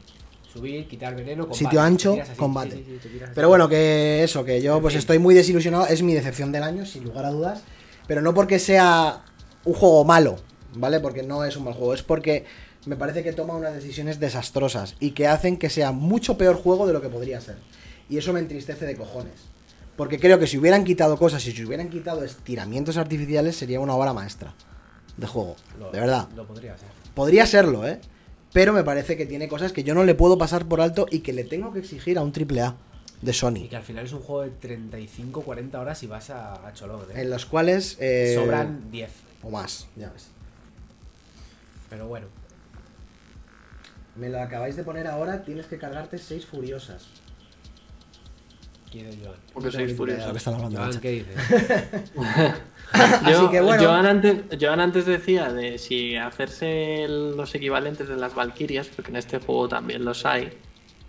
Eh, yo tengo que decir que las Valkyrias me parecen bastante mejor que los que esos bosses opcionales que se supone que te tienen que sacar todo lo que llevas dentro. Son los que Las Valkyrias me parecen son- mejores. Fer, ¿son los que sacas del agujero negro con la mano? No, no, no, no, los que te encuentras como unas lápidas. Vale, que metes la espada. No, son unos berserkers, sí. Sí, sí, vale, ya sé cuál es. Sí. Esos, hay alguno que está bien, he pero sinceramente ahí precisamente es donde dije que los... o donde pensé que el- los diseños no estaban bien de los enemigos, porque hay un par que, que son es un- como una especie de 2 contra 1, incluso 3 contra 1, y bueno, está un poco regulín. Estamos hablando otra vez de ser vagos en el diseño. Sí, sí. Lo hacemos más difícil, en vez de ponerte un enemigo, pongo dos. Sí, porque de hecho luego justo al final del juego te, te enfrentas a un enemigo opcional que, que es un combate que te recuerda 100% al, al de la Reina de las Valquirias del primero y ahí es donde realmente sacas a relucir absolutamente todo y donde tiene un, un- es un diseño de voz increíble, verdaderamente bueno. Bueno, no sé si tenéis algo más que, que decir sobre God of War o sobre algún juego que se nos haya escapado. Eh, por ejemplo, Silvia, tú has jugado cosas, ya para cerrar, has jugado cosas que no son de este año, ¿no? También, eh, no sé si vosotros habéis jugado cosas que no son de este año. Muchas, Sí. pero... Sí, sí. Sí, joder, bueno, yo, eh, vamos a ver, yo he jugado todo lo que tenía de la Play 5, lo he jugado este año. O sea, tenía ahí el Returnal, tenía ahí el Ratchet and Clank, el Miles Escucha, yo Morales. está jugando al puto Crisis Core, no lo hemos, no lo Ah, hemos dicho, que ha es salido verdad. este puto año. Hostia. Pero Crisis Core. se nos hace muy tarde para ponerme a hablar de Sí. Zack y compañía. Bueno, resumen, ¿te está gustando? Sí, es 1-1 con el antiguo, cambia un poco el combate y... El del 7 Menos remake, mal. ¿no? El del 7 va, va un poco... Menos mal. Va un poco por el 7 remake, pero no, no como el 7 remake. No es tan bueno. Pero bueno. Es un port un poco baguete de Square porque los vídeos son los mismos que los antiguos. En la misma reso- en la resolución un poco mejor, o sea, un poco feo, pero bueno. Ya lo hablaré en el siguiente podcast si puedo, porque aquí no, voy a poner ahora a expandirme, Hemos que llevamos a 3 horas y Chuti. 20 Pedimos a Chuti sobre Crisis Core. Sí. A ver, se nos ha ido un poco de la mano, de la mano con. Teníamos ganas de hacer podcast, ¿eh? Se ha notado. Pero bueno. Eh, recordad que esto era una toma de, de entrada con Twitch después de un año y pico, de un año y medio. Sí, ha Eh, puesto Chuti apagón, parte 2. sí, sí, bueno, aparte de 7 ya, ya se la ha pagado 15 veces. Em, el primer programa lo haremos ya después de Navidad, ¿no? O sea, sobre, pues, supongo que después de Reyes, ¿no? En enero, sí, en enero ya después de Reyes y los retomamos directos contacto. También los empezaremos a partir de enero. Acabamos Silent Hill, Silvia y yo, y empezamos los directos aquí en este Away de jueguitos de miedo. Así que ya a partir de enero, pues podcast y directo. Y Sale, sale Dani, de- sale el Project 04. Pues nos pasamos el 5 aquí, nos pasamos el 4 también aquí. ¿Nos pasamos el 5? ¿Nos pasamos el 5? ¿No? ¿Cuál nos pasamos? ¿Cuál? No llegamos a pasarnos. Que si llegamos a pasárnoslo. Daniel. no. Hombre, claro, Silvia. ¿Cuál? ¿Qué juego? El 5, el Project Nos quedamos, llegamos al, nos pasárnoslo. quedamos No, al no. final, nos quedamos Ah, en, al en- final. No se en pasó. un puente. Pues. a ver cómo lo digo. Bueno, empezamos el 4. Sí. Vamos Bueno. a intentar acabárnoslo. sí, sí, sí. Mira, este. Sin vergüenza. Bueno, a ver, eh, cositas. Eh, bueno, ya sabéis que si habéis visto esto, eh, recordad hacernos follow en las redes sociales. Steaway barra baja es en Instagram, Steaway barra baja es en todos los lados. Tenéis el podcast en, en Spotify, tenéis el podcast en iTunes, en iBox, en todos los sitios. Por favor, hacednos follow, reflotarnos. Que tenemos que recuperar un poco la inercia de podcast que llevábamos hace un añito, ¿vale? Gracias por el follow. Jorbaceros, bienvenido, bienvenida a, a este Awake. Eh, no, se me, no se me escapa nada más, ¿no? Yo creo que ya. Culpa de Aku. gracias, gracias, Aku, por traernos a, a la gente buena. Eh, como decimos, después de las navidades empezaremos con el podcast número uno, que será eh, qué esperamos de 2023, como siempre solemos hacer cada comienzo de año, ¿vale? Sabiendo los anuncios que ha habido y sabiendo las fechas que ya hay, promete ser un año espectacular. Y promete ser un podcast largo Y también. promete ser un poco largo también. A sí. esperemos que no sea tan largo como este. Vamos a pero- intentarlo, vamos a intentarlo. Eh, ¿Cómo nos gusta rajar, tío? Ha dicho que apagón, sí, bueno, pues nos despedimos de, de parte también de Chuti. Eh, voy a parar la grabación. eh, a los que estáis en, en- escuchando esto vía podcast, vía YouTube, vía Spotify, vía donde sea. Muchísimas gracias, dejad el follow y nos vemos en, en nada, en, en un mesecillo por ahí o menos. Y yo me tengo que ir que se me muere el gato. Bueno, dame un segundito que despedimos de la grabación. Nos vemos enseguida, siguiente, programa número uno. Paro grabación, ¿eh? No paro Twitch. Adiós. Adiós.